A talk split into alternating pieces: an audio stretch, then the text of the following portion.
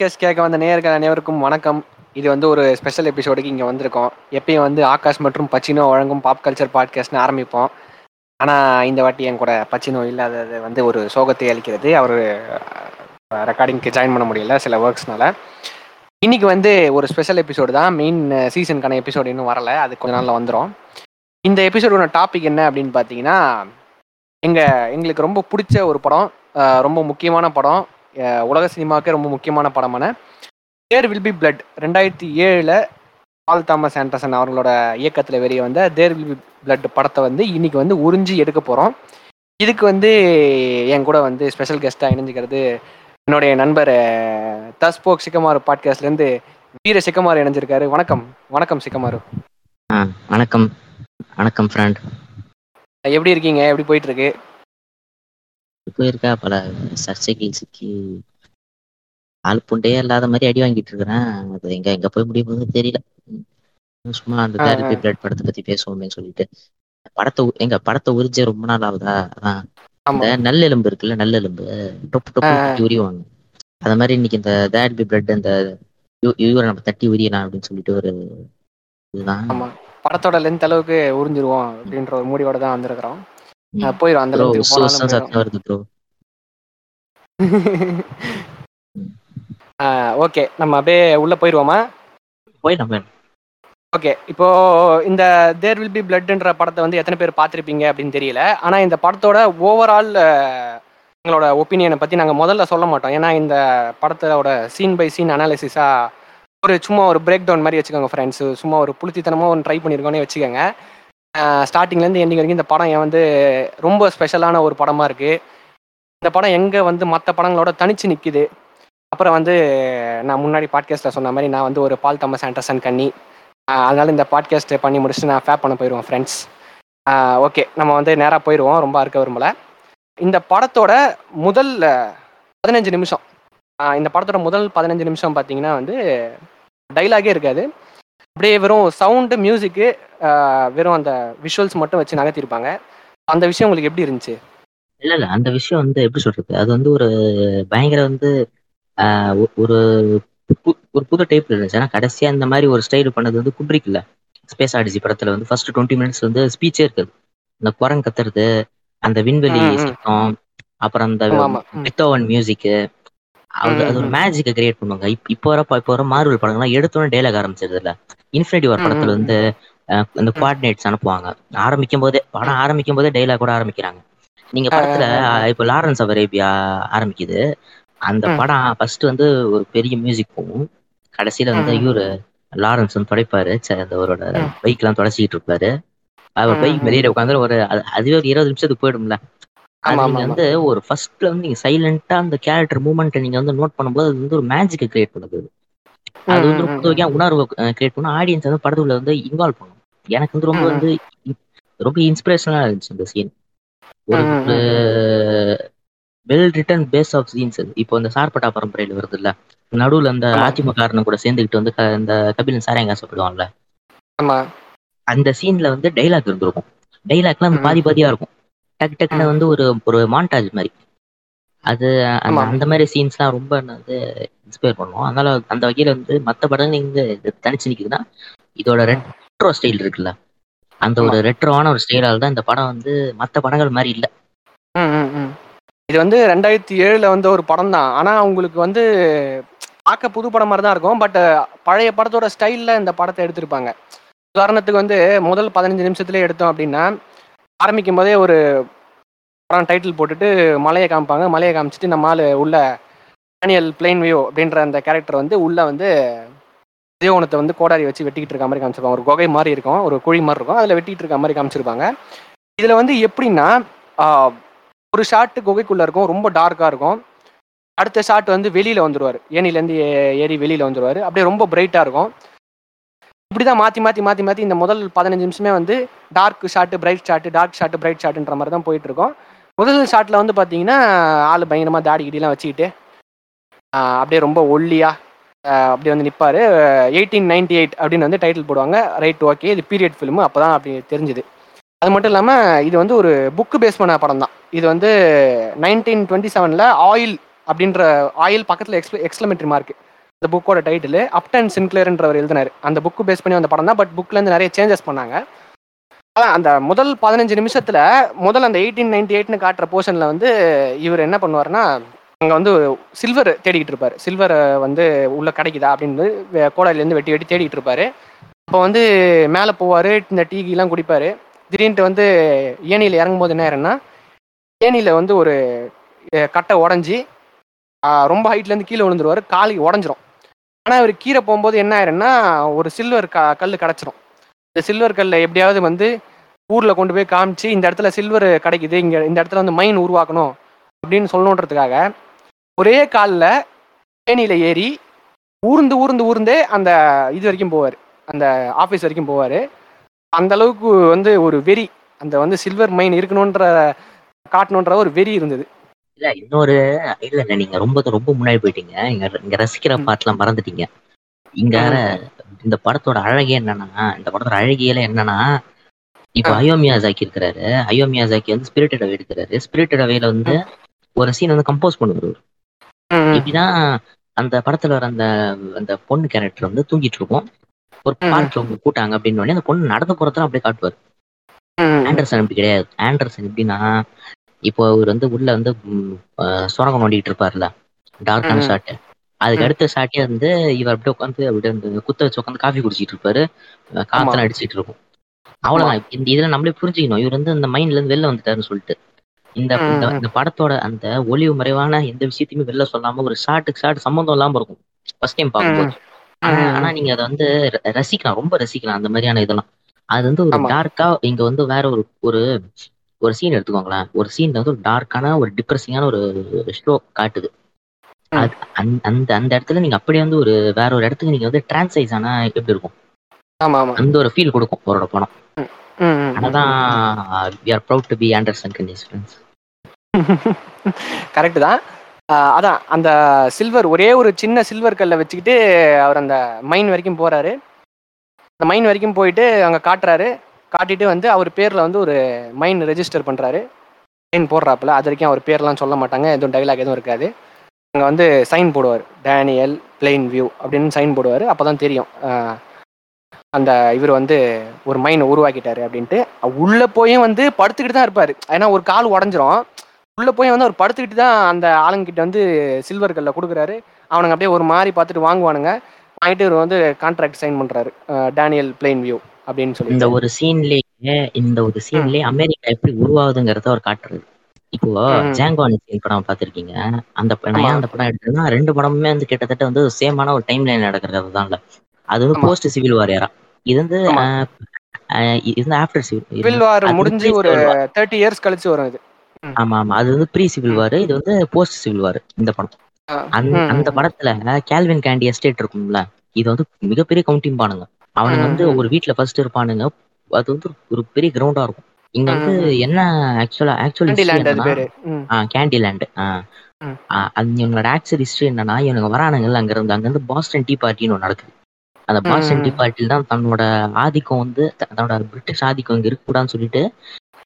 பாஸ்டன்ல நிறுத்தப்பட்டிருந்த அந்த டீ அந்த அந்த அந்த டீ தூள் இருந்த கப்பலை வந்து கவுக்குறாங்க ரெட். ரெண்டு இண்டியன் மாதிரி வேஷம் போட்டுட்டு போயிட்டு வெஸ்டர்னர்ஸ் வெஸ்டர்னர்ஸ் இந்த யூரோப்பியன்ஸ் அதாவது. அமெரிக்கன்ஸ் ஆகாத யூரோப்பியன்ஸ் வந்து ரெட் இண்டியன்ஸ் மாதிரி வேஷம் போட்டு போயிட்டு கப்பலுக்குள்ள போயிட்டு கப்பலை ஆ, கவுக்குறாங்க அந்த அந்த அந்த கடலே வந்து ஒரு டீயா மாறிடுச்சும்பானுங்க அதுக்கப்புறம் தான் வந்து அவனுங்க டீ கல்ச்சரை வந்து எதிர்க்கிறானுங்க. அவனுங்க இவங்க டீனால பிடிக்காது. அது வந்து ஒரு ஒரு யூரோப்பியன் ஆதிக்கம் மாதிரி பார்ப்பானுங்க. அவனுங்களுக்கு அந்த யூரோப்பியனோட அந்த எலிட்டான ஒரு அந்த எலிட்டிசம் இருக்குல்ல. இந்த ம். பல்ப் ஃபிக்ஷன்லயும் கலாச்சிருப்பானுங்க அவனுங்க வந்து சீஸ் பர்கர் எப்படா சொல்லுவானுங்க. ராயல் சீஸ்ன்னு பானுங்கடா அப்படின்னு சொல்லுவாங்கல்ல. Royal with cheese. ஆமா. அது அதுக்கப்புறமா டேய் நீ வந்து ஒரு ஃபுட்பால் கிளப்புக்கு போற. அங்க வந்து உனக்கு வந்து ஒரு பீரே வந்து ஒரு ஒரு கிளாஸ் கப்ல தான் கொடுப்பானுங்களாம் இப்படி எப்படிலாம். இருக்கிறானுங்க பாருன்னு அவனுங்களுக்கு ம், பிடிக்காது. அந்த ஒரு எலிட்டிசம் வந்து எனக்கு சுத்தமா பிடிக்காது. அதனாலதான் இவனுங்க உள்ள வரும்போதே வந்து கண்ணுல பட்ட லேண்ட்லாம் வளைச்சு போட்டுட்டானுங்க. ம், போட்டதும். இல்லாம அங்க இருக்க பூர குடிகளோட வந்து ட்ரேட் பண்றாங்க ரெவனன்ட்ல காட்டுறாங்கல்ல. ஆமா ஆமா அந்த மாதிரி வந்து ட்ரேட் பண்ணுவானுங்க. அந்த மாதிரி வந்து ஒரு ஒரு மோசமான சூழ்நிலையில அலைஞ்சு தெரிஞ்சுதான் ஒரு பெரிய. லேண்டே அவனுங்க வந்து அவனுங்கள வளைச்சு போட்டுக்கிறானுங்க. அப்படிதான் அமெரிக்கா. உருவாகுது. அதே சீனை வந்து இங்க பதிவு பண்ணிருப்பாரு. ஒரு சின்னதா அமெரிக்கன். ஹிஸ்டரியை கவர் பண்ற மாதிரி. டேனியல் பிளெயின் வியூ வந்து அந்த மைனை வந்து இது பண்ற மாதிரி. எப்ப நம்ம தேவரையா வந்து எழுதி கொடுத்தாருல அது மாதிரி. ஆமா ஆமா சொத்தை வந்து ஆமா எழுதி கொடுத்து. உன்னுடைய மொத்த சொத்தையும் வந்து மக்களுக்கு எழுதி கொடுத்த மிகப்பெரிய தலைவர்ன்ற மாதிரி அப்படி சொல்லியிருப்பாங்க. இப்போ வந்து இவரு கல்ல கொடுக்குறாரு சைன் பண்றாங்க. டேனியல் பிளெயின் வியூன்னு அந்த கருப்பு மைய தொட்டு சைன் பண்றாரு. சைன் பண்ணிட்டு. அடுத்த ஷாட்டே பார்த்தீங்கன்னா அதே அந்த மைன் இருந்த இடத்துல வந்து ஒரு குரூப் ஆஃப் பீப்புள் இருக்கிறாங்க. அவங்க வந்து எல்லாரும் வந்து ஒரு வேலை வேலை நிமித்தமாக வந்திருக்க மாதிரி காமிக்கிறாங்க. ஒரு மிஷின் மாதிரி வச்சிருக்காங்க. அந்த மிஷினை வச்சு ரெண்டு பேர் உள்ள போய் இறங்கி அங்கே இருக்கிற இதை நோண்டிக்கிட்டு இருக்காங்க. அதாவது சில்வர் கடைக்கு தான் பார்க்கறதுக்காக நோண்டிக்கிட்டு இருப்பாங்க. அங்கே வந்து டைட்டில் போடுறாங்க நைன்டீன் நாட் டூ அப்படின்ட்டு. அதாவது நாலு வருஷம் கடந்து வந்துட்டாங்க அப்படிங்கிற மாதிரி. இவர் வந்த இடத்துக்கு வந்து ஒரு பொறுப்புக்கு வந்திருக்காரு. இந்த டேனியல் பிளேன் வியூன்றது அந்த இடத்துக்கு வந்து ஒரு பொறுப்பு வந்துன்ற மாதிரி வந்து காமிச்சிருப்பாங்க. இவர் வந்து எப்படின்னு பார்த்தீங்கன்னா உள்ளே போவார் வேலை செய்வார் வெளியே இருந்து வருவார் தனியாக உட்காந்துருவார் உடம்பு ஃபுல்லாக சேராக இருக்கும். தோண்டுவார் எதுவுமே கிடைக்காது. வெளியே வந்து உட்காந்துருவார் தனியாக உட்காந்துப்பார் கூட இருக்கவர் வந்து ஒரு கையில் இருக்க ஒரு குழந்தை எடுத்துகிட்டு வந்து பக்கத்தில் வந்து நீட்டுவார். இவன் வந்து ஏதாவது குழந்தைகிட்ட ஏதாவது பேசுவான்னு பார்த்தா அப்படியே அப்படியே அப்படியே குத்து வச்சுட்டு அப்படியே அப்படியே தனியாக உட்காந்துப்பார் வேலை செய்வார் வந்து உட்காந்துப்பார் வேலை செய்வார் வந்து உட்காந்துப்பார் அப்போவே அந்த அந்த இந்த ரெண்டு சீன்லேயே வந்து தெரிஞ்சு போயிடும் இந்த ஆள் வந்து ஒர்க்கஹாலிக் மாதிரி ஒரு ஆள். இந்த ஆளுக்கு வேலையை விட்டா வேறு எதுவும் முக்கியமான விஷயம் கிடையாது. இந்த ஆள் வந்து அந்த இடத்துல சில்வர் எப்படியாவது கண்டுபிடிச்சிட்டா போதும். அப்படின்ற மாதிரி ஒரு மைண்ட் செட்டில் இருக்க ஆளுன்ற மாதிரி தான் அதில் வந்து க- காட்டியிருப்பாங்க. அடுத்த ஷாட்டில் வந்து பார்த்தீங்கன்னா அந்த குழந்தைய வச்சுக்கிட்டு இருந்தவரும் இவரும் வந்து உள்ளே இறங்குறாங்க. அந்த மைனுக்குள்ளே இறங்குறாங்க. திடீர்னு வந்து அந்த ரிக்கு புல் பண்ணுவாங்கல்ல இவங்க வந்து உள்ள இருந்து அந்த மிஷின் எடுக்கிறதுக்கு அந்த நோன்ற இது எடுக்கிறதுக்கு புல் பண்ணுவாங்கல்ல அந்த புல் ஆமா. பண்றது மிஸ் ஆகி அந்த ஹேங் இந்த இந்த- இதுல கொ- கொக்கியில மாட்டிருந்த கல் வந்து லக்கிலி வந்து பிளெயின் வியூ மேல விழாம பிளெயின் வியூ பக்கத்துல கூட வேலை பார்த்து இந்த ஆள் மண்டையில போய் வந்து மண்டை செஞ்சு ஆள் செத்து போயிடுறாரு. அப்படியே சீன் இருக்குல்ல பயங்கர இன்டென்ஸான சீன் அது. அந்த சீனோட. அந்த அந்த சீனுக்கு வந்து ஒரு போயிட்டு இருக்கும். அந்த குழந்தைய காட்டுறாங்கல்ல. இவர் வந்து அந்த. வேலை செய்வாரு குழந்தைய பார்ப்பாரு வேலை செய்வாரு குழந்தைய பார்ப்பாரு.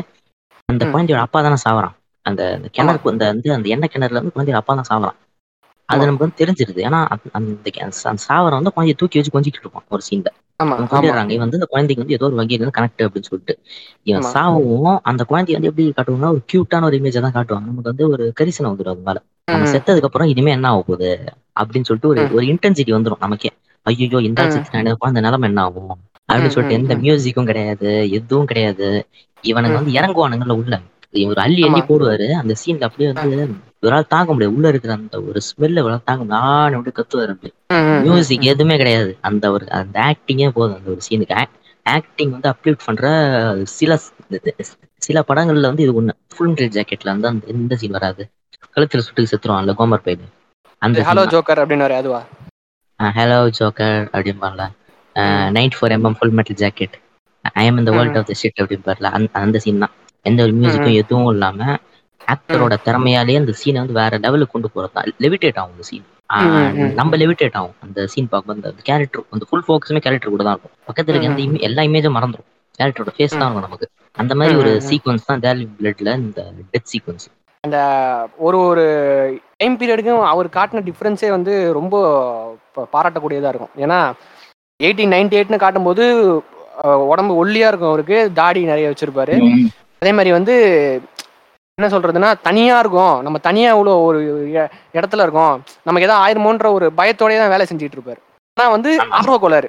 ஆர்வ கோளாறு மாதிரி தான் செஞ்சுட்டு இருப்பாரு. இந்த நைன்டீன் நாட் டூன்னு காட்டினதும் சேவ் எல்லாம் பண்ணிட்டு கொஞ்சம் ஒரு கொஞ்சம் வந்து என்ன சொல்றது ஆஹ், இத்தனை பேர் இருந்தாலும் தனியா தான் இருந்துக்கலாம் தான் இருப்பாரு. ஆனா அந்த பயம்லாம் போய் கொஞ்சம் கான்ஃபிடென்ட்டா அந்த நக்கெல்லாம் கொஞ்சம் கீழே இறங்குறது அந்த மாதிரிலாம் பண்ணிட்டு இருப்பாரு. அந்த கொஞ்சம் உடம்பும் அதிகமாயிருக்கும். ஆஹ், கிறிஸ்டின் பேல்லாம் சொல்லுவாங்க உடம்புக்கு ஏத்துறாரு குறைக்கிறாரு ஏத்துறாரு குறைக்கிறாருன்னு. இவரை வந்து விட்டுட்டாங்களோ அப்படின்ற மாதிரி தான் எனக்கு தோணுச்சு. ஓவரால் ஆக்டிங் பத்தி சொல்றோம். ம் அண்டர் ரேட்டட் ஆமாம் ஆமாம் பட் அவங்க ஊரில் கொஞ்சம் ரெக்கக்னைஸ் பண்ணாங்க ரொம்ப ரெக்கக்னைஸ் பண்ணாங்க அவரை. நம்ம ஊர்லலாம் வந்து அவ்வளோ இவருக்கு இவரை பற்றி அவ்வளோ பேச மாட்டாங்க. அதான் அந்த மாதிரி அந்த குழந்தையோட அப்பா இறந்துடுறாரு. குழந்தையோட அப்பா இறந்த உடனே வந்து இவருக்கு வந்து எப்படின்னா ஏதோ ஒரு லக்கில் உயிர் பழச்சிட்டோம். நம்ம மேலே நம்ம தலையில் உழ வேண்டிய ஒரு இதுதான். ஏதோ ஒருத்த- ஒருத்த பழச்சிட்டோம்டா அப்படின்ற மாதிரி ஒரு இதாகி மேலே அப்படியே ஒரு இதுவாக ஏறி போகிறாரு ஒரு ஏதோ ஒரு பயத்தோட ஏறி போகிறாரு ஏறி போனால் அங்கே ஒரு அந்த ஒரு கூடையில் வந்து அந்த குழந்தை உக்காந்துக்கிட்டு இருக்கு. அந்த குழந்தைய பார்க்குறாரு அப்படியே பார்க்குறாரு கொஞ்ச நேரம் பார்க்குறாரு என்ன பண்ணுறதுன்னு தெரில இவருக்கு. இவர் வந்து எப்படின்னா இவர் இதெல்லாம் கிடையாது. கல்யாணம்லாம் ஆகல. தனிமையான ஆள் மாதிரி தான் காட்டுறாங்க. அந்த குழந்தையோட ஃபீடிங் பாட்டில வாங்கி அந்த குழந்தையோட ஃபீல்டிங் பாட்டில் வாங்கி சரக்கு ஊற்றி கொடுக்குறாரு அந்த குழந்தைக்கு. அதாவது அந்த அளவுக்கு வந்து ஒரு அந்த குழந்தைக்கு என்ன கொடுக்கணும் என்ன பண்ணணும் இந்த குழந்தைய வச்சுட்டு என்ன இது இதை வந்து எப்படி பார்த்துக்கலான்னு கூட ஒரு சுத்தமாக ஒரு ஐடியா இல்லாத ஆளுன்ற மாதிரி தான் இல்ல இல்ல. நமக்கு அந்த குழந்தையோட பால் பாட்டில்ல சரக்கு ஊத்தி கொடுப்பான்ல. எப்படி இருக்கும் சைக்கோ அப்படின்னு தான் இருக்கும். அதான் என்னடா என்னடா குழந்தையில கொல்ல பாக்குறியா அப்படின்ற மாதிரி தான் இருக்கும். இல்ல இல்ல அது என்னன்னா ஆக்சுவலா இவன் வந்து குழந்தைய கிட்ட போய் பார்ப்பாங்க. பார்க்கும்போது இவன் இவன் ஏற்கனவே அவன் கேரக்டர் ரைட்டிங்கே வந்து ஒரு ஒரு சைக்கோ மாதிரி தான் எழுதுவானுங்களே அவனு. ஒரு மூஞ்சி. அப்படியே வச்சுக்கிட்டு சுத்தி சுத்தி. வந்துட்டு இருப்பான். நான். எந்த லெவலுக்கு நினைச்சிட்டேன் படம் பார்க்கும்போது ஐயோ இந்த குழந்தைய வந்து தென்னை மரத்துக்கு அடியில புதைச்சிட்டு போயிடுவான். இந்த கொங்கு இந்த- இந்த கொங்கு பாய்ஸ் மாதிரி அப்படின்னு நினைச்சிட்டேன். பரவாயில்ல. அது அது அது நம்ம நாட்டு ரத்தம் இல்ல இல்ல அடுத்த ஷாட்டு திருப்பி புகைக்குள்ள காட்டுறாங்க.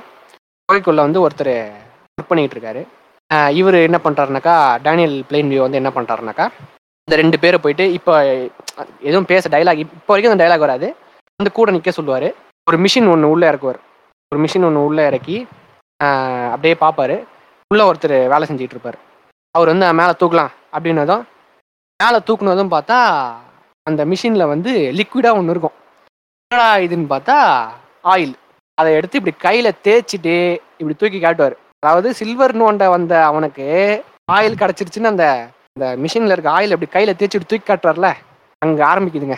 அங்கே தான் வந்து இந்த சில்வர் ஆயிலுங்கிற விஷயமே அமெரிக்காக்காரன் ஏன் வந்து அமெரிக்காக்காரன் வந்து அந்த நாட்டு பூர்வ குடிகளை அழிக்கிறது காரணமே சில்வர் தான். ஓகேங்களா.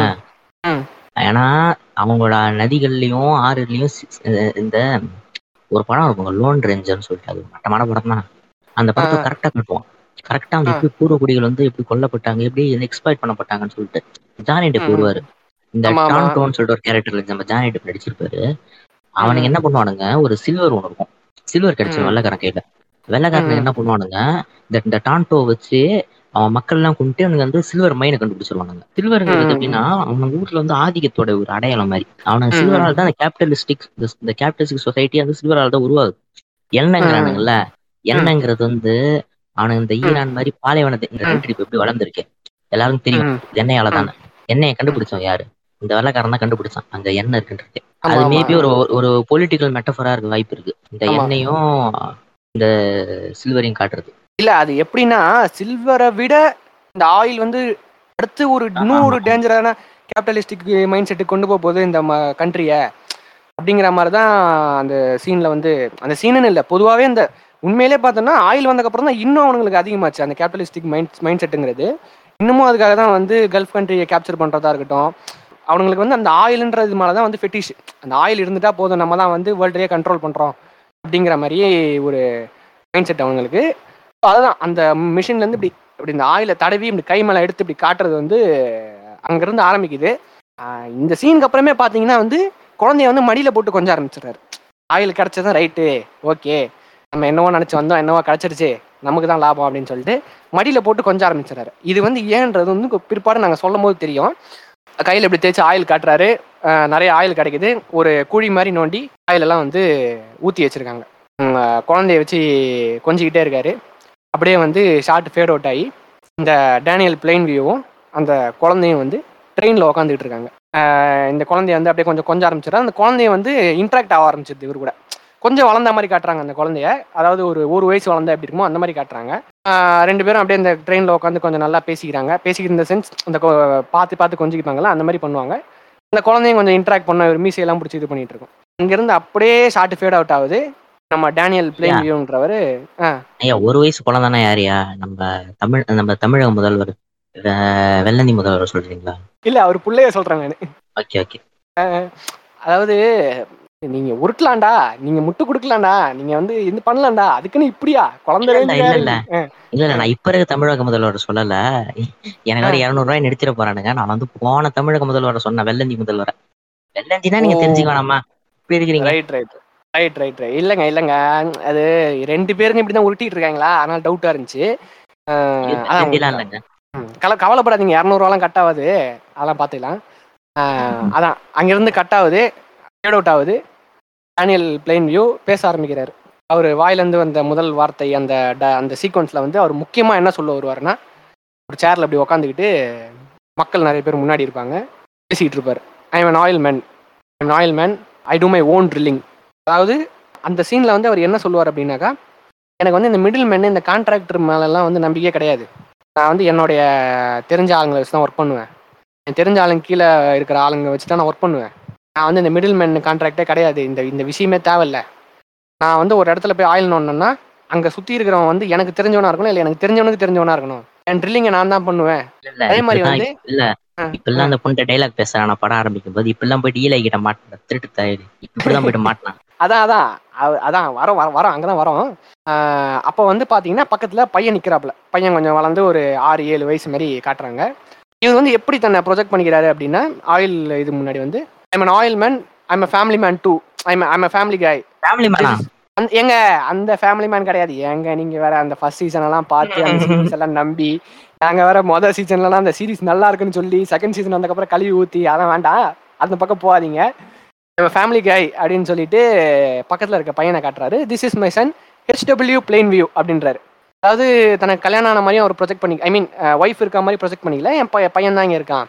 நாங்கள் ரெண்டு பேர் சன் அண்ட் மை பார்ட்னர் அப்படின்னு சொல்றாரு. அதாவது வந்து பிஸ்னஸுக்கு பிறந்ததுலேருந்தே அந்த ப பையனை வந்து இவர் எங்கே எப்போ வந்து ஒரு ஆயில் கண்டுபிடிச்சி மடியில் போட்டு கொஞ்ச ஆரம்பிச்சாரோ அங்கேயே வந்து ஓத்த நீ வாடா நீ வேற எதுவும் பண்ணக்கூடாது.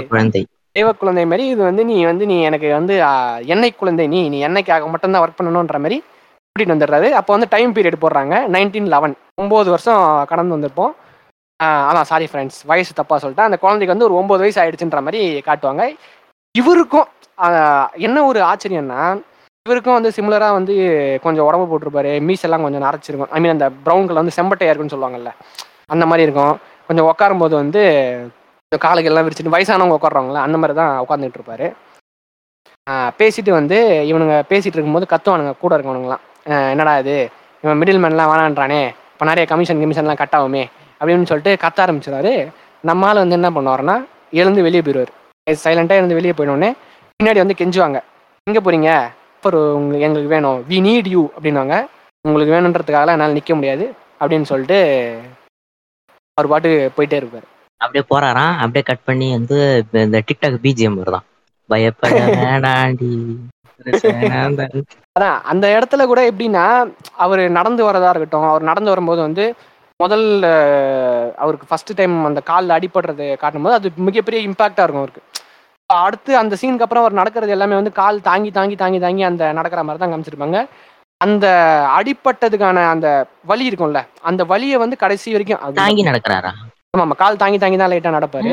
எங்க தேவரையா கூட கால் தாங்கி தாங்கி தான் நடப்பாரு. அது வேற காரணம். ஓஹோ அப்போ வந்து பிளெயின் வியூ வந்து இடுப்புல பாம்பு கட்டிட்டு சுத்துறாருன்றீங்க நீங்க. வாய்ப்பு இருக்குங்க. ம். இருக்கலாம் இருக்கலாம். சொல்ல முடியாது. இவ அந்த அந்த சீன்ல வந்து என்ன சொல்ல வராங்க அப்படின்னா இப்போ வந்து நீ உனக்கு தேவைன்றதுக்காகலாம் வந்து என்னால் வந்து வர முடியாது. நான் கேட்கும்போது நீ ஓகே சொல்லலை நீ எதுவும் பதில் சொல்லலை நீ பாட்டு கூச்சல் போட்டுக்கிட்டு இருந்த. அவ்வளோதான் நீ முடிஞ்சு போச்சு. நீ உன்னால் வந்து என்னால் வந்து இதுக்கப்புறம் உங்க உன்னை வச்சுக்கிட்டு எதுவும் பண்ண முடியாதுன்ற மாதிரி அவ்வளோ பெரிய ஒரு ஈகோ உள்ள ஒரு ஆளுன்றதை வந்து கொஞ்சம் கொஞ்சமாக கன்ஸ்ட்ரக்ட் பண்ணுறதுக்காக அந்த சீனை வந்து யூஸ் பண்ணி பண்ணியிருப்பாங்க அதுக்கு அடுத்தது வந்து ஒரு ரெண்டு பேர்கிட்ட போய் பேசுவார் ஆயில் இதுக்கிறதுக்காக சிக்னல் ஹில்லுன்னு சொல்லிட்டு ஒரு இடத்துல இருப்பார். அந்த இடத்துல தான் ஒரு ஆயில் எடுக்கிறதுக்காக போவார். அதுக்கு முன்னாடி ரெண்டு பேர்கிட்ட பேசுவார்.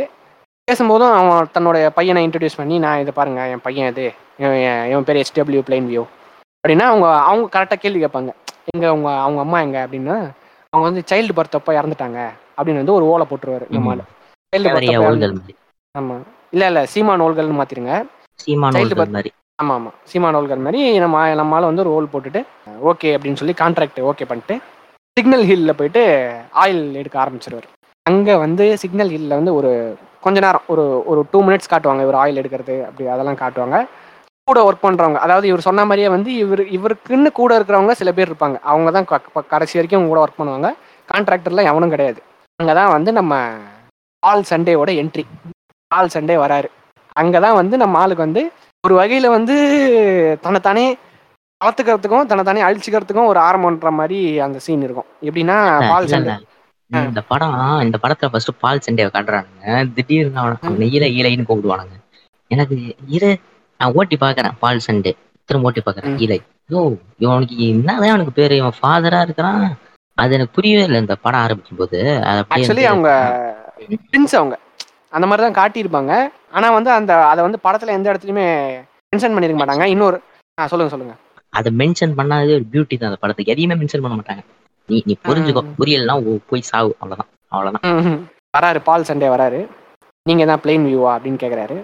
எனக்கு வந்து ஒரு நான் ஒரு உங்களுக்கு ஆஃபர் பண்ண வந்திருக்கேன். நீங்க வந்து ஆயில் மேன் தானே. நாங்க வந்து ஒரு மாதிரி சொல்லுவாரு. அப்போ வந்து நம்ம ஆள் இருந்து ஆமா என்ன ஆஃபர்னு கேட்டோடனே இந்த மாதிரி எங்க சீப்பா ஒரு லேண்ட் இருக்கு. அங்க ஆயிலும் எடுக்க முடியும். அப்படின்னு நான் சொன்னா நீங்க ஒத்துப்பீங்களா? அப்படின்னு இவர் பொறுமையா விசாரிப்பாரு. உட்கார வச்சுட்டு விசாரிப்பாரு. அதாவது இந்த மாதிரி ஆஃபர் பண்ண வரவங்க தன்னுடைய பர்சனல் டீடைல்ஸ் எதையாச்சும் கேட்டால் வந்து இவருக்கு பெருசாக பதில் சொல்லிக்க மாட்டார். யாரே நம்ம பிளேன் வியூ அற பால் சண்டே வந்து அதுக்கு மேலே. நீ வந்து ஒரு கேள்வி நீங்கள் பதிலுக்கு ஒரு கேள்வி கேட்டிங்கன்னா உனக்கு நிலம் வேணுமா வேணாமா? நான் கேட்குற கேள்வி மட்டும் பதில் சொல்கிற மாதிரி பதில் கேள்வி கேட்குற ஒரு ஆள் மாதிரி காமிச்சிருப்பாங்க. அவர் என்ன சொல்லுவார்னா அங்கே என் ஃபேமிலி இருக்குது சண்டே ரேன்ச்னு ஒரு இதில் இருக்கும். எங்கள் ஃபேமிலி பேர் வந்து ச ஃபேமிலி நேம் வந்து சண்டே அங்கே வந்து எங்கள் ஃபேமிலி தான் இருக்காங்க. அங்கே வந்து ஒரு லேண்ட் இருக்குது அங்கே லேண்டில் வந்து ஆயில் எடுக்க முடியும். எனக்கு நீ வந்து நீங்கள் இப்போ என் கையில் ஃபைவ் ஹண்ட்ரட் டாலர்ஸ் கொடுத்தீங்க அப்படின்னா அது எந்த இடத்துல இருக்குன்னு நான் சொல்லுவேன் அப்படின்னு சொல்லிட்டு சொல்கிறாரு நம்ம டேனியல் பிளேன் வியூ வந்து என்ன பண்ணுவாருன்னா நான் வந்து உனக்கு இப்போ ஒரு நூறுரூவா தரேன். ஒரு ட்ரீட்டி சைன் பண்ணி ஒரு டீல் மாதிரி சைன் பண்ணி மிச்சம் நானூறுபாய் அப்புறமா தரேன் அப்படின்னா எக்ஸ்ட்ரா ஹண்ட்ரட் ருபீஸ் அறநூறுபா அப்படின்னு அவர் விலை ஏற்றுவார் ஐயா அறுநூறு டாலர் ஐயா? ஆ சாரி ஃப்ரெண்ட்ஸ் அறநூறு டாலர் கேபிட்டலிஸ்ட் இந்த கேபிட்டல் சிஸ்டத்தையும் நீங்க ஒரு நிமிஷம் அதான் அதான், அதான் சாரி ஃப்ரெண்ட்ஸ் வா அது பழக்க தோஷத்தில் வந்துருச்சு. அதான். ஐநூறு டாலரில் அறநூறு டாலர் அப்படின்னு வரும் அதாவது எதுக்குன்னா ஐநூறு டாலர் சொல்லும் போதே ஒத்துக்கோ. நீ அதான் மறு பேச்சு பேசிகிட்டு இருந்தேன்னா நூறு டாலர் ஏறிக்கிட்டே இருக்கும். அப்படின்ற மாதிரி நம்ம பால் சண்டை ரியாக்ட் பண்ணுவார். பிளெயின் வியூக்கே வந்து ஒரு மாதிரி ஆடி போயிடும் இந்த ஃபைவ் ஹண்ட்ரட் டாலர்ஸ் அப்படின்னு எடுத்து நீட்டிட்டு மேப்பில் வந்து காட்டுவார். லிட்டில் பாஸ்டன் அப்படின்னு சொல்லிட்டு சவுத் கலிஃபோர்னியாவில் ஒரு இடம் இருக்குது அந்த இடத்துல வந்து சண்டே ரன்ஸ்னு போய் கேட்டிங்கன்னா உங்களுக்கு தெரியும் அப்படின்ற மாதிரி சொல்லுவாங்க. சில்லன்ற உத்தரப்பிரதேஷ் மாதிரி. ஆமாம் உத்தரப்பிரதேஷ் மாதிரி தான். அதே மாதிரி ஃப்ளோரிடா மாதிரின்னு கூட வச்சுக்கலாம். தென்னகத்தின் ஃப்ளோரிடான் மாதிரி வச்சுக்கலாம். அதான் இவர் இவர் என்ன சொல்கிறாருன்னா என்னுடைய அப்பா இருப்பார் பிரதர் ஈல இருப்பான் சிஸ்டர்ஸ் இருப்பாங்க. அப்படின்னு சொல்கிறப்போ வந்து பார்த்தீங்கன்னா இந்த பையன் ஹெச்டபிள்யூ பிளைன் வியூ வந்து சிஸ்டர்ஸா எத்தனை சிஸ்டர்ஸ் அப்படின்னு சொல்லிட்டு நம்ம ஹெச்டபிள்யூ பிளைன் வியூ கேட்பார் அந்த இடத்துல வந்து எனக்கு எப்படி இருந்துச்சுன்னா இது வந்து அவர் இன்டென்ஷனலாக வச்சாரா வைக்கலையா எனக்கு தெரியல. பட் எப்படி இருந்துச்சுன்னா நம்ம டேனியல் பிளைன் வியூ வந்து அப்படியே சின்ன வயசுலேருந்து இந்த இந்த பையனை வந்து பிஸ்னஸ் பிஸ்னஸ் பிஸ்னஸ்னு சொல்லி அப்படியே கூடயே வச்சு எந்த ஒரு இடத்துக்கும் வந்து ஒரு ஒரு சின்ன வயசில் நம்ம என்னென்ன பண்ணுவோம் விளையாடுவோம் படிப்போம் அதெல்லாம் வந்து அனுப்பாமல் எந்த ஒரு ஃப்ரீடமாகவும் இருக்க முடியாமல் பண் பண்ணுறதுக்கு பண்ணனால இவருக்கு புதுசாக ஒரு இடத்துக்கு போக போகிறோம் அங்கே வந்து இவங்க வயசில் யாராவது இருப்பாங்களா? அப்படின்னு தெரிஞ்சுக்கிறதுக்காக ஒரு ஆர்வமா ஒரு இது கேட்குறாரு ஒத்துக்க மாட்டேன். நான் ஒத்துக்க மாட்டேன் ஏன்? அந்த பையன் காஜில கேக்குறான். நான் ஒத்துக்க மாட்டேன். இல்லைங்க அவர் கேட்குறது வந்து அப்படிதான் இருக்கும் ஆக்சுவலி சிஸ்டர்ஸா ஹவு many சிஸ்டர்ஸ் மற்ற எதுக்கும் ரியாக்ட் பண்ண மாட்டான். ஹவு many சிஸ்டர்ஸ் அப்படின்னு கேட்கவுடனே டூ சிஸ்டர்ஸ் அப்படின்னு அந்த பால் சண்டே சொன்னதும் நம்ம ஆளை வந்து கரெக்டாக ஒரு விஷயம் சொல்லுவார். சரி ஓகே நாங்கள் எல்லாரும் அங்கே போகிறோம் அங்கே வந்து நீ சொன்ன மாதிரி எதுவும் இல்லைன்னு அப்படின்னா நான் உன்னை தேடி வருவேன். தேடி வந்து நான் கொடுத்த காசோட அதிகமாக நான் எடுத்துகிட்டு போவேன். அப்படின்னு சொல்லி ஒரு மிரட்டல் விடுப்பாரு. பால் சண்டே வந்து இல்லை இல்லை ஓகே நீங்கள் போய் பாருங்க. உங்களுக்கே தெரியும்னு சொல்லி கிளம்பி போயிடுவார் அடுத்த சீனில் வந்து இவங்க ரெண்டு பேரும் காரில் கிளம்பி போகிறாங்க ஆக்சுவலி அந்த சீன் வந்து எப்படி எடுத்திருப்பாங்கன்னா ரயில்வே ட்ராக் இருக்கும். ரயில் ரோடு இருக்கும் அங்கே. ரயில் ரோடுக்கு பக்கத்துலேயே இவங்க ஒரு ஜீப்பில் வந்துகிட்டு இருப்பாங்க. அவங்க ஜீப்பில் வரது அப்படியே டோட்டலாக கண்டினியூஸாக காட்டிட்டு அந்த ரேஞ்சில் வந்து அந்த அப்பாவையும் சீனோட சினிமாட்டோகிராஃபி நான் பேசிட்டேன் ஆ சொல்லுங்க சொல்லுங்க. ம். ஒன்றும் இல்லை. இந்த சீன் வந்து ஒரு கார்ல வராரு. கார்ல வந்து. கார்ல வர வரைக்கும் விட்டுருங்க. கார்ல. வரைக்கும் விட்டுருங்க. கார்ல இறங்குறாரு. இறங்கும் போது இந்த பையன் வந்து ஓடுவான். வேக வேகமா ஓடுவான் அந்த பையன். ஆய் ஓடாத. இந்த பையன் வந்து விளையாடும். ஆய் விளையாடாத. இதுல. என்னன்னா இந்த பையனோட அந்த சின்ன சின்ன ஆசைகளையுமே அவங்க அப்பா தடை போட்டு அவரை மாதிரி தான் வளர்க்குறாரு. உங்களுக்கு புரியுதா? ரைட்டிங். வந்து அப்படிதான் அப்படிதான் இருக்கு அந்த சின்ன சின்ன டீட்டெயில்ல எழுதுறாரு. சினிமாட்டோகிராஃபி பேசணும்னா ஒரு ஒரு வித்தியாசமான வியூல இருக்கும் இப்ப நீங்க ஒரே ஐடியா காமிச்சீங்கன்னா அந்த அந்த வானத்தோட சேர்த்து நீங்க காட்டலாம் ஒரே ஐடியா காமிச்சு அந்த. தரையை மட்டும் காட்டலாம் என்னென்ன மாதிரி செல்வராஜ். பண்ணுவார்ல இந்த ட்ரோன்ல வச்சு கீழே என்னென்ன நடக்குதுன்னு அப்படியே காட்டுவார்ல அவர். அவர் படத்துலாம் அது மாதிரி காட்டலாம். ரெண்டும் ரெண்டும் இல்லாம நீங்க. கேமரா வந்து மிட்ல ஃபிக்ஸ் பண்ணிட்டு. அது ஒரு மாதிரி டில்ட் ஆயிருக்கும் இவங்க அப்படியே நடந்து வருவாங்க அப்படியே பின் நவுத்திட்டே வருவாரு அது. ஒரு. மாதிரி வந்து ஒரு ஒரு ஏஸ்தட்டிக்கா இருக்கும் அந்த ஒரு லுக்கே ஒரு அதாவது அதாவது வந்து இவங்க ரெண்டு பேர் பின்னாடி ஒரு ஆள் நடந்து வந்துட்டு இருந்தா அவங்க வியூ எப்படி இருக்கும்ன்ற மாதிரி எடுத்துருவாங்க அதான் அதான் அதேதான். அதே ஒரு தேர்ட் பர்சன் மாதிரி இருக்கும் அது.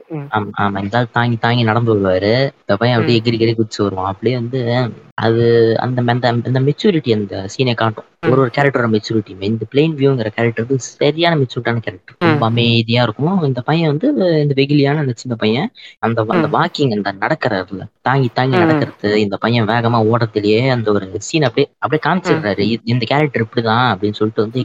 நம்ம கிட்ட வந்து எக்ஸ்பிளைன் பண்ணிடுறாரு. அப்புறம் ரேன்ச்சுக்கு இந்த இவங்க போற சீன் இருக்குல்ல இங்க ரேன்ச்சுக்கு போனதுக்கு அப்புறம் அந்த பையன் வந்து அந்த பொண்ணு கிட்ட விளையாடுவோம் அதான் அக்கா சொன்ன மாதிரி வந்து அந்த பையன் வந்து அவனுக்கு வந்து அவங்க வயசுல இருக்க ஆளுங்க கூட விளையாடாததால அந்த ஒரு ஏக்கத்தோட அந்த பையன் வந்து அவங்க கூட தான் இருக்கான். ஆமா ஆமா. கண்டினியூ கண்டினியூ பண்ணுங்க. அதான் அந்த ரான்ச்சுக்கு ரெண்டு பேரும் போறாங்க. போயிட்டு வந்து அவங்க அப்பா வந்து ஃபர்ஸ்ட் ரிசீவ் பண்றாரு உங்களை. நாங்க வந்து என்ன சொல்றோம்னா ஃபர்ஸ்ட் நாங்க வந்து இந்த கோயில் ஹண்டிங் அப்படின்னு சொல்லுவாங்க. அந்த ஒரு பறவை இருக்கும். அந்த பறவையை ஹண்ட் பண்ண வந்திருக்கோம் சொல்லி சொல்லுவாங்க.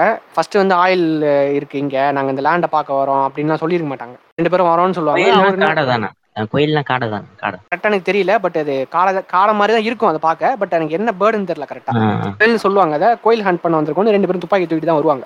அவங்க அப்பா வந்து கேட்பாரு கோயில் அன் பண்ண போறாங்க. கோயில் அன் பண்ண போறாங்க பார்ப்பன புத்தி. ஏங்க பார்ப்பன பத்தின்றீங்க? எங்க கோயில் அன் பண்றாங்களே? கோயிலா? Okay okay okay okay. Comic தான் கார்த்திகுமார். இல்ல இல்ல இது அதோட மோசமா இருந்துச்சு. வேணாம் நான் கட் பண்ணிடுறேன். வேணாம் அப்போ வந்து அவங்க அப்பா வந்து ரிசீவ் பண்றாரு. என்ன சாப்பிடுறீங்க அப்படின்ற மாதிரி கேட்டுட்டு இருப்பாரு இந்த ஆளுக்கு வந்து அவங்ககிட்ட என்ன நின்று பேசிட்டு இருக்கணும்? அப்படின்ற மாதிரி ஒரு இது. அதாவது கோட்ஸ் மில்க் இருக்கு. ஆட்டுப்பால் இருக்கு. குடிக்கிறீங்களா? நீங்க பாரு. கொடுங்க. நீங்க அண்ணாமலையை தாக்கலையே? எங்க எங்க அண்ணன் அண்ணாமலையை நீங்க தாக்கலையே? இல்ல இல்ல நீங்கள் வந்து தவறாக்கப்படுது இது வந்து ஆயிரத்தி தொள்ளாயிரத்தி இருபது பதினொன்னு. அப்போ வந்து அவர் உங்களுக்கு தெரியுமா? பிறந்துட்டாரு. ஓ. கடந்த ரெண்டாயிரம் வருஷம் உயிரோட தாங்க இருக்கிறாரு. ஓஹோ. ஏசுநாதர் இருக்கிறாருல ஏசுநாதர் மெய்ப்பெரும்பாங்கல்ல. இயேசு நாதர் இல்ல, இயேசு இயேசு நாடார் ஆஹ் இயேசு ஏசு நாடார். நாடா இருக்கு ஏசு நாடா இருக்கு இல்ல. ஓம். ஓம் ஸ்ரீ ஸ்ரீ அருள்மிகு ஜீசஸுக்கு வந்து யார் வந்து ஆடு வாங்கி கொடுக்குறா? அம்மா தான். பேசிட்டு இருக்கும்போது அவர் வந்து பிரெட் இல்ல பொட்டேட்டோ இருக்கு இது இல்ல அது இல்லைன்னு சொல்லும் போதே வந்து இந்த பையன் என்ன பண்ணுவான் அந்த பொண்ணு நோக்கி பார்த்து ஹாயெல்லாம் ஐ மீன் அந்த பொண்ணு நோக்கி பார்க்க ஆரம்பிச்சிடும் அந்த பொண்ணும் இவனை பாத்துரும் இவருக்கு வந்து எப்படி இருக்குன்னா எனக்கு இப்போ சாப்பிட வேணாம்னு முதலே சொல்றாரு. இவனுங்க வந்து சரி வந்திருக்காங்களே உங்களுக்கு சாப்பாடு கொடுக்க எதுவும் இல்லையான்னு சொல்லிட்டு திருப்பி திருப்பி அதை ரிக்ரெட் பண்ணிட்டே இருப்பாரு. சாரிங்க சாரிங்கன்னா கேட்கவே மாட்டாரு. கை எப்படி காமிச்சிட்டு எப்பா உடுப்பா என்ன? நான் முதல்ல போயிட்டு வந்துடுறேன் அப்படின்னு சொல்லிட்டு போயிடுவாரு. ஒவ்வொரு சீன்லையுமே இந்த கேரக்டரை எஸ்டாப்ளிஷ் பண்ணுற விதம் தான் வந்து இதில் ரொம்ப அருமையாக இருக்கும். முதல் சீனில் வந்து அதாவது பேச ஆரம்பிச்சதுக்கு சொல்கிறேன் ஈகோ பிடிச்ச ஆளு பயங்கர ஈகோ பிடிச்ச ஆளுன்ற மாதிரி காமிச்சிருவாங்க. அடுத்தது வந்து இவன் என்னைய வந்து நீ ஏமாத்த நினச்சேன்னா உனக்கு வந்து விளைவுகள் பயங்கரமா இருக்கும்ன்ற மாதிரி காமிச்சிருவாங்க. மூணாவது சீன்ல வந்து எப்படின்னா இதை இந்த சீன்ல வந்து அடுத்தவங்க கான்வர்சேஷன்ல வந்து பெருசா இன்ட்ரெஸ்ட் காட்ட மாட்டாரு. நான் பேசுறத பேசி முடிச்சிடுறேன் அப்புறம் நீ எல்லாம் பேசாத. நீ பேசலாம் கேட்க முடியாது. அப்படின்ற மாதிரி ஒரு எஸ்டாப்ளிஷ்மெண்ட் பண்ணிடுவாங்க. ரெண்டு பேரும் போயிட்டு கோயில் ஹண்ட் பண்றாங்க. கோயில் ஹண்ட் பண்ணும்போது இந்த பையன் கையிலையும் துப்பாக்கி இருக்கு. இந்த பையன்லாம் பயங்கரமா குறி வச்சு பயங்கரமா சுடுவான். சின்ன வயசுலயே வந்து நம்ம அந்த புலிகள் அமைப்பு போய் பார்க்கும்போது சீமா நின்றுட்டு இருப்பார்ல. அப்படியே அந்த கையில துப்பாக்கி வச்சுட்டு. அந்த மாதிரிலாம் பயங்கரமா வச்சு சுட்டுருவான். அதான். ஆனங்காத்த வீர வம்சமடா. யோ இரியா இரியா. அதான் இவங்க ரெண்டு பேரும் உட்காந்து பேசுறாங்க. அந்த இந்த பையன் வந்து இந்த பிளேன் வியூ வந்து பையன் கிட்ட பேசுறாரு. இந்த மாதிரி இந்த இடம் நல்லா இருக்குல்ல கோயில்லாம் நல்லா வருதுல்ல அப்படின்னு சொல்லிட்டு பேசிட்டு கோயில் ஹண்டிங்காக வந்து வந்துட்டு இருக்கும்போ திடீர்னு வந்து ஒருத்தன் வரான். முன்னாடி இப்பதான் பால் சண்டேன்னு இவனை காமிச்சாங்க. திடீர்னு வரானே அப்படின்னு பார்த்தா ரெண்டு பேரும் ஷாக்கா வராங்க அவனை பார்த்து. அவனை காமிச்சிட்டு அரியூ ஈலை அப்படின்னு வருவார் ஓகே ஆ யா ஐம் ஈலை அப்படின்னா "ஆ, ஓஹோ இவன் தான் ஈலை சண்டே அப்படின்ற மாதிரி சொல்லுவாங்க. ஆக்சுவலி நான் ஒரு விஷயம் சொல்லணும்னு இருந்தேன். பால் சண்டே போயிட்டு இவர்கிட்ட டீல் பேசும்போதே அதாவது இந்த லேண்ட் இருக்கு வாங்கிக்கோங்கன்னு சொல்லும் போதே முதல் விஷயம் என்ன கேட்பாருன்னா church do you belong to அப்படின்னு கேட்பாரு இப்போ வந்து நம்ம கடை வீடு வாங்க வந்தோம்னா நீங்க என்ன ஆளுங்கன்னு கேட்பாங்கல்ல இந்த மாதிரி- ரெஃபரன்ஸ் தப்பா சொல்றீங்க. இந்த கொங்குநாடு பக்கம் போயிட்டீங்கன்னு வைங்களேன் பஸ்ல. குஞ்சில கை வைக்கிறவனை தவிர்த்துட்டு மீதி இருக்கிறவன்லாம் குலசாமி என்னன்னு. கேட்பான்ல அந்த மாதிரி. அதான் நீ எந்த தெரு எந்த குலசாமின்னு கேட்குற மாதிரி என்ன குடி நீ என்ன குடின்னு கேட்குற மாதிரி நீ எந்த சர்ச்சு அப்படின்ற மாதிரி அவங்க அவங்க கேட்பாரு அப்போ வந்து நம்மால் தெளிவாக ஒரு விஷயம் சொல்லுவார். எனக்கு வந்து எல்லா பிலீஃப்ஸும் பிடிக்கும். நான் வந்து எந்த பிலீஃபையும் வந்து நான் ஸ்பெசிஃபிக்காக நம்பலை. எனக்கு ஐ என்ஜாய் ஆல் பிலீஃப்ஸ் அப்படின்றவாரு. அப்போ வந்து இவர் வந்து லைட்டாக வந்து இவருக்கு வந்து மதத்து மேலே வந்து அபிப்பிராயம் கிடையாது அப்படிங்கிற மாதிரி ஒரு ரெண்டு மூணு டைலாக் மூலயமாவே சொல்லியிருப்பாங்க. Coming back to this point இங்கே வந்து இவர் எப்படி வந்து சொல்லியிருப்பாருன்னா பக்கத்தில் சர்ச்சில் தான் வந்து நான் இதுவாக இருக்கிறேன். அது என்னங்க சொல்லுவாங்க அது? ப்ராஃபிட்டாக சொல்லுவாங்களே. ஆ ப்ராஃபிட்டாக இருக்கிறேன். பக்கத்து சர்ச்சில் தான் வந்து நான் ப்ராஃபிட்டாக இருக்கேன். நான் வந்து மத நம்பிக்கை அதிகமாக உடையவன் அப்படின்ற மாதிரி சொல்லியிருப்பாங்க. இவர் அந்த ஓகே இலை கூடலாம் நல்லா பேசிட்டு இந்த பையன் கூட பேசிட்டு அடுத்த சீனை வந்து டின்னர் சாப்பிட போகிறாங்க டின்னர் சாப்பிட போகும்போது பால் சண்டே அதை பால் ஈலை சண்டே ரெண்டு பேரோட அப்பா இருக்கார்ல அவர்கிட்ட வந்து இவர் டீலிங் பேசுகிறார் டீலிங் பேசும்போது வந்து எனக்கு வந்து இந்த லேண்ட் வாங்கணும்னு எனக்கு தோணுது. எனக்கு வந்து நீங்கள் மூவாயிரத்தி எழுநூறுவா நான் தரேன். மூவாயிரத்தி எழுநூறு டாலர் உங்களுக்கு தரேன் நான். நீங்கள் வந்து எனக்கு இந்த லேண்டை கொடுத்துருங்க அப்படின்ற மாதிரி பேசுவார். இவர் பிளெயின் வியூ என்ன நினச்சிருப்பாருன்னா பால் சண்டேக்கு மட்டும்தான் அங்கே ஆயில் இருக்க விஷயம் தெரியும். அவன் நேரம் நம்மகிட்ட தான் வந்து சொல்லியிருக்கான் அப்படின்ற மாதிரி நினச்சிருப்பாரு. ஆனால் ஈலை சண்டேக்கும் அங்கே இருக்கிற அங்கே ஆயில் இருக்குன்ற விஷயம் தெரிஞ்சிருக்கும். அதனால தான் வந்து இவர் மூவாயிரத்தி எழுநூறு டாலர்னு சொல்லும்போது இல்லை இல்லை அங்கே ஆயில் இருக்கு அந்த லாபத்தை நீ தான் பார்க்க பார்ப்ப அதனால நீ வந்து பத்தாயிரம் டாலராக கொடுத்துரு இந்த லேண்டுக்கு. அப்படின்னு சொல்லி ஒரு பெரிய அமௌண்ட்டாக சொல்லுவார். டிஎன்வி வியூ வந்து கிராண்டாகி பா பார்த்துட்டு பெரியவங்க பேசிகிட்டு இருக்கோம்ல அமைதியாருன்ற மாதிரி சொல்லிட்டு அஞ்சாயிரரூபா லேண்டுக்கு அஞ்சாயிரரூபா சர்ச்சுக்கு கொடுக்க முடியும்னா லேண்டை கொடுக்கலாம். அப்படின்னு சொல்லி ஈலை சண்டே சொல்லும்போது இவருக்கு வேறு வழி இருக்காது. சரி ஓகே உனக்கு தெரிஞ்சு போச்சு. அப்படின்னு சொல்லிட்டு அஞ்சாயிரம் ரூபாய் லேண்டு கொடுத்துட்டு சர்ச்சுக்கு அஞ்சாயிரரூபா அப்புறமா தரேன். அப்படின்ற மாதிரி சொல்லியிருப்பாரு. இல்ல இல்ல இல்ல. சர்ச் இருக்குல்ல. சர்ச்சிங் வந்து எப்படி ஒரு மேஜர் ரோல் ப்ளே பண்ணுது அந்த படத்துல சூப்பரா காமிச்சிருப்பாரு. அந்த இவர் வந்து அந்த லேண்டை வாங்குறாருல்ல. இங்க சர்ச் வாங்க சர்ச் வாங்க சர்ச் கட்டுங்க அப்படின்னு சொல்லிட்டு ஆ. நச்சரிப்பானுங்க அவரை. ஏன்னா அங்க அங்க இருந்தவனுங்களுக்கு எல்லாம் எப்படின்னா சர்ச் வந்து உங்களை கண்ட்ரோல் பண்ணும். சர்ச் உங்களை மைண்ட் கண்ட்ரோல் பண்ணும். அந்- அது வந்து எழுதப்படாத ஒரு விதி. கிறிஸ்டியானிட்டில வந்து ஒரு எழுதப்படாத விதி. இப்போ நம்ம ஊர் பசங்களை. எடுத்துக்கோங்க வந்து இந்த ஃபாதர் ஸ்கூல் படிக்கிறவங்க தெரியும். இந்த. பரிசுத்தாவி ஸ்கூல் இங்க படிக்கிறவங்களுக்கு எல்லாம் தெரியும் இந்த தெரியும், கிறிஸ்டியானி France. ம். ம். ம். நீங்க கிறிஸ்டியனா பிறந்துட்டீங்கன்னு வைங்களேன் மாஸ்க் கார்டுன்னு உங்க கையில ஒன்று கொடுத்துருவானுங்க இது நீ சைன். வாங்கிட்டு வா நீ ஒரு நாள் சர்ச்சுக்கு போனா கூட உங்களை வச்சு புள்ளி பண்ணுவானுங்க அது மாதிரியான ஒரு. மென்டாலிட்டி தான் இங்க சர்ச்சு. சர்ச் தான் உங்களை கண்ட்ரோல் பண்ணுமே நம்ம ஊர் இந்து கோயில் மாதிரி நம்ம ஊர்ல என்ன சொல்றான் நீ உள்ளே வராதம்மா அவங்க நீ உள்ள வா வந்து உக்காரு கண்ட்ரோலே. பண்ணுவான் ம். வந்து அவனை டார்ச்சர் பண்ணுவாங்க. அதெல்லாம் இங்க சூப்பரா வந்து ரொம்ப சட்டிலா காமிச்சிருப்பாரு. இந்த ஒரு சீன்டே ஐயோ சர்ச்சு கட்டு. சர்ச்சு கட்டு சர்ச்சு கட்டு நச்சரிப்பானுங்களே. இந்த ஒரு சீன்டே கரெக்டா காட்டுவாங்க. ஆஹ் அங்கிருந்து வந்து ஆயில் டிக் பண்ண ஆரம்பிக்கலாம் அப்படின்ற மாதிரி ஒரு பிளான்ல வந்து ஆரம்பிக்கிறாங்க. குறிப்பா இந்த படத்தை வந்து ஒரு விஷயம் வந்து அடுத்த கட்டத்துக்கு எடுத்துட்டு போச்சு அப்படின்னா அது வந்து இந்த படத்தோட மியூசிக் ஏன்னா அது இது எப்படி இருந்துச்சுன்னா ஒரு ஃப்ரெண்டு இருப்பாரு. ஃப்ரெண்டு வந்து இங்கே சுற்றி நிறைய லேண்ட் இருக்கு. நீ எந்த லேண்டை வாங்க போறேன்னா இது இது இது இது இதுன்னு எல்லாத்தையும் காமிச்சிருவாரு. எல்லாத்தையும் காமிச்சிருவாரு.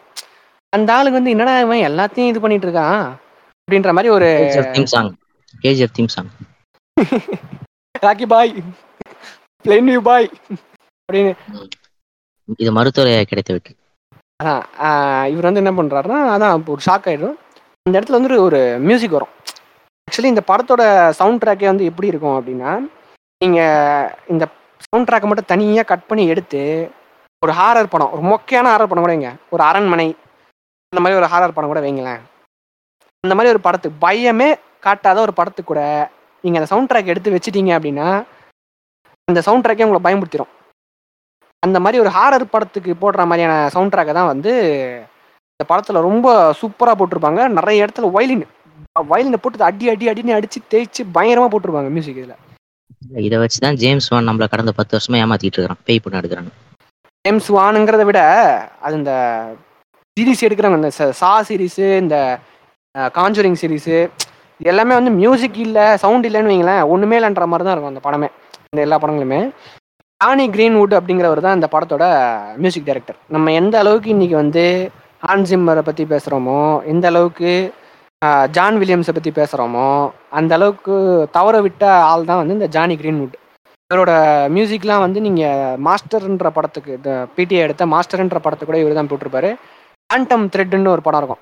அற்புதமாக இருக்கும். ஒவ்வொரு ட்ராக்கும் வந்து அந்த மாதிரி அற்புதமாக இருக்கும். ஆனால் இவர் வந்து அந்த அந்த இடத்துல வந்து ஒரு சவுண்ட் ட்ராக் வரும். அதுக்காக தான் இப்போ அங்கே போனோம். இப்போ coming back to the movie நான் ஏன் இப்போ ஆமாம் ஏங்க இப்போ ஸ்டார் ஸ்போர்ட்ஸ் கமெண்ட்ரி மாதிரி பேச ஆரம்பிச்சிட்டேன். சரி வேணாம். ம். ஆர் ஃப்ரெண்ட்ஸ் ஆர்ஜே பாலாஜி மாதிரி பேச ஆரம்பிச்சிட்டேன் ஃப்ரெண்ட்ஸ் வேண்டாம் வேண்டாம். அந்த பாவம் எனக்கு தன்னை சேர வேண்டாம். நீங்களா நாலனா பாப் கல்ச்சர்ன்ற சொல்ற போறானுங்க. வேண்டாம். அதனால வந்து அந்த இடத்துல இருந்து ஆயில் டிக் பண்ண ஆரம்பிக்கலாம் அப்படின்னு சொல்லிட்டு ஆளுங்களை இறக்குறாங்க. வேலைக்கு ஆளுங்களை இறக்குறாங்க. வேலைக்கு ஆளுங்களை இறக்கி ஒரு ஒரு இடத்துல கூட்டுறாங்க. இவர் எப்படி பேசுறாருன்னா நம்ம அந்த ஆளுங்கிட்ட ஏதோ வந்து இந்த இடத்துல வந்து நம்ம ஆயில் கண்டுபிடிச்சிட்டோம்னா நம்ம பிள்ளைங்கெல்லாம் படிச்சிடும் நம்ம கம்யூனிட்டியே வந்து டெவலப் ஆயிரும். நம்ம எல்லாருமே வந்து அடுத்த கட்டத்துக்கு போயிடலாம் இங்க இருக்கிற எல்லா குழந்தைங்களுக்குமே வந்து மிகப்பெரிய அளவுல நாலேஜ் வந்துடும் நம்ம கம்யூனிட்டியே வந்து டெவலப் பண்றதுக்கு தான் நான் இங்க ஆயிலே டிக் பண்றேன் அப்படிங்கிற மாதிரி ஒரு பிம்பத்தை கிரியேட் பண்ணி ஒரு அமெரிக்கான் எம்ஜிஆர்ல ஆமா ஆமா. ஒரு பிம்பத்தை கிரியேட் பண்ணி ஃபேக் மோட்டிவேஷன் ஃபேக் என்கரேஜ்மெண்ட் பண்ணி தான் வந்து அங்க இருக்கிற மக்களை வந்து ஊக்குவிச்சு வேலை வாங்குறாரு. அதாவது ஃபேக் மோட்டிவேஷன்னா ஃபேக் மோட்டிவேஷனா இந்த நம்ம மதுவந்தி போடுவாங்களே அதுவா? மதுவந்தி கிடையாது. நம்ம ஹீலர் சக்தி பண்ணுவாரு. அரியர்லாம் வச்சானடா அரியர்லாம் ஒண்ணும் கிடையாது அப்படின்னு வரல அந்த மாதிரி ஒரு. ஒண்ணும் இல்ல பிரதர் கிருபை. அந்த கிருபையை நீங்க இங்க ரிலேட் பண்ணிக்கலாம். கிறிஸ்டியானிட்டி பத்தி தான் இது. அப்படி பேசுவாரு. நீங்க வந்து டென்ட் போட்டு கொடுக்குறோம். உங்களுக்கு எல்லாமே பண்ணி கொடுக்குறோம். இங்க இருக்கிறவங்க அந்த சொன்ன மாதிரி திருப்பி அந்த டைலாக் வரும். இந்த மிடில் மென்னு திருப்பி அதே அந்த இடத்துல திருப்பியும் வந்து இது this is my son HW Plainview இந்த குழந்தைங்க மாதிரி தான் நான் உங்க எல்லா குழந்தைங்களையும் பார்க்குறேன்.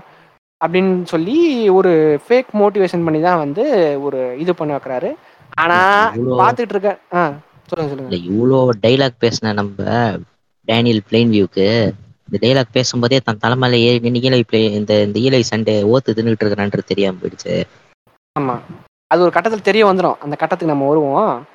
ஆஹ் அங்கதான் வந்து இவர் ஃபேக் மோட்டிவேஷன் பண்ணி நமக்கு தெரியும். பார்த்த நமக்கு தெரியும். இந்த ஆள் இப்படிலாம் இல்ல. இந்த ஆள் எக்ஸ்ப்ளாய்ட் பண்ற ஒரு ஆளுன்ற மாதிரி தெரியும். ஆனா அவங்க ஏமாந்துருவாங்க. ரொம்ப அப்படியே ஒரு பூரிப்போட பார்ப்பாங்க. ஆஹா நம்மளை காப்பாத்த ஒருத்தன் வந்துட்டான் அப்படின்ற மாதிரி பார்ப்பாங்க. அங்க இத்தனைக்கும் வந்து வேலைக்கு வந்தவங்கன்னு பார்த்தீங்கன்னா பெரும்பாலும் வந்து யாரும் பிளாக்ஸா இருக்க மாட்டாங்க. பிளாக்ஸ் அந்த இடத்துல யூஸ் பண்ணிருக்க மாட்டாங்க. மேபி அங்க இவர் ஒரு ரேசிஸ்ட்னு கூட சொல்ல வந்திருக்கலாம். இந்த ஆளுக்கு வந்து கருப்போ சிவப்போ வெள்ளையோ எந்த ஜாதி எந்த மதம் ஜாதி அங்க வராது. முதலாளிக்கு ஒரு. கோட் ஒன்று சொல்லுவாரு. முதலாளிக்கு கருப்பு வெள்ளை தெரியாது. முதலாளிக்கு வந்து நீலம்ங்கிற கலர் மட்டும்தான் தெரியும். நீலம்னா கேபிட்டலிஸ்ட் அந்த அது கொடுக்குற ஒரு கலர் நீலம்ங்கிறது. முதலாளி. கருப்பு வெள்ளை தெரியாது அப்படிம்பாரு. நீங்க நம்ம நீங்க நம்ம கிருஷ்ணர் எதுவும் சொல்லியே கிருஷ்ண பகவான் எதுவும் சொல்லியே யாரு? நம்ம கிருஷ்ணாவா? யோ அது இல்லையா? நீ அந்த அங்க போவாதையா ஏன் நீ வர.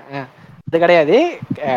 Krish bro Krish bro Krish bro இந்த ப்ரோ நீங்க சொல்ற ப்ரோ வேற ப்ரோ அது இன்னொரு நாள் பாத்துக்கலாம். இந்த ப்ரோ மாதிரி நீங்க அமைப்பாய் திரள் சொல்லலையே அமைப்பாய் திரள் அதான் அவருக்கு வந்து கருப்பு சிவப்பு நீல அந்த கலர் டிஃப்ரென்ஸ் எல்லாம் கிடையாது. எனக்கு என்கிட்ட வர வேலை செய்யறான் வரவன் அவன் வந்து நான் எக்ஸ்பெக்ட் தான் பண்ணுவேன். எனக்கு எனக்கு காசு வரணும்னா நான் எந்த லெவலுக்கும் எக்ஸ்பெக்ட் பண்ணுவேன்ற ஒரு ஆள் மாதிரி தான் வந்து காட்டியிருப்பாங்க. அடுத்தது வந்து மாதிரி. ஆனா அவர் மன்னிப்பு கேட்பாரு அவர் வந்து தன்னுடைய ஈகோல இருந்து இறங்கி வந்து மன்- மன்னிப்பு கேட்டவர். இவர் வந்து மன்னிப்புலாம் கேட்க முடியாது இவரால. இவர் வந்து வேற லெவல் இவர். வேற லெவல் ஈகோ பிடிச்ச ஒரு ஆளு. மன்னிப்பு வச்சுட்டாங்க. அது வந்து எப்படிங்க அவருக்கு அது எப்படி அது சொல்லுவோம் சொல்லுவோம் அது வருவோம். அந்த அந்த சீனை இப்போ ரிவீல் ம். பண்றான் முக்கியமான ஒரு சீன் அது. அதை ரிவீல் பண்ற வேண்டாம். புது ரோடு ஒன்று போட்டு தரோம். இந்த இடத்துல வந்து புது ரோடு போட்டு தரோன்ற மாதிரி நம்ம பிளேன் வியூ வந்து அந்த பேசிட்டு இருக்கும்போது சொல்லுவார். அப்போ வந்து யாருக்காவது டவுட்ஸ் கேட்டு இருக்கா அப்படின்னு சொல்ற மாதிரி கேட்பாரு நம்ம ஈலை சண்டை பெரிய புளுத்தி மாதிரி வந்து ஃப்ரெண்ட்ஸ் எனக்கு ஒரு டவுட் இருக்கு ஃப்ரெண்ட் அப்படின்ற மாதிரி கையை தூக்கிட்டு the new road lead to the church அப்படின்னு that will be the first place it would be leading அப்படின்னு அதாவது முத ரோட்ல ரோட்ல போகும்போது முதல்ல நீங்க வந்து சர்ச்சுக்கு தான் டெஸ்டினேஷன் போவோம் அப்படின்ற மாதிரி சொல்லிடுவார். அடுத்த சீன்ல வந்துட்டு இங்க உட்காந்துக்கிட்டு இருப்பாங்க. பிளேன் வியூ உட்காந்துக்கிட்டு இருப்பாரு. இவங்க வந்து அங்க இருக்கிற லேபர்ஸை ஒருத்தர் ஒருத்தரை வலுப்புறுத்தி அதாவது கம்பல் பண்ணி இவர் வந்து இந்த ஈலை சண்டே வந்து சர்ச்சுக்கு போக சொல்லுவார். அதுதான் வந்து நம்ம சிக்கமார் சொன்னது வந்து அதுதான். நீ வந்து கண்டிப்பா உனக்கு என்ன வேலை இருந்தாலும் சரி நீ என்ன பண்ணிட்டு இருந்தாலும் சரி நீ சர்ச்சுக்கு வந்து தான் ஆகணுன்ற மாதிரி இவர் வந்து ப்ரொப்பகண்டா பண்ணி கூட்டிட்டு போயிட்டே இருப்பார். இழுத்துட்டு போய் இந்த இந்த- இந்த புது ரோடு போட்டுருக்காங்க பாருங்க. போங்க. உங்களுக்காக தான் போட்டிருக்கு. உங்களுக்காக தான் போட்டிருக்குன்ற மாதிரி சொல்லிட்டு இருப்பாங்க. அங்கிருந்து வந்து இது வந்து ஒரு முக்கியமான சீனுங்க நம்ம ஈலை சண்டே வந்து பிளெயின் வியூ இருக்கிற கேபினுக்கு வராரு. பிளெயின் வியூ இருக்கிற கேபினுக்கு வந்துட்டு நாளைக்கு தானே வந்து வேலையை ஆரம்பிக்க போறோம். அப்படின்னு கேட்பேன் ஆமா. ஃபேப், ஃபேப். ஆஹ், இல்ல, நாளைக்கு தானே வேலை. சத்தத்தெல்லாம் வந்து இல்ல இல்ல இல்ல சத்தம் கேட்கணும். அதெல்லாம் மைண்ட் பண்ணிக்காதீங்க ஃப்ரான்ஸ் அதான் அங்கிருந்து வந்து நாளைக்கு தானே வேலை ஆரம்பிக்க போகுதுன்னா ஆமாம் எல்லாம் நல்லா போயிட்டு இருக்கு எல்லாம் நல்லா போயிட்டு இருக்கு எல்லாம் நல்லா போயிட்டு இருக்கு அப்படின்னு பிளேம் சொல்றாரு. சரி சார் ரெக்வஸ்ட் அப்படின்னு சொல்லிட்டு ரெக்வஸ்ட்னு கூட சொல்ல மாட்டார். நாங்கள் நான் நாளைக்கு நீங்கள் எனக்காக ஒன்று பண்ணணும் அப்படின்னு சொல்லிட்டு நாளைக்கு வந்து இந்த வெல் இருக்குல்ல அந்த ஆயில் வெல்ல வந்து நான் bless பண்ணுவேன். அது வந்து ஒரு சிம்பிள் பிளெஸ்ஸிங் தான். ஆனால் நான் bless பண்ணுறதுக்கு முன்னாடி நீங்கள் வந்து என்னைய வந்து கூப்பிட்டு எப்படி இன்ட்ரடியூஸ் பண்ணணும்னா the proud son of the hills Eli Sunday is going to bless this அப்படின்ற மாதிரி என்னைய கூப்பிட்டு நீங்கள் இன்ட்ரடியூஸ் பண்ணணும். இன்ட்ரடியூஸ் பண்ணினா நான் உங்களுக்கு blessing பண்ணுவேன். blessing பண்ணால் இந்த இந்த கம்யூனிட்டி வாழ்றதுக்கு வந்து இது ஒரு ஹெல்ப்ஃபுல்லாக இருக்கும் அப்படின்ற மாதிரி சொல்லுவார். அங்கே வந்து என்ன கம்யூனிட்டி தாண்டா வளரும். கம்யூனிட்டி வளராது. அங்க வந்து என்னன்னா இந்த ஈலை சண்டேவும் வந்து எனக்கு வந்து தற்பெருமை தேடிக்கணுன்ற மாதிரி சுத்திட்டு இருக்க ஒரு ஆள் தான் அப்படின்றது வந்து அந்த இடத்துல தெரிய வரும். நீ ப்ளஸ் பண்றவன் ble- நீ நீ பாட்டுக்கு வந்து ப்ளஸ் பண்ணிட்டு போக வேண்டியதானே உண்மையாவே பக்தி இருந்துச்சுன்னா ப்ளஸ் பண்ணிட்டு போக வேண்டியதானே அதே நீ வந்து என்னை கூப்பிட்டு இந்த ப்ரௌட் சன்னு நீ அவன் வாயால நீயே ரெக்வஸ்ட் பண்ணி சொல்ல வச்சு அட்டென்ஷன் சீக்கர் அட்டென்ஷன். சீக்கர்ல வர. Attention seeker attention seeker attention seeker plus வந்து தற்பெருமையை வந்து இவரா போய் கேட்டு வாங்கிக்கிற ஒரு ஆளுன்ற மாதிரி அதில் காமிச்சிருப்பாங்க. அந்த இடத்துல வந்து இந்த ஆள் மேல ஒரு டவுட் ஒரு பிம்பம் ஒரு என்னடா அவன் அப்படின்ற. மாதிரி கிரியேட் ஆகும். இல்ல இல்ல. இல்ல வாழும் மாப்போ சிவஞானம். ஆமா. மாப்போ சிவஞானத்துக்கு கடைசியில வந்து கலைஞர் தான் செலவு வச்சாரு இருக்கும்போது தற்பெருமை தேடிக்கிட்டாரு. ஆமா. ஸோ அந்த இடத்துல இருந்து வந்து அடுத்த ஷாட் காட்டுறாங்க. அடுத்த நாள் ஆயிடுது அதாவது எப்படி இருக்கும்னா இலை சண்டே எழுந்து வெளியே போயிடுவாரு பிளெயின் வியூ வந்து கேபின்ல இருந்து எழுந்து வெளியே வர மாதிரி இருக்கும். ஆனா வந்து அது அடுத்த நாள். புரியுதுங்களா? அந்த டிரான்சிஷன் வந்து அந்த இடத்துல வந்து சூப்பரா இருக்கும். அடுத்த நாள்ன்றது வந்து ட்ரெஸ் சேஞ்ச் மூலியமாவும் அந்த அந்த அங்க இருக்கிற இது மூலியமாவும் நமக்கு அடுத்த நாள்ன்றது புரிய வச்சிருவாங்க. அது வந்து நான் குறியீடு வச்சேன் உங்களுக்கு புரியாம இருக்குன்ற மாதிரி சொல்ற இந்த செல்வராகவன் மாதிரி ஆள் கிடையாது அவரு. கார்த்திக் என்ன விடுங்க செல்வராகவன் இருக்காருங்க. நான் வந்து படம் வந்து குறியீடு வச்சு எடுத்தேன். இங்க இருக்கிற ஆடியன்ஸுக்கு அறிவு இல்லைன்றவர் அவர் வந்து. நான் என்ன பார்த்தா லூஸ் குதி மாதிரி தெரியுது அப்போ. அதான் எங்க உண்மையாவே குறியீடு வச்சிருந்தா உண்மையாவே நீ சீனை ஒழுங்கா வச்சு குறியீடு வச்சிருந்தா இங்க இருக்க இங்க இருக்க ஆடியன்ஸ் வந்து அதெல்லாம் புரிஞ்சுப்பாங்க. ஏன்னா சூப்பர் டீலக்ஸ்லயோ அமைதியா இருக்கணும். இல்ல. டே முட்டை அமைதியா இருக்கணும். உண்மையானுமே குறியீடு வச்சிருந்தா அது புரிஞ்சுக்க போறாங்கடா டே ஆமா. அமைதியா இல்லாம ட்விட்டர்ல போஸ்ட் போட்டு போட்டுட்டு இருப்போம் கம்யூனிட்டி ஆமா. ஆமா. இந்த இங்க பாருங்க ஃப்ரெண்ட்ஸ் நாங்க வந்து நாங்க வந்து பட்ஜெட் அதிகம்னு சொல்லிட்டோம் ஃப்ரெண்ட்ஸ் அசிங்கமா இல்ல. அது வேற ஒரு ட்விட்டர் ட்வீட்டை வேற வந்து போட்டு இதுக்கு முன்னாடி எப்படி ஆயிரத்தி தொண்ணூறுலாம் யாருமே பார்க்கல. நான் வந்து கஷ்டப்பட்டு எடுத்தேன். ரொம்ப கஷ்டப்பட்டு எடுத்தேன். இங்க இருக்க மக்கள் என்ன புறக்கணிச்சிட்டாங்க அப்படின்ற மாதிரி சொல்லிட்டு. அப்புறம் இன்னைக்கு பாருங்க ஃப்ரெண்ட்ஸ் நாங்க வந்து இது மார்க்கெட்டிங்காக வந்து பட்ஜெட்டை வந்து அதிகமா சொன்னோம். பட்ஜெட் கம்மி தான் அப்படின்ற மாதிரி சொன்னா இல்ல கே- எங்க நம்ம நம்மளெல்லாம் பார்த்தா நீ நெத்தியில கேன பூண்டுன்னு எழுதி வச்சிருக்கா? என்ன என்ன நினைச்சு அதை சொன்னாருன்னு தெரியல. அது சொல்லாமலே இருந்திருக்கலாம் இன்னொரு விஷயம் அப்ப ஞாபகம் வந்துச்சு சிக்கமாரோ. நம்ம சங்கர்னாலாம் இந்த மாதிரி கன்ஃபஸ் பண்றதா இருந்தா எத்தனை வாட்டி கன்ஃபஸ் பண்றதா இருக்கும்? இல்ல இல்ல. கன்ஃபஸ்னா வந்து first முதல்ல வந்து கன்ஃபஸ் பண்ணணும். காலில் விழணும். பேண்ட்டை கழட்டணும் பாய் வைக்கணும். மறுபடியும் பேண்ட் ஜிப்பெல்லாம் போட்டு விடணும். மறுபடியும் வந்து கையெடுத்து கும்பிட்டுட்டு நடந்து வந்துடணும். இதுக்கே வந்து ஒரு பத்து வருஷம் ஓடி போயிடும். டேடி நீ. படம் எடுத்தா என்ன? எடுக்கலன்னா என்ன? அதான் சங்கர். நாவல் தற்போதைய சூழ்நிலை. Okay okay okay. அதான். அடுத்த சீனில் வந்து இவர் கீழே இறங்கி போகிறாரு இங்கே வந்து ஒரு கேதரிங்கு இனிமேல் வந்து வேலையை ஆரம்பிக்க போகிறோம் அப்படின்ற மாதிரி சொல்லிட்டு நம்மால் வந்து பயங்கரமான ஒரு தக் பண்ணிடுறாரு. கீழே சண்டே வந்து அப்படியே மூஞ்சில் ஒரு ஒரு திமிரு ஒரு ஆணவம் அதோட நின்றுட்டு இருக்காப்புல நம்மள தான் கூட போறாருன்னு. ஆனா நம்ம ஈலை சண்டையோட தங்கச்சி இருக்குல்ல நம்ம ஹெச்டபிள்யூ பிளேன் போய் விளையாடிட்டு இருப்பாரு. அந்த பொண்ணை கூப்பிட்டு proud daughter of the hill இவங்க பேரால வந்து இங்க இங்க வந்து பிளஸ் பண்ணப்படுது அப்படின்னு சொல்லி நானே நானே பிளஸ் பண்றேன் அப்படின்னு சொல்லிட்டு பிளஸ் பண்ணிடுவாரு. பிளஸ் பண்ணிட்டு ஏங்க இந்த சீன்ல இந்த சீன்ல எனக்கு. பெரியார் ரெஃபரன்ஸ் வந்துச்சுங்க. பெரியார் என்ன பண்ணுவாரு? இப்போ வந்து இப்போ நல்லா ஃபேமிலியில இருந்து நல்லா வந்து நல்லா இப்போதைக்கு வாழ்ந்துட்டு இருக்கவங்கள தான் வந்து நார்மலா ஆரிய கலாச்சாரம் படி கல்யாணத்துல தாலி எடுத்து கொடுக்க சொல்லுவாங்க. பெரியார் அப்படி தலைகீழ. இந்த வெள்ளை. சேலை கட்டின பெண்கள் வந்து தாலி எடுத்து கொடுக்க சொல்லுவார். அவர் நக்கல். அந்த காலத்துல அந்த காலத்துக்கு உண்மையான டேங்க் உண்மையான கவுண்டர் கல்ச்சர் அவர் தான் இவ்வளவு நக்கல். பாத்தீங்களா? அந்த-. கிழவனுக்கு அதே மாதிரிதான் இந்த ஆள் வந்து நீ என்ன ப்ரௌட் சன்னுங்கிறியா? நான் ப்ரௌட் டாக்டருங்கிறேன்டா அப்படின்னு சொல்லிட்டு. இவர் ஒரு வகையான கவுண்டர் கல்ச்சருங்க இந்த படத்துல. எனக்கு பெரியார். பெரியார் ரெஃபரன்ஸ் தான் வந்துச்சு அந்த சீன் பார்க்க. அது மாதிரி பொதுவா என்ன பண்ணுவாங்கன்னா அங்க பக்கத்துலயே சர்ச் இருக்கு. அங்க மத நம்பிக்கை அவ்வளவு இருக்கிறவங்க இருக்காங்க அப்படின்றனால அங்க இருக்க ஒரு ஃபாதரையோ இந்த மாதிரி இந்த ஈலை சண்டை மாதிரி ஒரு ப்ராஃபிட்டையோ தான் வந்து அந்த மிஷினை ஆரம்பிச்சு வைக்கிறதுக்குலாம் வந்து அவரோட கையால தான் பண்ணணும்னாங்க. நம்ம அதெல்லாம் கிடையாது. எஸ்டபிள்யூ சீக்கிரம் வேகமாக போ. மிஷினை ஸ்டார்ட் பண்ணு. எஸ்டபிள்யூ பிளைன் வியூ கையால் தான் வந்து அந்த மிஷினை ஸ்டார்ட் பண்ண வைப்பார். ஸோ அந்த இடத்துல வந்து இந்த இவர் வந்து இந்த ப்ராஃபிட் எல்லாம் பெருசாக மதிக்கிறது இல்லை. இந்த மத நம்பிக்கைகளுக்கு வந்து பெருசாக வந்து முக்கியத்துவம் கொடுக்கறது இல்லைன்ற மாதிரி காட்டிடுவாங்க. அது மட்டும் இல்லாமல் நீ உனக்கு பெருமை தேடிக்கணுன்றதுக்காக இந்த ஆளுகிட்ட போனனா நீ அசிங்கம் தான் படுவேன்றதும் ஏன்னா அவன் அது வரைக்கும் டாஜி மாதிரி நின்று ஆளு. இது சொல்லி இதெல்லாம் முடிஞ்சு எல்லாம் கலைஞ்சு போனதுக்கப்புறம் அவன் மட்டும் அங்கேயே நின்று இருப்பான் சிம்ஸ் மாதிரி நம்மளை கூப்பிடுவாங்க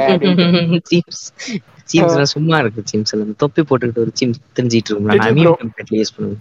லிட்டில் ப்ரோ இந்த மாதிரி மாறிடுவான். ஆமா. இந்த ஆளு கண்டுக்க மாட்டான். போடா போடுன்னு சொல்லிட்டு அந்த அந்த ஆள் பட்டு போயிடுவாரு. இல்ல பாங்க் அடிச்சுட்டு அந்த நடந்து போயிட்டு இருக்கும் ஆமா. வேலையும் ஆரம்பிச்சிருவாங்க. ஆயில் ரிக்கான வேலையும் ஆரம்பிச்சிருவாங்க. நம்ம ஹெச்டபிள்யூ பிளேன் வியூ விளையாடுறதும் ஹெச்டபிள்யூ பிளேன் வியூவும் அந்த குழந்தை விளையாடுறதும் வந்து காட்டிகிட்டு இருப்பாங்க. நம்ம பிளேன் வியூ வந்து என்ன பண்ணுவோம்னா அந்த பொண்ணை திடீர்னு நிறுத்தி அது you happy I am here that I am here அப்படின்னா நாங்கள் இங்கே வந்தது உங்களுக்கு சந்தோஷமா? எப்படி நீங்கள் ஃபீல் பண்ணுற அப்படின்னு சொல்லிட்டு கேட்டோன்னா அந்த பொண்ணு ஒழுங்காகவே பதில் சொல்ல எஸ் ஐயாம் எஸ் ஐயாம் அப்படின்னு சொல்லிட்டு சொல்லிட்டு இருக்கோம். எல்லாம் எல்லா கேள்வியும் இவர் கேட்டுட்டு என்னவோ வந்து அந்த குழந்தையா வந்து இவர்கிட்ட பேசின மாதிரி oh, O and don't ever come back again அப்படின்றவர் பிடிச்சிட்டு. என்ன சொன்னி நீ தான் பிடிச்சி பேசின அவர்கிட்ட. அதாவது இவன் வந்து சும்மா உட்காந்துட்டு இருக்கும்போது கூட சைக்கோ வேலை தான் பார்ப்பான் அப்படிங்கிற மாதிரி ஒரு காட்சி அமைப்பு அது. இந்த படத்துல எனக்கு என்ன ஒரு வித்தியாசமா தெரிஞ்சது அப்படின்னா right shot dark shot right shot dark shot இப்படி மாத்தி மாத்தி மாத்தி மாத்தி தான் போயிருந்தது. நீங்க படம் முழுக்க பாத்தீங்கனாலுமே ரெண்டு பிரைட் ஷாட் இருந்தா ஒரு டார்க் ஷாட் இருக்கும். அப்புறம் ரெண்டு டார்க் ஷாட் இருந்தா ஒரு பிரைட் ஷாட் இருக்கும். இப்படி மாத்தி மாத்தி மாத்தி மாத்தி தான் போயிட்டு இருந்தது. சினிமாட்டோகிராஃபி அந்த லைட்டிங்லாம் வந்து ரொம்ப மெனக்கெட்டு ரொம்ப சூப்பரா பண்ணியிருந்தாங்க. அதான் அதுக்கு அடுத்தது வந்து ஒரு டார்க்கான ஒரு ரூம்ல வந்து நம்மால் வந்து கீழே தான் படுத்துட்டு இருப்பாரு. வந்து கீழே தான் படுத்துட்டு இருப்பாரு. இவர் படுத்துட்டு இருக்காரு. படுத்துட்டு இருக்கவர் வந்து இவர் ஃப்ரெண்ட் வந்து எழுப்புறாரு. இந்த மாதிரி ஒரு பேரை சொல்லி அந்த பேர் மறந்துச்சு ஃப்ரெண்ட்ஸ் மன்னிச்சிருங்க ஃப்ரெண்ட்ஸ் ஜோ குந்தா ஜோ குந்தான்ற எம்ப்ளாயி வந்து இறந்துட்டாரு. அப்படின்ற மாதிரி சொன்னா டு ஐ நோ ஹிம் அப்படின்னு கேட்பாரு பாடி ஷேமிங் பண்றீங்களா? குந்தாங்க குண்டா இல்லைங்க. ஜியூ என்டிஹெச்ஏ குந்தா குண்டா. அப்படின்னதும் செத்துட்டாருன்னு சொன்னதும் பொதுவா ஒரு ஹியூமானிட்டி உள்ள ஆறு ஒரு ஒரு எலி புழுக்க சைஸுக்கு ஹியூமானிட்டி உள்ள ஒரு ஆள் என்ன பண்ணுவான்? ஐயோன்னு ரியாக்ட் பண்ணுவான். அது என்னடா இப்படி ஆயிடுச்சுன்ற மாதிரி சொல்லுவான். இல்ல எந்திரிச்சாவது உட்காருவான். படுத்துக்கிட்டே Joe Gunda அப்படின்னதான் Joe Gunda do know him அப்படின்னு கேட்பாரு இல்ல இல்ல உனக்கு தெரியாதுன்னதும் சரி வரேன் போ அப்படின்னு சொன்னோன்னா அந்த அந்த ஆளோட பாடியை வந்து வெளியே எடுப்பாங்க. தலை அப்படியே செதஞ்சு அப்படியே ஒரு மாதிரி அப்படியே அப்படியே அந்த ஆயிலோட மிக்ஸ் ஆகி ஒரு மாதிரி இருக்கும் அந்த பாடியை பார்க்கறதுக்கு. எடுத்துட்டு ஒர்க்கர்ஸ்லாம் வந்து பார்த்துட்டு இருப்பாங்க. மால் வந்து ஏதோ கடமைக்கேன்னு வருவார் கடமைக்கேன்னு வந்துட்டு கடமைக்கேன்னு வந்துட்டு பாடியை பார்த்துட்டு இந்த மாதிரி ஒர்க் பண்ணும்போது ஒழுங்கா ஒர்க் பண்ணுங்க. கொஞ்ச நேரத்துக்கு இப்போதைக்கு ஆயில் டிக் பண்ணாதீங்க க்ளோஸ் பண்ணி வச்சிருங்க அப்படின்றவர். அடுத்தது இங்கதான் நீங்க வந்து இந்த அந்த முதலாளியோட மைண்ட் செட் நீங்க பார்க்கணும். என்னைக்குமே ஒரு முதலாளி வந்து தான் ஒர்க்கர்ஸ் ஐயோ என் ஒர்க்கர்ஸ் ஐயோ ஐயோ என் ஒர்க்கர்ஸ் எல்லாம் கஷ்டப்படுறாங்க. எல்லாம். சீனே இல்ல. இந்த விஷயத்த நீங்க கண் கூட நீங்க ஒன்னும் காரல் மார்க்ஸ் ஏங்கல்ஸ் எல்லாம் தேவையில்ல. கண் கூட அந்த லாக்டவுன்லயே பெரும் முதலாளிகள் வந்து சுரண்டி தின்னு வந்தாங்க அவங்களோட உழைப்பாளர்களுக்கு வந்து சரியான சம்பளம் கொடுக்காதனால இதனால பல அமைப்பு போயிட்டு வந்து பெரிய பெரிய போராட்டம் எல்லாம் பண்ணுச்சு லாக்டவுன்லயே ஓகேங்களா? எப்போதுமே ஒரு முதலாளியோட மைண்ட் செட் எப்படி இருக்கும்னா இப்போ இப்போ நீங்க வந்து நான் நான் ஒரு ஷார்ட் ஸ்டோரி எழுதியிருப்பேன். அது கோடி வந்து ரிலீஸ் ஆகுது. செல்ஃப் ப்ரமோஷன் ஃப்ரெண்ட்ஸ் அது அதுல நான் இந்த மாதிரி கரெக்டா ஒன்று வச்சிருப்பேன். எப்படின்னா நீங்க ஒரு முதலாளியா இருக்க நீங்க வந்து நீங்க வந்து ஒரு தொழிலாளியா இருக்கீங்க. அவன் வந்து உங்ககிட்ட இருந்து உழைப்பதான் வந்து அவன் சுரண்டிக்க பார்ப்பான். நீங்க எப்படி. போறீங்கன்றது அவனுக்கு தேவையில்ல. அவ- அவனுக்கு அவனுக்கு வந்து அது வந்து அவன் கவலை இல்லை. நீங்க எப்படி போறீங்கன்றது. நீங்க. வந்து அவ- அவனுக்கு நீங்க என்ன கொடுக்க முடியுமோ அதை அவங்க உங்ககிட்ட இருந்து வாங்கிட்டு உங்களை வந்து நடுத்தெருல விட்டு போயிடுவோம். ம், அந்த புத்தியை வந்து அப்படியே ரொம்ப செட்டிலா அமெரிக்கன் கல்ச்சருக்கு ஏத்த மாதிரி அமெரிக்கன் மூளைகள் இந்த அறிவு அந்த அறிவற்ற அந்த மூளைகளுக்கு வந்து புதிய அஹ், புரியாத மாதிரி ரொம்ப செட்டிலா அந்த படம் ஃபுல்லா அந்த கம்யூனிஸ்ட் கருத்து தான் நிறைய இருக்கும். ரொம்ப சார்லி சாப்பிங் அடுத்தது வந்து ஓப்பனா கம்யூனிசம் பேசுறாங்கன்னா இந்த பால் தாமஸ் ஆண்டர்சன். அது மட்டும் இல்லாம அவனை நம்ம டேனியல் பிளேயிங் வியூன்ற கேரக்டரை பார்க்கும்போதே மூஞ்சில வந்து ஒரு ரிக்ரெட் இருக்காது. என்னடா நம்ம ஆள் நம்ம கூட நம்ம நம்ம கீழே ஒர்க் பண்ணிட்டு இருந்த ஒரு ஆள் செத்துட்டான். நமக்காக ஒர்க் பண்ண. எதுவுமே இருக்காது. எடுத்துட்டானா? சரி. வந்து பார்த்து தான் அவனு வேறு வழி இல்லை. நான் சரி பார்த்துட்டேன். அவ்வளோதான் அடுத்த சீன் வந்து என்னன்னு பார்த்தீங்கன்னா இவர் வந்து சர்ச்சுக்கு போகிறதுக்கு கிளம்பிட்டு இருப்பார். சர்ச்சுக்கு போகும்போது இந்த திங்ஸ் எல்லாம் பேக் பண்ணி வைக்கும்போது ஒரு பெட்டியில் எடுத்து வச்சுக்கிட்டு இருப்பாரு. இந்த பைபிள் எடுக்க ஒரு போவார். பைபிள் எடுக்க போகும்போது என்ன ஆகும்னா பைபிள் மேலே வந்து எப்பயுமே வந்து கிறிஸ்டியன்ஸ் வந்து ஒரு கிராஸ் ஒன்று மாட்டி வச்சிருப்பாங்க. அது வந்து சில பேர் துணியில் செஞ்சுருப்பாங்க சில பேர் ஸ்டீலில் பிளாஸ்டிக்லலாம் வகை வகையாக இருக்கும். அது ஒரு இது இருக்கும். மேலே அந்த பெட்டி எடுப்பார் பைபிள் தனியாக இருக்கும். அந்த கிராஸ் வந்து துணியில் இருக்கும். மடிஞ்சு அப்படியே கசங்கி போய் எங்கேயோ கிடக்கும். அப்போ தான் வந்து அந்த கிராஸ் இருக்கிறதே நம்மளுக்கு ஞாபகம் வரும். எடுப்பார். கசங்கி போய் கிடக்கும். ரொம்ப நாள் கழிச்சு அவர் அப்போ தான் எடுக்கிறாருன்ற மாதிரி அதை காட்டியிருப்பாங்க. காட்டிட்டு பைபிள் உள்ளது வேண்டாம் அவர்ப்பா வச்சுட்டு சர்ச்சுக்கு கிளம்பி போவார். அங்கே பார்த்தா ஈலை சண்டே. என்ன பண்ணிக்கிட்டு இருப்பாருன்னா ஒரு வயசான ஒரு லேடி இருப்பாங்க. அவங்களுக்கு அவங்களுக்கு வந்து அவங்க இருங்க இவ்வளவு நாள் நீங்க பேசுனீங்க. வாய் வலிக்க போது. போயிட்டு நல்லா வந்து sit back and relax take your popcorn enjoy your Pepsi இந்த ஒரே ஒரு சீனை மட்டும் என்கிட்ட கொடுத்துருங்க friend okay okay friend okay friend சொல்லுங்க சொல்லுங்க சொல்லுங்க. ஒன்றும் இல்லை. ஒரே ஒரு சின்ன சின்னதா அப்படியே மெதுவா ஜூம் அப்படியே மெதுவா போகும். அது டான்ஸ் மாதிரி இருக்கும். அந்த ஒரு சீனே வந்து ஒரு ஒரு கம்போஸ்டான வெல் கம்போஸ்டு டான்ஸ் மாதிரி ஒரு வெல் கோரியோகிராஃபர் டான்ஸ் மாதிரி அது. இவன் வந்து இருப்பான் இவன் வந்து ஒரு இந்த ஒரு ஒரு மாதிரி அந்த ஆக்டிங் இருக்கு பாத்தீங்களா? அந்த ஆக்டர் அந்த ஆக்டரோட பேர் மறந்துருச்சு எனக்கு. பால்டானோ பால்டானோ. அவரோட ஆக்டிங்கே ஒரு எக்ஸ்ட்ரா ஃபேக்ட் ஃப்ரெண்ட்ஸ் ஒரே ஒரு நிமிஷம் ஃப்ரெண்ட்ஸ் கொஞ்சம் கொஞ்சம் கொஞ்சம் இடைமறிக்கிறதுக்கு மன்னிக்கவும். சொல்லுங்க சொல்லுங்க. தி பேட்மேன் படத்துல வந்து ரிட்லரா அவர் தான் ஃப்ரெண்ட்ஸ். நடிச்சாரு. அவர் வந்து அவரோட ஆக்டிங் இருக்கு பாத்தீங்களா? இந்த ரூம்ல யார் உடம்புலயோ சாத்தான் இருக்குது. அதை நான் கண்டுபிடிக்க போறேன் அப்படின்னு சொல்லிட்டு வருவோம் அவர் வந்து அந்த இயேசுநாதர் இருக்க வேண்டிய இடத்துல நின்றுட்டு இருப்பாரு. அப்படியே நவுந்து நவுந்து நவுந்து நவுந்து வருவோம் யார் உடம்புல இருக்கு? அப்படி தேடிக்கிட்டே வந்து ஒரு பா- பாட்டியை பிடிச்சிருவோம் ம் வெளியே வா. வெ- ஆ- ஆ, கெட்ட ஆன்மாவே வெளியே வா. வெளில வா ghost get out of the ghost அப்படியே அந்த அந்த அந்த ஆக்சென்ட் இருக்கு பாத்தீங்களா? அப்படியே வாய் குளரும் அவனுக்கு.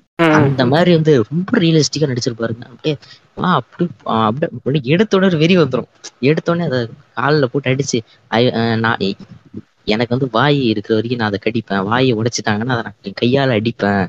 என் கையிலனா உன காலால மிதிப்பேன். அப்படியே பிடிச்சிக்கிட்டு போயிட்டு வெளில இப்படி தூக்கி போட்டு பேய் போயிடுச்சு அப்படின்னு. And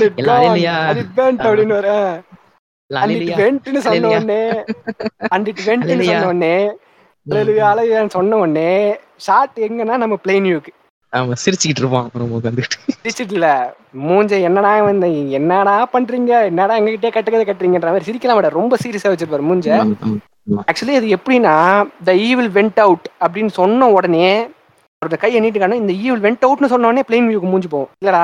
அதை விட பெரிய ஈவில் சைத்தான் சாத்தான் நீ அதான் மிகப்பெரிய குறியீடுனா நீ வந்து சாத்தான்னு நினைச்சிட்டு இருக்க ஆளு உள்ளதான்டா இருக்கான். அவன் வெளியெல்லாம் போல அப்படின்ற மாதிரி காட்டுவாங்க. இந்த பேய் அது ரொம்ப பயங்கரமான ஆக்டிங் ஆனா உண்மையிலேயே இவர் இவ்வளவு தூரம் நம்ம பிளைன் வியூ வந்து சட்டிலாம் நடிச்சிட்டு இருப்பாரு. டேனியல் டே லூவிஸ் வந்து சட்டிலாம் நடிச்சிட்டு இருப்பாரு இவ்வளவு தூரம். எந்த ஒரு இது இடத்துலயுமே வந்து கத்தாம அப்படியே தக் லைஃபா பேசி பேசி நடிச்சிட்டு இருப்பாரு. இவர் ஒரே சீன்ல வந்து ஆஹா பரவாயில்லையே இவனும் எந்த வகையில வந்து குறைஞ்சவன் இல்ல. அப்படின்ற மாதிரி ஒரே சீன்ல ஒரு நடிப்பை வந்து காமிச்சிட்டு போயிடுவாரு இந்த சீன் முடிஞ்சதும் வந்து எல்லாரும் போயிடுறாங்க. எல்லாம் வந்து நைஸ் நைஸ் கேதரிங் அப்படி இப்படின்லாம் அவனை பாராட்டிட்டு எல்லாருமே வந்து எல்லாருக்குமே வந்து இவன் ம், பிடிக்கும்ன்ற. மாதிரி கேட்டாங்க ஆ நம்ம பிளேன் வியூ மட்டும் நின்றுக்கிட்டு இந்த மாதிரி அவர்கிட்ட பேசுவார். நேற்று வந்து என்னுடைய எம்ப்ளாயி ஒருத்தன் இறந்துட்டான் அப்படின்ற மாதிரி அந்த விஷயத்தை வந்து இவன்கிட்ட சொல்ல வருவார். அப்போ வந்து இவன் நைஸாக அப்படியே புளுத்திப்பான். இதை வந்து நான் ப்ளஸ் பண்ணாதனால தான் இப்படி நடந்துச்சு. நான் ப்ளஸ் பண்ணியிருந்தா உனக்கு இது நடந்திருக்கும். உனக்கு இது நடந்திருக்காது அவன் உயிரோட இருந்திருப்பான். ஜோ குந்தா வந்து எனக்கு ரொம்ப க்ளோஸு ஐ வாஸ் வெரி இன்னைக்கு வந்து நான் ஜோ குந்தாவோட இன்ட்ராக்ட் பண்ணிட்டு இருந்திருப்பேன். நான் எல்லாரும் ஒன்றா இருந்திருப்போன்ற மாதிரி சொல்லுவான். அது மட்டும் இல்லாமல் நான் சர்ச்சை கட்டிக்கிட்டு இருக்கேன். எனக்கு வந்து நீ வந்து அந்த அஞ்சாயிரம் ரூபாய் சீக்கிரமாக கொடுன்ற மாதிரி கொடுத்துட்டு அமுச்சிடுவான். இவர் வந்து போவார். அடுத்த சீன் தான் வந்து படத்தோட மிக மிக மிக மிக முக்கியமான சீனு நான் பார்த்ததுலே இது வரைக்கும் நானும் வந்து ரொம்ப புளுத்திலாம் அப்படியே உலக சினிமா புளுத்தி அப்படிலாம் கிடையாது. பார்த்த இது வரைக்கும் பார்த்த ஒரு சில படங்களில் இந்த மாதிரி ஒரு சீனை வந்து நான் பார்த்து எந்த படத்துலையும் பார்த்தது கிடையாது. எந்த ஒரு படத்து எந்த ஒரு கிளாசிக்கான படமா இருக்கட்டும் அது மாடர்ன் படமா இருக்கட்டும் எந்த ஒரு படத்துலையும் வந்து நான் பார்த்தது கிடையாது. நான் நான் நான் முரண்படுறேன் இதுக்கு ஈக்குவலான சீனா குப்ரிக் படத்துல இருக்குப்பா.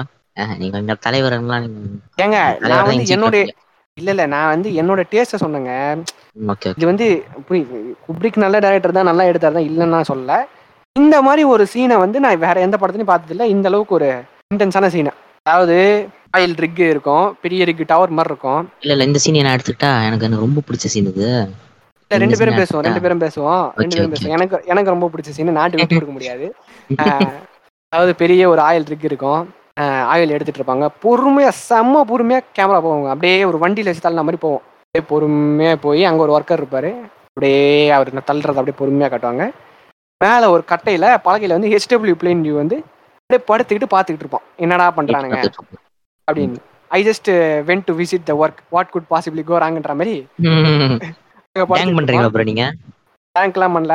நிஜமாவே சொல்றேன். அங்க வாட் குட் பாசிபிளி ஆ. போறாங்கன்ற மாதிரி தான் இருக்கும் அந்த சீனு பொறுமையா அந்த கேஸ் எடுத்துட்டு இருப்பாங்க. திடீர்னு வந்து ஒரு வைப்ரேஷன் ஆகும். ஆனா வைப்ரேஷன் கேஸ் கேஸ் கேஸ் அப்படின்னு கத்துவோம் அந்த எம்ப்ளாயி கத்திட்டு இப்படி எகுரும் அப்படியே பீச்சிட்டு அடிக்கும் கேஸ் உள்ள இருந்து. பீச்சிட்டு அடிச்சு பையன் பறந்து பையன் சொயின்னு பறப்பான் சொயின்னு பறந்து கீழே விழுந்துருவான். நம்ம பிளேன் இல்ல. Here comes the greatest scene of all time ஆமா. ஆமா. நம்ம பிளேன் வியூ வந்து கேபின்ல உட்காந்து பார்த்துட்டு அப்படியே அலறி அடிச்சுட்டு ஓடுவார்.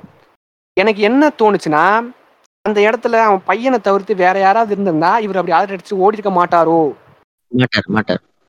ம். அப்படிதான் எனக்கு தோணுச்சு. மேலே பையன் மாட்டிக்கிட்டு இருப்பான். ஆயில் பிடிச்சிட்டு அடிக்கும். ஃபர்ஸ்ட் கேஸ் அடிக்கும் ஆயில் பிடிச்சிட்டு அடிக்கும். கருப்பு கலர்ல அப்படியே அந்த லிக்விட் அப்படியே அவ்வளோ அடர்த்தியா இருக்கும் அப்படியே பிளிச்சிட்டு அடிக்கும். இவர் வந்து பொறுமையா அந்த அந்த ஏணி மேல ஏறி வேகமா ஓடி போய் ஏணி மேல ஏறி அவன் பையன் அப்படியே கையில வாங்கிப்பாரு.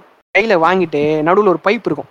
அந்த பைப் அப்படி தாண்டிட்டு அப்படி ஓடி வருவாருங்க. பின்னாடி ஒரு சவுண்ட் ட்ராக் வரும். அந்த சவுண்ட் ட்ராக் தான் நான் இன்ட்ரோல போடலான்னு இருக்கேன். அந்த சவுண்ட் ட்ராக் கேளுங்க. நான் இன்ட்ரோல தான் போடலான்னு இருக்கேன்.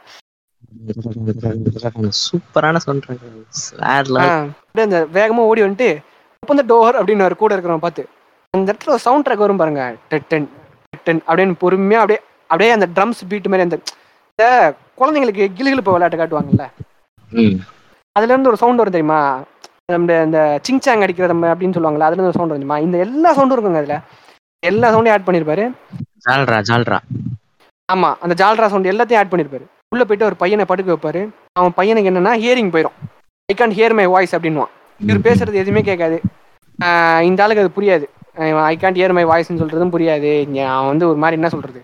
என்னடா இப்படி ஆயிடுச்சுன்ற மாதிரி இது பண்ணிட்டு இருக்கோம் திடீர்னு வந்து ஆயில் வெளியே வர சவுண்டு எல்லாம் இன்டென்சிட்டி எல்லாம் அதிகமானதும் நீ இங்கே எனக்காக வெயிட் பண்ணு. நான் வரேன்னு சொல்லிட்டு வெளியே ஆயில பார்க்க கிளம்பி போயிடுவார்.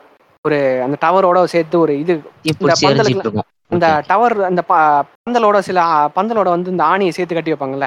ஆணியை மண்ணில் அடிச்சு சேர்த்து கட்டி வைப்பாங்கல்ல? அந்த மாதிரி தான் அந்த ரிக்கை கட்டி வச்சிருப்பாங்க. அந்த ஆணியை அடிச்சு உடச்சி விட்டுட்டு. அங்க நின்று அந்த ரிக்கை வந்து அப்படியே பார்த்துக்கிட்டு இருப்பாரு. ரிக் அப்படியே எரிய ஆரம்பிச்சிடும் ரிக் அப்படியே பக பக பகன்னு எரிய ஆரம்பிச்சதும் அது வந்து நைட் ஆகிற டைம் திடீர்னு இருட்டிக்கும். இந்த ஷாட்டு அந்த மாதிரி ஒரு ஷாட் வந்து அந்த ஷாட்னால தாங்க அந்த அந்த சீனே வந்து அவ்வளோ அரு- அருமையா இருந்தது. அதாவது பிளேன் வியூ பிளேன் வியூ கூட பக்கத்துல வந்து ஒரு ஆள் நின்றுகிட்டு இருப்பாரு. எந்த லைட்டும் இருக்காது. நெருப்பு மட்டும் இருக்கும் நெருப்பு எரிஞ்சிட்டு இருக்கும். அந்த டவர் அப்படியே காட்டுவாங்க. அந்த டவர் மட்டும் எரியறத அந்த நைட் ஷாட்ல அப்படியே காட்டுறது செம்மையா இருக்கும் அது இந்த ஷாட் பாத்தீங்களா எந்த ஒரு மாடர்ன் ஃபிலிம்லயுமே டூ கேக்கு. மேல வந்த நீ பெஸ்ட் டேரக்டர் சொல்ற டேரண்டினோ ஒருத்தன் படத்துல கூட இல்லைங்க ஒருத்தன் படத்துல. இந்த இதுக்கு ஈக்குவலான ஷாட் இது எது கூட. கம்பேர் பண்ணுவோம்னா பேரில் லிண்டன் படத்துல ஃபைனல் ஷாட் வரும் அந்த உயில் எழுதுவாங்க கடைசியா யார். யாருக்கு எந்த சொத்து போனோம்னு சொல்லிட்டு அந்த. உயில் எழுதுற ஷாட்ல இவங்க அந்த லேடி லிண்டன் வந்து லேடி லிண்டனும் அவங்க ஆளுங்கெல்லாம் ஓரமா உட்காந்து உயில் எழுதிட்டு இருப்பாங்க பக்கத்துல. ஜன்னல் ஒன்று இருக்கும் ஜன்னல் வழியா அந்த ஒரு லைட் இப்படி அடிக்கும் மத்தெல்லாம் அப்படி டார்க்கா இருக்கும் அது ம். வித்தவுட் மியூசிக் கூட வரும் பாருங்க ஒரு ஒரு வேற லெவல் ஃபீலிங் அந்த படம் அது எப்படி. இருக்கும்னா நீங்க. வந்து ஒரு கடைக்கு போறீங்க அந்த கடையில வந்து உங்களுக்கு வந்து ஃபுல்லா ஃபுல்லா வேர்ல்டு சினிமா டிஸ்க் எல்லாமே ப்ளூரே. இதெல்லாம் கையில கொடுத்து கிட்டத்தட்ட நூறு இரநூறு படத்தை உங்க கையில கொடுத்து ஃப்ரீயா கொடுத்து அந்த கடைக்காரன் உங்களை உங்களை அனுப்புறான். அது எடுத்துக்கிட்டு ஆ. வரும்போது ஒரு ஃபீல் ஒன்று இருக்கும்ல. ஆமா. அந்த மாதிரி இருக்கும். அந்த படத்தோட நான் வந்து எடுத்துட்டு வரும்போது அப்படியே. ஃபேப் பண்ணிட்டே நான் அப்படியே. ஃபேப் பண்ணிட்டே ம். வருவேன் வரும்போது. ஆமா ஆமா ஆமா. அந்த மாதிரி இருக்குங்க. சொல்லுங்க சொல்லுங்க. அதாவது அதை வந்து அஹ், யூடியூப்லயே அந்த கிளிப்பிங் இருக்கு. நீங்க படம் பார்க்க வேண்டாம் அப்படின்னு நினைச்சா கூட oil there bet oil rig scene அப்படின்னு போட்டிங்கன்னா ஒரு எட்டு நிமிஷத்துக்கு அந்த சீன் இருக்கும். இந்த சீன் பார்த்த உடனே அதுக்கப்புறமும் உங்களுக்கு படம் பார்க்க வேணாம்னு தோணுச்சுன்னா நீங்க சொல்லுங்க. ஏன்னா அந்த மாதிரி ஒரு சீன் அது. இந்த நெருப்புல இவங்க ரெண்டு பேரை காட்டுவாங்க. நம்ம அப்படியே இப்படி குனிஞ்சு முட்டியை பிடிச்சிக்கிட்டு இந்த ரிக்கே அப்படியே பார்த்துட்டு இருப்பான். நெருப்புல வந்து அடுத்து ஈலை சண்டையை காட்டுவாங்க. ஈலை சண்டை அப்படியே பார்ப்பான். நெக்ஸ்ட் என்ன என்ன கதை விடலாம் அவனுங்கிட்ட அப்படின்ற மாதிரி பார்த்துக்கிட்டு இருப்பான். இப்படி காட்டுவாங்கன்னா திடீர்னு வந்து அந்த ரிக்கு வந்து உடஞ்சி விழுந்துரும். உடஞ்ச உடனே தான் இவருக்கு கன்ஃபார்ம் ஆகும். உண்மையாவே உள்ள வந்து நிறைய ஆயில் இருக்கு. அப்படின்னு there's ocean of oil under here அப்படின்னு வந்து பக்கத்துல இருக்கவங்க கிட்ட ஒரு டைலாக் சொல்லுவார். டைலாக் சொல்லி முடிச்சதும் பக்கத்துல இருக்கவர் வந்து ஆஹா ஆமா ஆமா அப்படின்னு சொல்லிட்டு அவரு கேட்பாரு இஸ் ஹெச்டபிள்யூ ஓகே அப்படின்னு சொல்லிட்டு அவரு கேட்பாரு இவ்வளவு நேரம் ஆயிரும் நம்ம ஆளுக்கு வந்து ஹெச்டபிள்யூ அங்க வந்து அடிபட்டு கிடக்கான்ற விஷயத்தையும் மறந்து ஆயில் வந்துருச்சு போதும் ஃப்ரெண்ட்ஸ் அப்படின்னு சொல்லிட்டு அங்க உட்காந்து அதையே பார்த்துட்டு இருப்பாரு. ஹெச்டபிள்யூ ஓகேவா அப்படின்னு கேட்டது கூட நோ ஈஸ்ன்ட்டு அழிக்காம அப்படி எதுவுமே ஒரு ரிக்ரெட்னஸே இல்லாம சாதாரணமா பதில் சொல்லுவாரு. இல்ல இல்ல நோ ஈசென்ட் அப்படின்னு சொல்லிட்டு நார்மலா சொல்லுவாரு. அப்ப கூட. அப்படியா? அப்படின்னு சொல்லிட்டு பக்கத்துல இருக்கவர் தான் ஹெச்டபிள்யூ பார்க்க போவாரே தவிர இவரு போக மாட்டார். அதாவது பிசினஸ் தான். எல்லாமே வந்து பிசினஸ் காசு பிசினஸ் காசு தான். அவ்வளவுதான். கான்சோனியாசம். எதுவும் ரோபோட் தான். ரோபோட் மாதிரி தான் கிட்டத்தட்ட. அதுக்கப்புறம் வந்து காலையில ஆயிரும். காலையில வரைக்கும் அங்கேயே உட்காந்துருப்பாரு அந்த ரிக் என்ன ஆகுதுன்னு பார்த்துட்டு அப்படியே அங்கேயே உட்காந்துருப்பாரு இந்த ஷாட் வந்து இந்த ஷாட்டை ஒரு டேக்ல எடுத்தாங்கன்றதே வந்து என்னால இப்போ வரைக்கும் அதை நம்பவே முடியல. அந்த அளவுக்கு ஆனா நான் ஒரு டேக்ல தான் எடுத்திருக்காங்க. இதை எப்படி அவர் வந்து இந்த ஸ்டேஜிங்னு சொல்லுவாங்கல்ல கேமரா இப்படி இருக்க போது இத்தனை ஆளுங்க இப்படி போக போறாங்க இந்த விஷயம்லாம் நடக்க போகுதுன்றது எப்படி அவர் ஸ்டேஜ் பண்ணாரு அப்படிங்கிறதே வந்து எனக்கு ரொம்ப பிரமிப்பாக தான் இருக்கு இப்போ வரைக்கும். அதாவது பிளெயின் வியூ உட்காந்துக்கிட்டு இருப்பாரு. காலையில் ஆயிரும். அப்படியே உட்காவும்பா அப்படியே கேமரா பின்னாடி புல் பேக் பண்ணுவாங்க. மால் வந்து ரெண்டு கையையும் காமிச்சிட்டு கமான் அப்படின்னுவாங்கல்ல அந்த மாதிரி சொல்லுவார்.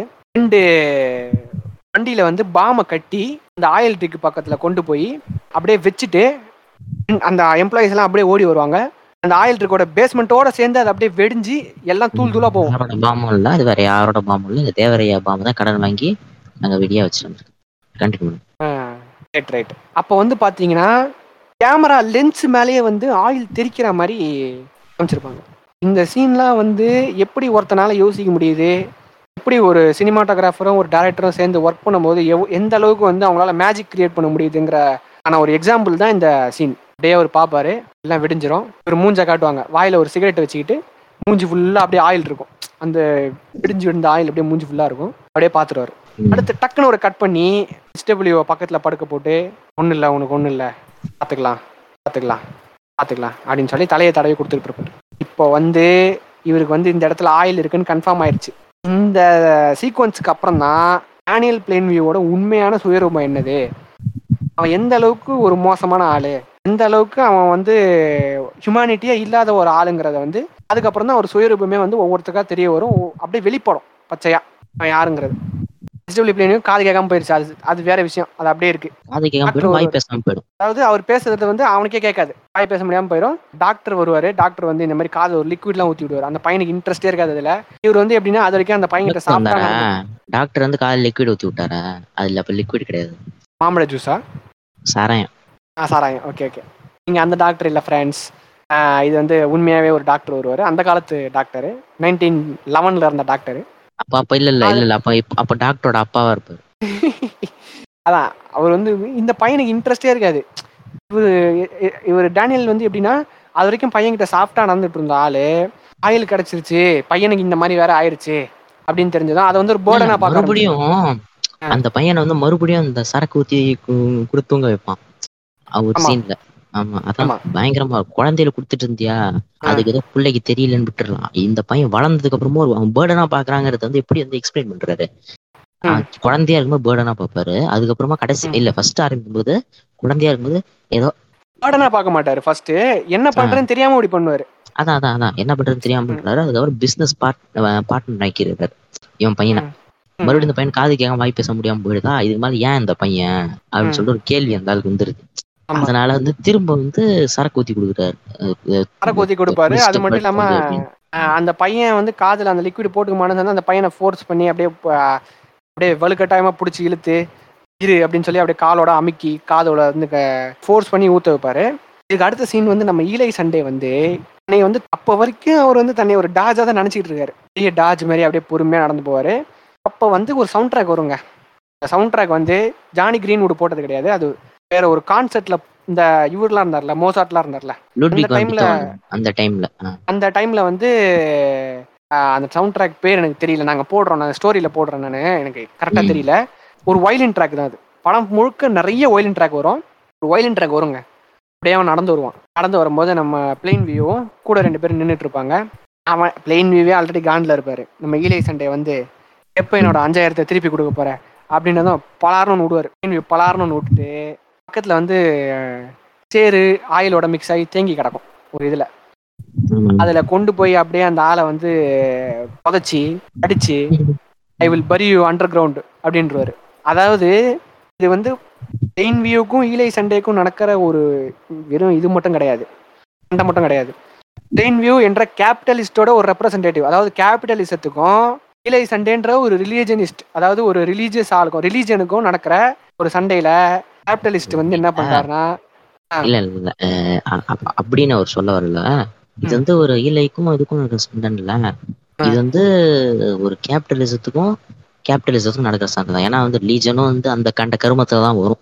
பொருள் முதல்வாதத்துல தான் வரும். ஓகேங்களா? அதான் சொல்றேங்க அதான் சொல்றேன். இவனும் வந்து என்ன பண்றான்னா ரிலீஜன்ன்ற பேர்ல காசுக்காரங்க தான் பாக்குறான். இவனும் வந்து நான் வந்து நான் பக்திமானா இருக்கிறேன் அப்படின்றவன் வந்து ஃபர்ஸ்ட் தற்பெருமை தேடிக்க மாட்டான் காசும் கேட்க மாட்டான் இவனும் வந்து ரிலீஜன்ற பேர்ல கேபிட்டலிசம் பண்ணிருக்கான் அவர் டைரக்ட் கேபிட்டலிசம் பண்ணிருக்காரு அவ்வளவுதான் வித்தியாசம் ஆனா அதுல வந்து இந்த கேபிட்டலிஸ்ட் பொருள் முதல்வாதம். பொருளை வந்து அடிப்படையா வச்சு என்கிறவர் அவர் வந்து மக்களை வந்து உளவியல் ரீதியா அதை எக்ஸ்பிளைன் பண்றாரு அது ரெண்டு பேருமே. கிட்டத்தட்ட வந்து ஒரு ஒரு. முதல்வாத கருத்தை தான் வந்து ஏத்துக்கிறாங்கல்ல அது வந்து. இது வந்து பொருள் ரீதியலா இருக்குது அது வந்து ம். உணர்வுகள் ரீதியிலா இருக்குது ரெண்டு பேருமே கிட்டத்தட்ட ரெண்டு பேரும் ஒண்ணுதான். ஆனா இதுல யார் டேஞ்சர்னு பாத்தீங்கன்னா ஈலை சண்டே தான் டேஞ்சர் ஆமா ஆமா ஆமா. அவன் டேஞ்சர் ரொம்ப டேஞ்சர் அவன் இல்ல இல்ல. டேனியல் பிளேன் வியூவே ஆட்டி வச்சவன் அந்த ஆளை. இவ்வளவு தூரம் கூட்டி இழுத்துருந்த லாஸ் உள்ளாக்கி அந்த ஆளை கடைசியில கூட வருவான் பாருங்க. அப்பயும் டேய் திருந்த மாட்டியாடா? அப்படிங்கிற மாதிரி இருக்கும். நம்மால ஒரு பய சேவேஜ் ரிப்ளை கொடுத்துருவாரு. அது அதை வருவோம் அங்க. அதான். கொண்டு போய் சேத்துல முக்கி I will bury you underground அப்படின்னு சொல்லி அவனை அடிச்சு அமுச்சிருவாரு. ஈலை சண்டே வந்து என்ன பண்றாருன்னா வீட்டுக்கு போறாரு. வீட்டுக்கு போய் தன்னுடைய முழு கோவத்தையும் வந்து தன்னுடைய வயசான ந- அப்பா மேல வந்து காமிச்சு உன்னாலதான் எல்லாம் அப்படின்ற மாதிரி அந்த சீன் ஆக்டிங் சூப்பரா இருக்கும். இவன் இவன். சாத்தானி உடம்புல ஏறிக்கிச்சு. அவங்க அப்பா போட்டு அடிப்பாங்க எல்லாம் பயந்து விட்டு இப்படி கையை இப்படி சேர்த்து வச்சு நின்றுட்டு இருப்பானுங்க. அது எப்படின்னா அங்க ஒருத்தன் உன்னை அடிச்சான் அப்பெல்லாம் கேட்கல நாளைக்கு சாவ போற கிழவனை வந்து அடிச்சிட்டு இருக்க. ஒருத்தன் போட்டு அடிச்சு அனுப்பிடுவான். என்ன வாங்கி கொடு சின்ன குதியான்னு சொல்லிட்டு. அந்த வெறியோட போயிட்டு வீட்டுல கோவத்தை காமிச்சிட்டு இருப்பாரு. சும் ஏங்க கோவம் கோவம். இல்ல இல்ல கோவப்படுறானுங்க இல்லைங்க. கோவப்படுற போது கூட ஐயோ ஐயோ உடம்புல சாத்தான் ஏறிச்சுன்னு தான் கோவப்படுவானுங்க போல. கோவம் ஐயோ அச்சச்சோ ஆண்டவர் நம்மள பாத்துக்கிட்டு இருக்காரு போலன்னு சொல்லிட்டு தான் கோவப்படுவானுங்க போல. ஆமா ஆமா ஆமா. ஆமா அந்த சீன் முடிஞ்சிருச்சு. தன்னை அப்ப கூட வந்து எப்படின்னா இவர் மேல தப்பு இருக்குன்றதெல்லாம் ஒத்துக்க மாட்டாரு. அந்த டைம்ல போய் அஞ்சாயிரம் ரூபாய் கேட்டது தப்புன்னுலாம் ஒத்துக்க மாட்டாரு. அப்பா தான் எல்லாத்துக்கும் காரணம். அப்பா அந்த லேண்டை கொடுத்துருக்கூடாது முதலே பத்தாயிரம் ரூபாய் வாங்கியிருக்கணுன்ற மாதிரி ஆஹ், சொல்லி அவங்க அப்பாவை போட்டு அடிச்சுட்டு வந்துடுவார். தன்னோட தாமல தப்பு இருக்குங்கிறத இலை சண்டே ஒத்துக்க மாட்டார். இலை சண்டேக்கும் ஒரு ஈகோ இருக்கு. ஈகோ ஈகோஸ்டிக் சைடு பயங்கரமா இருக்கு. ஆனா யார் ஈகோல பெரியாள்னு வரப்போ வரப்ப நம்ம பிளெயின் வியூ ஜெயிச்சிடறாருன்ற மாதிரி தான் காட்டுவாங்க. அடுத்த சீன்ல வந்து ஒரு இடத்துல இருந்து நடந்து வந்துட்டு இருக்காரு. திடீர்னு பார்த்தா அங்க ஒரு ஆள் நிக்கிறாரு. Are you Daniel Plainview அப்படின்னு கேக்குறாரு. யாரா வந்துட்டு நீ புதுசா வந்திருக்கானே. ஏன் யோஸ் அப்படின்றான்? ஹென்ரி பிளேன் வியூ அப்படின்றாரு. ஆனா நீ எங்க வந்த? ஆல்ரெடி எனக்கு ஆயிரம் பிரச்சனை போயிட்டு இருக்கு. நீ எங்க வந்த? அப்படின்னா I am brother from another mother அப்படின்னுவாரு. அப்படி சொல்லிட்டு நம்ம அப்பா வந்து கொஞ்சம் மாசத்துக்கு முன்னாடி தவறிட்டாரு. நான் வந்து இப்போ அந்த நியூஸ் எனக்கு தெரிஞ்சுது. உங்ககிட்ட சொன்னேன் அப்படின்னு சொல்லி சொன்னதும் இவர் கேட்பாரு நீ அதை சொல்றதுக்கா அவ்வளவு தூரத்துல இருந்து நீங்க கிளம்பி வந்த வே- ரொம்ப தூரத்துல இருந்து வந்த மாதிரி சொல்லுவாரு. நீ அதை சொல்றதுக்கா அவ்வளவு தூரத்துல இருந்து நீங்க கிளம்பி வந்த அப்படிங்கிற மாதிரி. இல்ல இல்ல இவன் இவன் எப்படி பண்ணுவான்னா இந்த ரெண்டு ஜாதிக்காரனுக்கு வந்து ஒண்ணு சேருவானுங்க எப்படின்னா வந்து நீங்களும் நானும் ஒண்ணு நம்ம பாட்டி நம்ம பாட்டி எல்லாம் பாட்டி தாங்கிற மாதிரி கதையை சொல்லி ஒண்ணு சேருவானுங்க ஆமா இந்த சீன் பார்க்கும்போது எனக்கு அதான் ஞாபகம் இருந்துச்சு ஏன்னா. நம்ம ஊர்ல நடக்கிறதாச்சுரா சொல்லுங்க சொல்லுங்க இந்த அரண்மனை படத்துல சந்தானம் இருப்பான்ல அரண்மனை அதான் அதான் அதான். அந்த மாதிரிதான் தெரிஞ்சுக்கிட்டு இருப்பான் அந்த அந்த தம்பிக்கு. என் பேர்லயும் சொத்து வந்துரும்ல அப்படின்ற மாதிரி வரும் வரும். பொண்ணு பாதிச்சுட்டு போயிடுவான் கடைசியில. அதிசயமா பாத்தீங்கன்னா அவ்வளோ சீக்கிரம் யாரையும் நம்பாத டேனியல் பிளேன் வியூ இந்த ஹென்ரி பிளேன் வந்து உறவு முறை அப்படின்னு சொல்லிட்டு வந்ததும் ஏன்னா இவருக்கு லிட்டரலா வந்து உறவு முறைன்னு யாருமே கிடையாது. ஹெச்டபிள்யூ பிளேன் வியூ கூட இவரோட பையன் கிடையாது. ஒருத்தரோட பையனை எடுத்து தான் வளர்த்துட்டு இருப்பாரு தவிர இவரோட பையன் கிடையாது. ரத்த சம்பந்தம்ன்றது யாருமே கிடையாது இந்த டேனியல் பிளேன் வியூ ரத்த சம்பந்தம்னு சொல்லி அவர் வந்ததும் ஒரு சாஃப்ட் கார்னர் வந்துடும் அவருக்கு ரத்த சம்பந்தம்ங்கிறதே வந்து அந்த பிசினஸ் தான். அதான் அவர் அது அது அது சொ- அது சொல்கிறோம் எதனால் வந்து அவருக்கு சாஃப்ட் கார்னர் இருக்குன்ட்டு கூப்பிட்டு வச்சு பேசுவார். உன்னோட பேர் என்ன? நீ எங்கேருந்து வந்த? அப்படின்னு சொல்லி கேட்பாரு அவர் பதில் சொல்கிறாரு என் பேர் ஹென்ரி பிளேன் நான் இங்கேருந்து வந்தேன் அங்கேருந்து வந்தேன் அப்படின்னு சொல்லிட்டு. அதுக்கு இவர் கேள்வி கேட்பாரு ஆர் யூ மேரிடு அப்படின்னு கேட்டதும் வேற வேற வாட் ஆர் யூ டூயிங்னு பதில் கேள்வி கேட்டதான் நீ கேள்விலாம் கேட்காத. நான் கேட்குற கேள்விக்கு பதில் சொல்லு. அவ்வளோதான் ஏன்னா நம்ம ஹென்ரிக்கு வந்து நம்மளால பற்றி தெரியாதுல்ல. கேட்குற கேள்வி மட்டும் பதில் சொல்லு. கேட்ட கேள்வி மட்டும் பதில் சொல்லிட்டு அவர் போயிடுவார் அவர் வந்து எப்படின்னா ஓகே இவனுக்கு அடங்கி போயிடுவோம் அப்படிங்கிற மாதிரி தான் சுற்றிக்கிட்டு இருப்பாரு. ரெண்டு பேரும் சேர்ந்து அதுக்கப்புறம் வந்து இவர் பையனை வந்து கண்டுக்கவே மாட்டார். யாரே நம்ம டேனியல் வந்து ஹெச்டபிள்யூவை கண்டுக்கவே மாட்டார். இவனுக்கு ரெண்டு பேரும் சேர்ந்து சுத்த ஆரம்பிச்சிருவானுங்க. ஒரு சுத்தம் திடீர்னு ஒரு நாள் என்ன ஆகும்னா டேனியலும் என்ட்ரியும் வந்து வீட்டில் தூங்கிட்டு இருப்பாங்க. எஸ்டபிள்யூ வந்து காண்டா என்ன பண்ணுறான் வீட்டில் வந்து துணியெல்லாம் அடிக்கிட்டு ஆயில் ஊற்றி வீட்டை கொளுத்திடுவான். ஃபாலோ பண்ணிடலாம்னு முடிவு பண்ணுறான் டேனியலையும் ஹென்ரியும். ரெண்டு பேரும் எழுந்து அலர்ட் ஆயிடுவாங்க ரெண்டு பேரும் எழுந்து பார்த்ததும் நெருப்புலாம் அணைச்சிருவாங்க. அணைச்சிட்டு நம்ம ஆள் டேனியல் வந்து ஹெச்டபிள்யூ போய் தொலை துர துரத்தி போயிட்டு கூப்பிட்டு வந்து மிரட்டிட்டு அடிப்பார். அடிச்சிட்டு அப்படியே கொஞ்சம் போவோம் படம். அப்படியே வந்து ட்ரெயினில் கூட்டு போவார். இப்போ தான் அந்த சீன் வரும். ட்ரெயினில் கூட்டு போவார். பக்கத்தில் இவனை உட்கார வச்சிருப்பாரு. ஒரு ஸ்டேஷன் வந்து நிற்கும் சரி நான் கண்டக்டரை பார்த்துட்டு வரேன் அப்படின்னு ஒரு மகா ஓலை போட்டு வெளியே இறங்கிடுவார் இறங்கி வெளியே இறங்கி அந்த ட்ரெயின்லேயே அந்த பையனை விட்டு அவர் பாட்டுக்கு நடந்துட்டு போயிடுவார் அந்த பையனை வந்து அவர் அத்தனை அத்தனை நாள் யூஸ் பண்ணிட்டு தான் இருந்தார். என்னுடைய பிஸ்னஸ்க்கு ஒரு பார்ட்னராக வேணுன்ற மாதிரி தான் வச்சுக்கிட்டு இருந்தார். நமக்கு வந்து ஹென்ரின்ற ஒருத்தன் வந்துட்டான். அவனுக்கு எல்லா அவனுக்கு எல்லா பாடி பார்ட்ஸும் ஒழுங்காக ஒர்க் ஆகுது. அவன் வர நம்ம ஒரு நல்ல ஏஜில் வர இருக்கான். நம்ம யூஸ் பண்ணிக்கலாம் அவனை யூஸ் பண்ணிக்கலான்ற ஒரு மைண்ட் செட்டில் இவனுக்கு வேற வந்து காது கேட்காம போயிருச்சு. இவனை இதுக்கு மேலே நம்மளால பார்த்துக்க முடியாதுன்னு சொல்லி அவனை வந்து அப்படியே வந்து விட்டுட்டு போயிடுறாரு. விக்ரமாரு சொன்ன மாதிரி அந்த கேபிட்டலிசத்தோட ஒரு முதலாளியோட மிகப்பெரிய கோரமுகம் வந்து இந்த இடத்துல தான் வெளிப்படுது இல்லையா? இந்த சீன் அப்படியே போயிடும் நம்மால் வந்து என்ன பண்ணுவார்? ஒரு இடத்துல உட்காந்து நைட் ஷாட்டு நெருப்பு எரிஞ்சிக்கிட்டு இருக்கோம் திருப்பியும். நெருப்பு எரிஞ்சிக்கிட்டு இருக்கோம். அந்த லைட்டில் தான் உட்காந்து இவங்க ரெண்டு பேரும் பேசிகிட்டு இருப்பாங்க. யார்? இந்த டேனியல் பிளைன்வியும் ஹென்ரி பிளேனையும் பேசிகிட்டு இருப்பாங்க. அப்போ வந்து இவர் அவரை பற்றி விசாரிக்கும் போது இவர் சொல்லுவார் அப்போ பதில் சொல்லுவார். என்ன சொல்லுவார்னா இது வந்து ரொம்ப முக்கியமான டைலாக் ரொம்ப முக்கியமான மோனலாக் சொல்லலாம். I have competition in myself I want no one else to succeed எனக்கு எனக்கு என்ன சொல்கிறது எனக்கு எதிராக எவனும் இருக்கக்கூடாது. எனக்குள்ளேயே எனக்கு காம்படிஷன் இருக்குது நான் தான் எல்லாத்துலேயும் முதலாக இருக்கணும். நான் தான் எல்லாரும் விட பெரியவனாக இருக்கணும். அப்படின்னு சொல்லிட்டு I see the worst in the people sometimes I see people and I feel nothing worth liking அப்படின்னு அதாவது. ஒருத்தனை பார்க்கும்போதே அவங்க கிட்ட இருக்கிற என்னென்ன ஒர்ஸ்டான குவாலிட்டிஸ் இருக்கோ அது மட்டும்தான் அவர் கண்ணுக்கு தெரியும். இப்போ வந்து. பார்க்கும்போது இவன் இவன் கிட்ட என்ன பெருசா இருந்துட போகுது? அப்படின்ற மாதிரி மட்டம் தட்டுற மாதிரியான மென்டாலிட்டியில இவன் வந்து இவன் அவ்வளவு பெரிய ஆள்லாம் கிடையாது. இவனுக்கு என்னதான் தெரிஞ்சாலும் இவன் அவ்வளவு பெரிய ஆள்லாம் கிடையாது. ஒர்ஸ்ட் தான்ற மாதிரி ஒரு மென்டாலிட்டி தான் வந்து அவர் பாக்குறாருங்கிறத அவர் கன்ஃபர்ஸும் பண்ருவார். அவர் தம்பிக்கிட்ட. யாருக்கிட்டையும் சொல்லாத ஒரு விஷயத்த ரத்த சம்பந்தம்னு ஒருத்தன் வந்ததும் அவன்கிட்ட வந்து சொல்லிடுவாரு சரியான ஆக்டிங் வேர்ல்டு கிளாஸ் ஆக்டிங் இதெல்லாம். ஆஸ்கர் ஆஸ்கர் கொடுத்தாங்க. இந்த படத்துக்கு தான் அவருக்கு அவருக்கு தான் ஆஸ்கர் கொடுத்தாங்க. ஆஸ்கர் கொடுக்கலன்னா வந்து அங்க ரயட்ஸ் நடந்திருக்கும். அந்த மாதிரி ஒரு ஆக்டிங் இது. அவன் மாதிரி பிச்சு. ஒரு அவார்டு அது அந்த ஆளுக்கு ஆமா. ஏன்னா இவனுக்கு ஆப்ஷனே இல்ல. இந்த நெருப்பு வச்சு லைட்டிங் யூஸ் பண்றது வந்து இந்த படம் முழுக்க நிறைய இடத்துல யூஸ் பண்ணியிருந்தாங்க. இந்த ஆயில் ட்ரிக் சீனா இருக்கட்டும். வீட்டை கொளுத்தும் போது அந்த பையனை வந்து வே- வாசல்ல இருந்து காட்டுற சீனா இருக்கட்டும். இந்த ம- இந்த ரெண்டு பேரும் உட்காந்து பேசுற சீனா இருக்கட்டும். இந்த எல்லா சீனுமே நெருப்பு வச்சு லைட்டிங் யூஸ் பண்றது வந்து ஒரு ஒரு டூலா யூஸ் பண்ணியிருந்தாங்க. ஒரு ஃபன் ஃபன் ஃபேக்ட்டுங்க சிக்கமாரோ. No country for old man படம் இருக்குல்ல? மோகன் பிரதேஷ் படம். மோகன் பிரதர்ஸ் படம். இந்த படத்தை வந்து இந்த படத்தோட ஷூட்டிங் ஸ்பாட்ல இருந்து கொஞ்சம் தூரம் தள்ளி தான் எடுத்துட்டு இருந்திருக்காங்க அவங்களும். இதே டைமுக்கு எந்த எந்த. டைமுக்குன்னா இந்த ஆயில் இருக்கு எரிஞ்ச சீன் எடுக்கிறாங்கல்ல? அந்த டைம்ல வந்து அவங்க அவங்களும் அங்கே ஷூட் பண்ணிட்டு இருந்திருக்காங்க.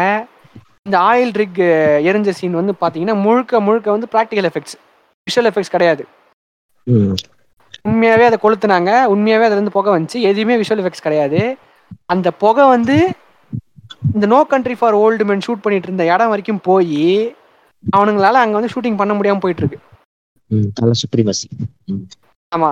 அப்புறம் அவனுங்க ரெண்டு பேருக்குள்ள பிடிஏக்கும் கோயின் பிரதர்ஸ்க்கும் உள்ள கிளாஸ் ஆகி அப்புறம் அவனுங்க விட்டு கொடுத்து போய் இவர் இங்க எடுத்து அந்த அளவுக்கு வந்து எதுக்காக சொன்னேன்னா உழைப்பு. அந்த அளவுக்கு வந்து உழைப்பு. ப்ராக்டிக்கல் எஃபெக்ட் இந்த மாதிரி ஒரு ரிஸ்கான சீனுக்கு வந்து ப்ராக்டிக்கல் எஃபெக்ட்ஸ் போடணும்னு இவனுங்க இவங்க ஒர்க் பண்ணியிருக்காங்க பாருங்க. அது எப்படின்னா சிங்கிள் டேக் வேற. இந்த ஷாட்ல ஒண்ணு தப்பாயிருச்சுன்னா கூட இந்த ப்ராக்டிக்கல் எஃபெக்ட்ஸ் பண்ணது மொத்தமா வீணா போயிடும் முதல்ல இருந்து பண்ற மாதிரி இருக்கும். சிங்கிள். டேக்ல அப்படி ஒரு விஷயத்த பண்ண சொல்லுங்க. டேனியல் டெலிவரிஸ் விட்டுருக்கான் மற்ற. ஆக்டர்ஸ் வருவாங்க. அது மற்ற ஆக்டர்ஸோட காப்பிலேஷன் இந்த படத்துல வந்து ஒரு டான்ஸ் மாதிரி இருக்கும். எல்லாருமே டேனியல் டெலிவரிஸ் கூட சேர்ந்து வந்து நடிப்பாங்க. காப்பிலேஷன் அருமையா இருக்கும். அந்த ஒன் ஷாட் எடுக்கிறாங்கல்ல. பயங்கரமா இருக்கும். அது மட்டும் இல்லாம இந்த படத்தோட சினிமாட்டோகிராஃபர் ராபர்ட் எல்ஸ்விட்ன்றவர் அவர்லாம் வந்து அவர் அவர் என்ன சொல்றது? இந்த ஒரு படமே போதும். இவர் இதுக்கு முன்னாடி எந்த படமும் பண்ணியிருந்தல பண்ணியிருக்கவும் வேணாம் இதுக்கு அப்புறமும் பண்ண வேணாம். இந்த ஒரு படமே போதும். இவர் யாருன்னு சொல்றதுக்கு அப்படிங்கிற மாதிரி தான் ஒரு சினிமாட்டோகிராஃபி தான் இந்த படம். ஒன் ஆஃப் த பெஸ்ட் சினிமாட்டோகிராஃபிக்கு ஒரு எக்ஸாம்பிள் அப்படின்ற மாதிரி கூட சொல்லலாம். ஆக்டிங்க்கும் ஒரு எக்ஸாம்பிள்னு சொல்லலாம். அந்த சீன்ல வந்து ஆமா. கன்ஃபஸ் பண்ணிடுறாரு. நம்ம தம்பி கிட்ட வந்து கன்ஃபஸ் பண்ணிடுறாரு. கடைசியில் சொல்லும் போது ஒரு லைன் சொல்லி முடிக்கிறாரு. நீ வந்தது வந்து எனக்கு ஒரு நல்ல விஷயமா தான் தெரியுது. என்னால் வந்து I can't continue doing this things என்னால் வந்து என்னால் மட்டுமே பண்ண முடியாது. வித் திஸ் சிரிச்சிட்டு ஒரு பாஸ் விட்டு சிரிச்சிட்டு பீப்புள் அப்படின்னு இலக்காரமாக சொல்லுவார். அதாவது நம்ம சிக்கமாரு சொன்ன மாதிரி மக்களை வந்து தனக்காக வேலை பார்க்குற மக்களை வந்து பீப்புள்னு சொல்றதே வந்து அவர் இலக்காரமாக தான் சொல்லுவார். புத்தி. இந்த அளவுக்கு ஒரு கற்பனை புத்தி. திருத்த முடியாது. ஆமா ஆமா ஆமா. ஆதிக்க புத்தி வந்து தலைக்கு ஏறி தலையை விட்டு வெளியே வந்து உடஞ்சு அப்படியே உடம்பு முழுக்க ஊறி போன ஒரு ஆளால தான் இந்த மாதிரிலாம் பேச முடியும். அப்படின்ற மாதிரி ஒரு ஃபீல் வந்து நம்மளுக்கு இருக்கும். இந்த சீன் முடிச்சுட்டு வந்து ஒரு கான்ட்ராக்ட் சைன் பண்ண போறாரு. கான்ட்ராக்ட் சைன் பண்ண போற இடத்துல வந்து என்ன பண்றாங்கன்னா இவனை வந்து இவர் பையனை அந்த இடத்துல தனியா விட்டு வந்த விஷயம்லாம் தெரிஞ்சிருச்சு. இவரை வந்து புள்ளி பண்றாங்க. புள்ளி பண்றாங்க ஃப்ரெண்ட்ஸ் ஒரு நாலு பேர் சேர்ந்து.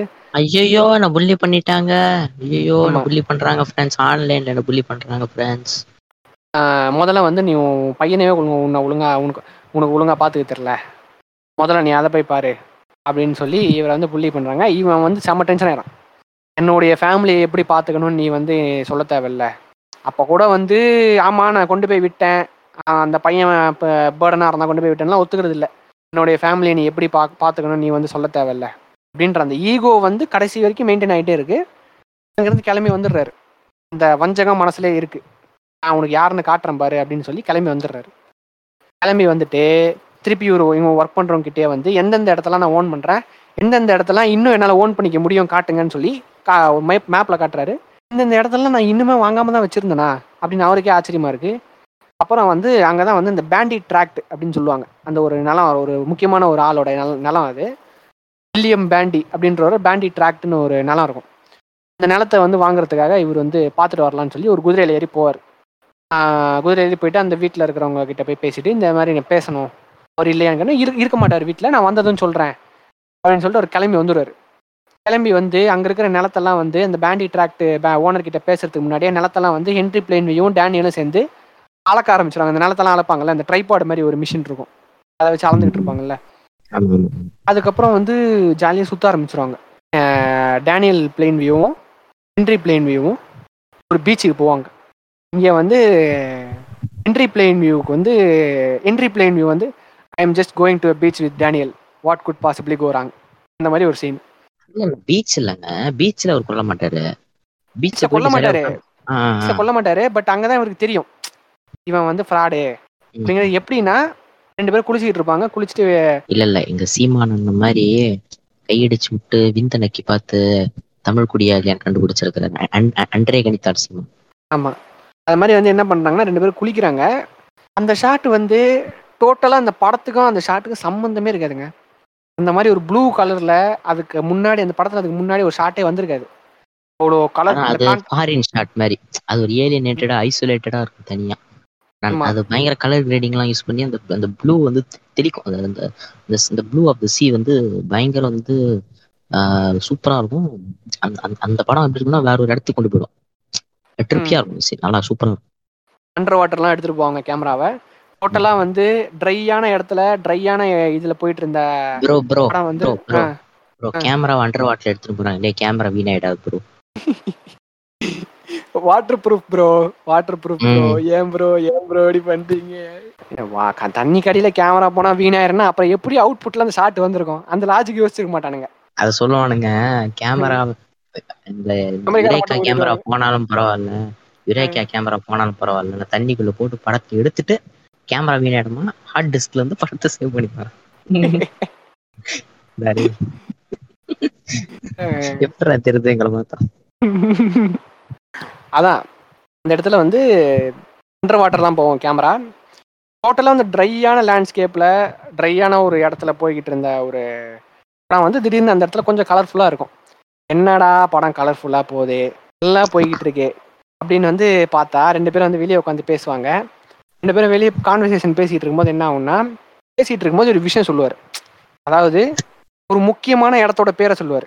அதாவது தன்னுடைய அப்பாவுக்கு ரொம்ப பிடிச்ச ஒரு முக்கியமான இடத்தோட பேரை டேனியல் பிளேன்வியூ சொல்லுவார். அப்போ வந்து ஹென்ரி பிளேன்வியூ என்ன பண்ணுவாருன்னா அதுக்கு பெருசாக ரியாக்ட் பண்ணிக்க மாட்டார்.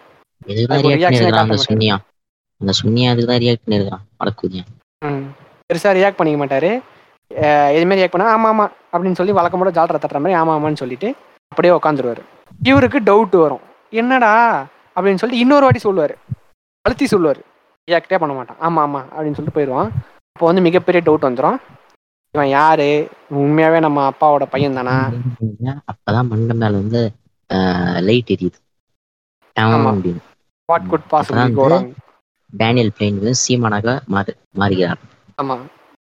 எந்த இவன் எந்த விந்துல இருந்து வந்தவன் அப்படிங்கிறத கண்டுபிடிக்கணும் அப்படின்னு சொல்லிட்டு அவனோட ஐடென்டிட்டியை தேடி பார்க்கறாரு. அப்போ அவருக்கு தெரிஞ்சு போயிருது. இவன் வந்து நம்ம அப்பாவுக்கு பிறந்தவன் கிடையாது. வந்தேரி மாடு. ஆமா. இவன் வந்து வந்தேரி அப்படிங்கிறது வந்து தெரிஞ்சிருது. அங்கேயும் வந்து ஒரு கேம்ப் ஃபயர் எரிஞ்சிட்டு இருக்கோம். நெருப்பு எரிஞ்சிட்டு இருக்கோம்.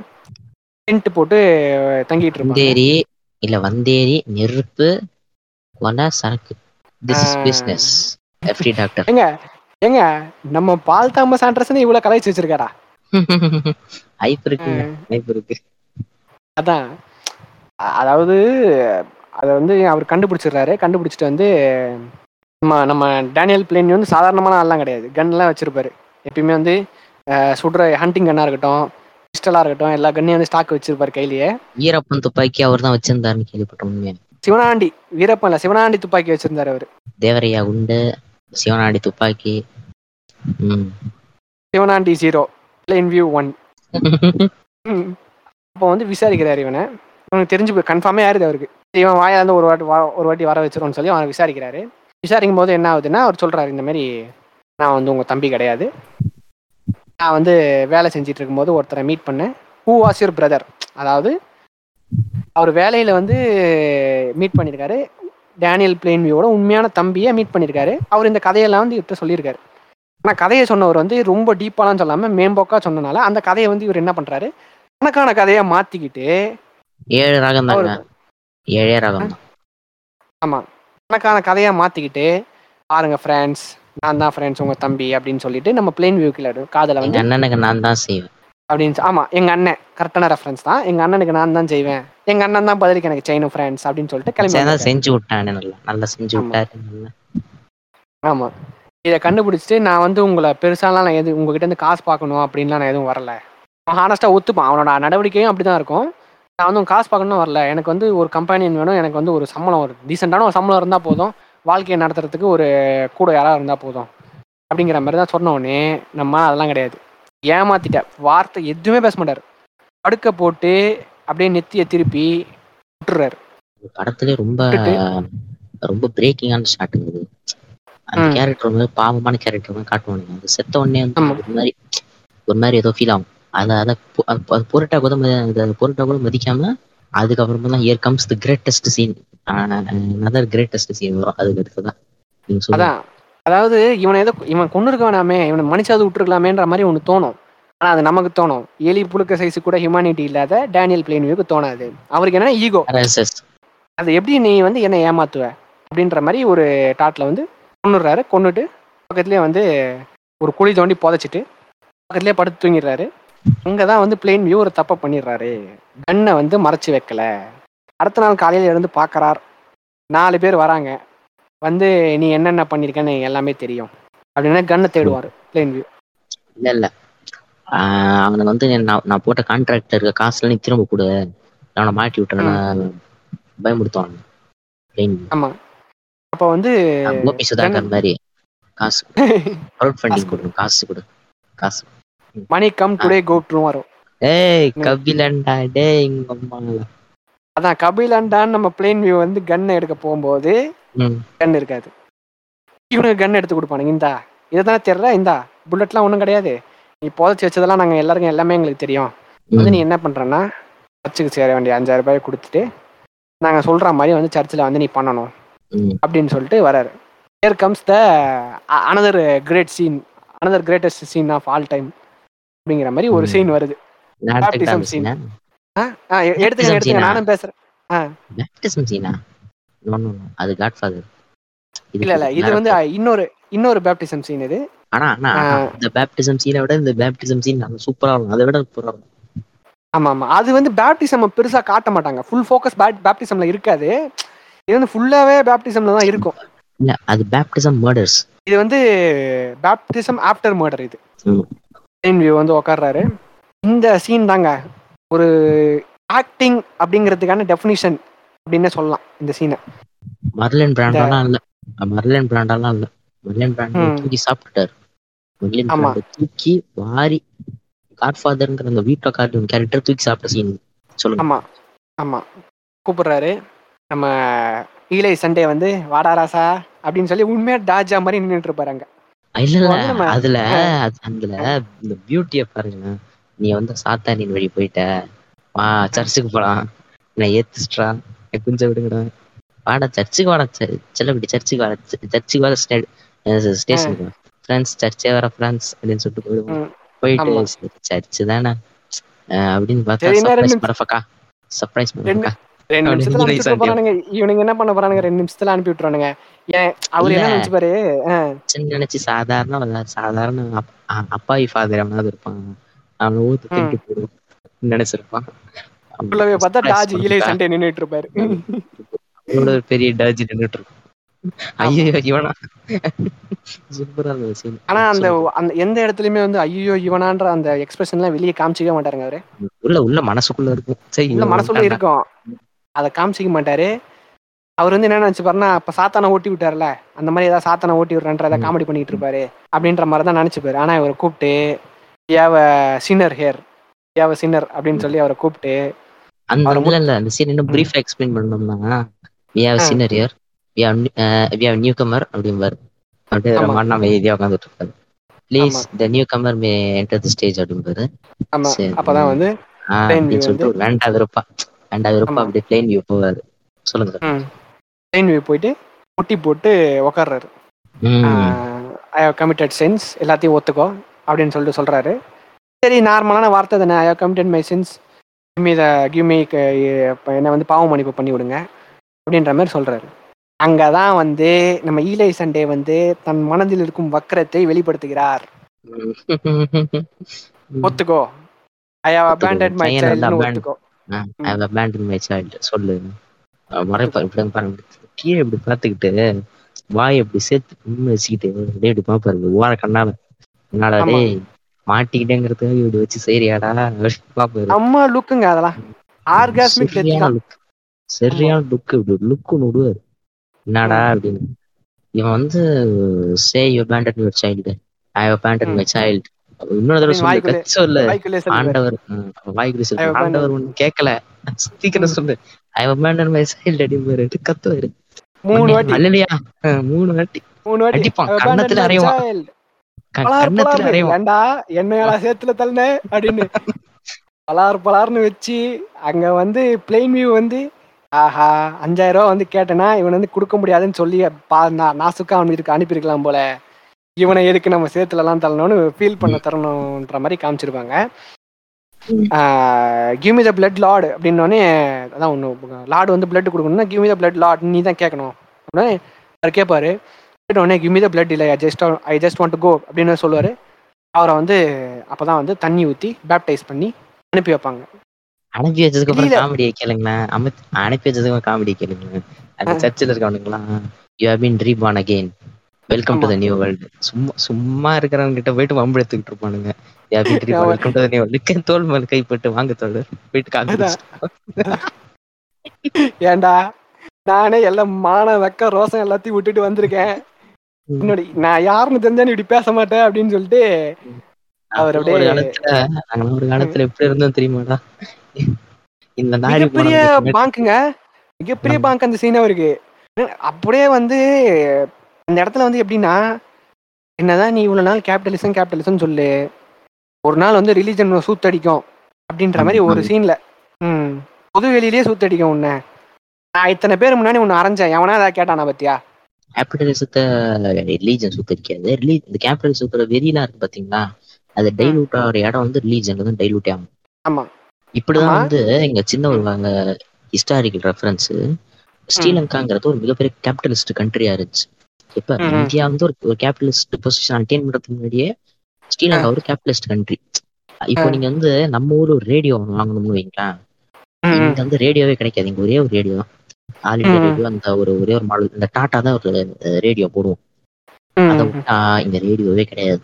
Sony radio. இதெல்லாம் இந்தியாவுல இருந்து மேனுஃபேக்சர்ல இந்தியாவுல வாங்கவே முடியாது. அப்பெல்லாம். எல்லாரும் என்ன பண்ணுவாங்க நாங்க ஸ்ரீலங்கால இருந்து டிவி வாங்கிட்டு இருந்தோம் ஸ்ரீலங்கா வந்து ரேடியோ வாங்கிட்டு இருந்தோம்னு சொல்லுவாங்க. ஸ்ரீலங்கா வந்து அமெரிக்கா சைனா ஜப்பான் சொல்லிட்டு இந்த மாதிரி நாடுகள் கிட்ட இருந்து டீலர் மாதிரி அவங்க. ஊர்ல உற்பத்தி எல்லாம் நடந்தது அப்போ. அப்போ எப்போ? ஆயிரத்தி தொள்ளாயிரத்தி எழுபதுகள் ஆயிரத்தி தொள்ளாயிரத்தி அறுபதுகள்ல. அப்படி இருந்த ஸ்ரீலங்கா இனவெறி காரணமாக ஈழத்தமிழர்களை ஒடுக்கி அந்த. கேபிட்டலிஸ்ட் வந்து ஒரு இடத்துல வந்து அதோட வெறியெல்லாம் கொட்டி தீக்கும்ல. அந்த இடம். இனவெறியும் மகம் அதித்தின் பெயரால் நடந்த. இனவெறியில ஈழ போர் உண்டாக்கி அப்புறம் பிரபாகரன் அதை எதிர்த்து போராடி பிரபாகரன் ரெண்டாயிரத்தி ஒண்ணு ஒரு ரெண்டாயிரத்தி ஒன்பதுல கொண்டுடுறாங்க. பிரபாகரனுக்கு நிறைய சர்ச்சைலாம் இருக்கு.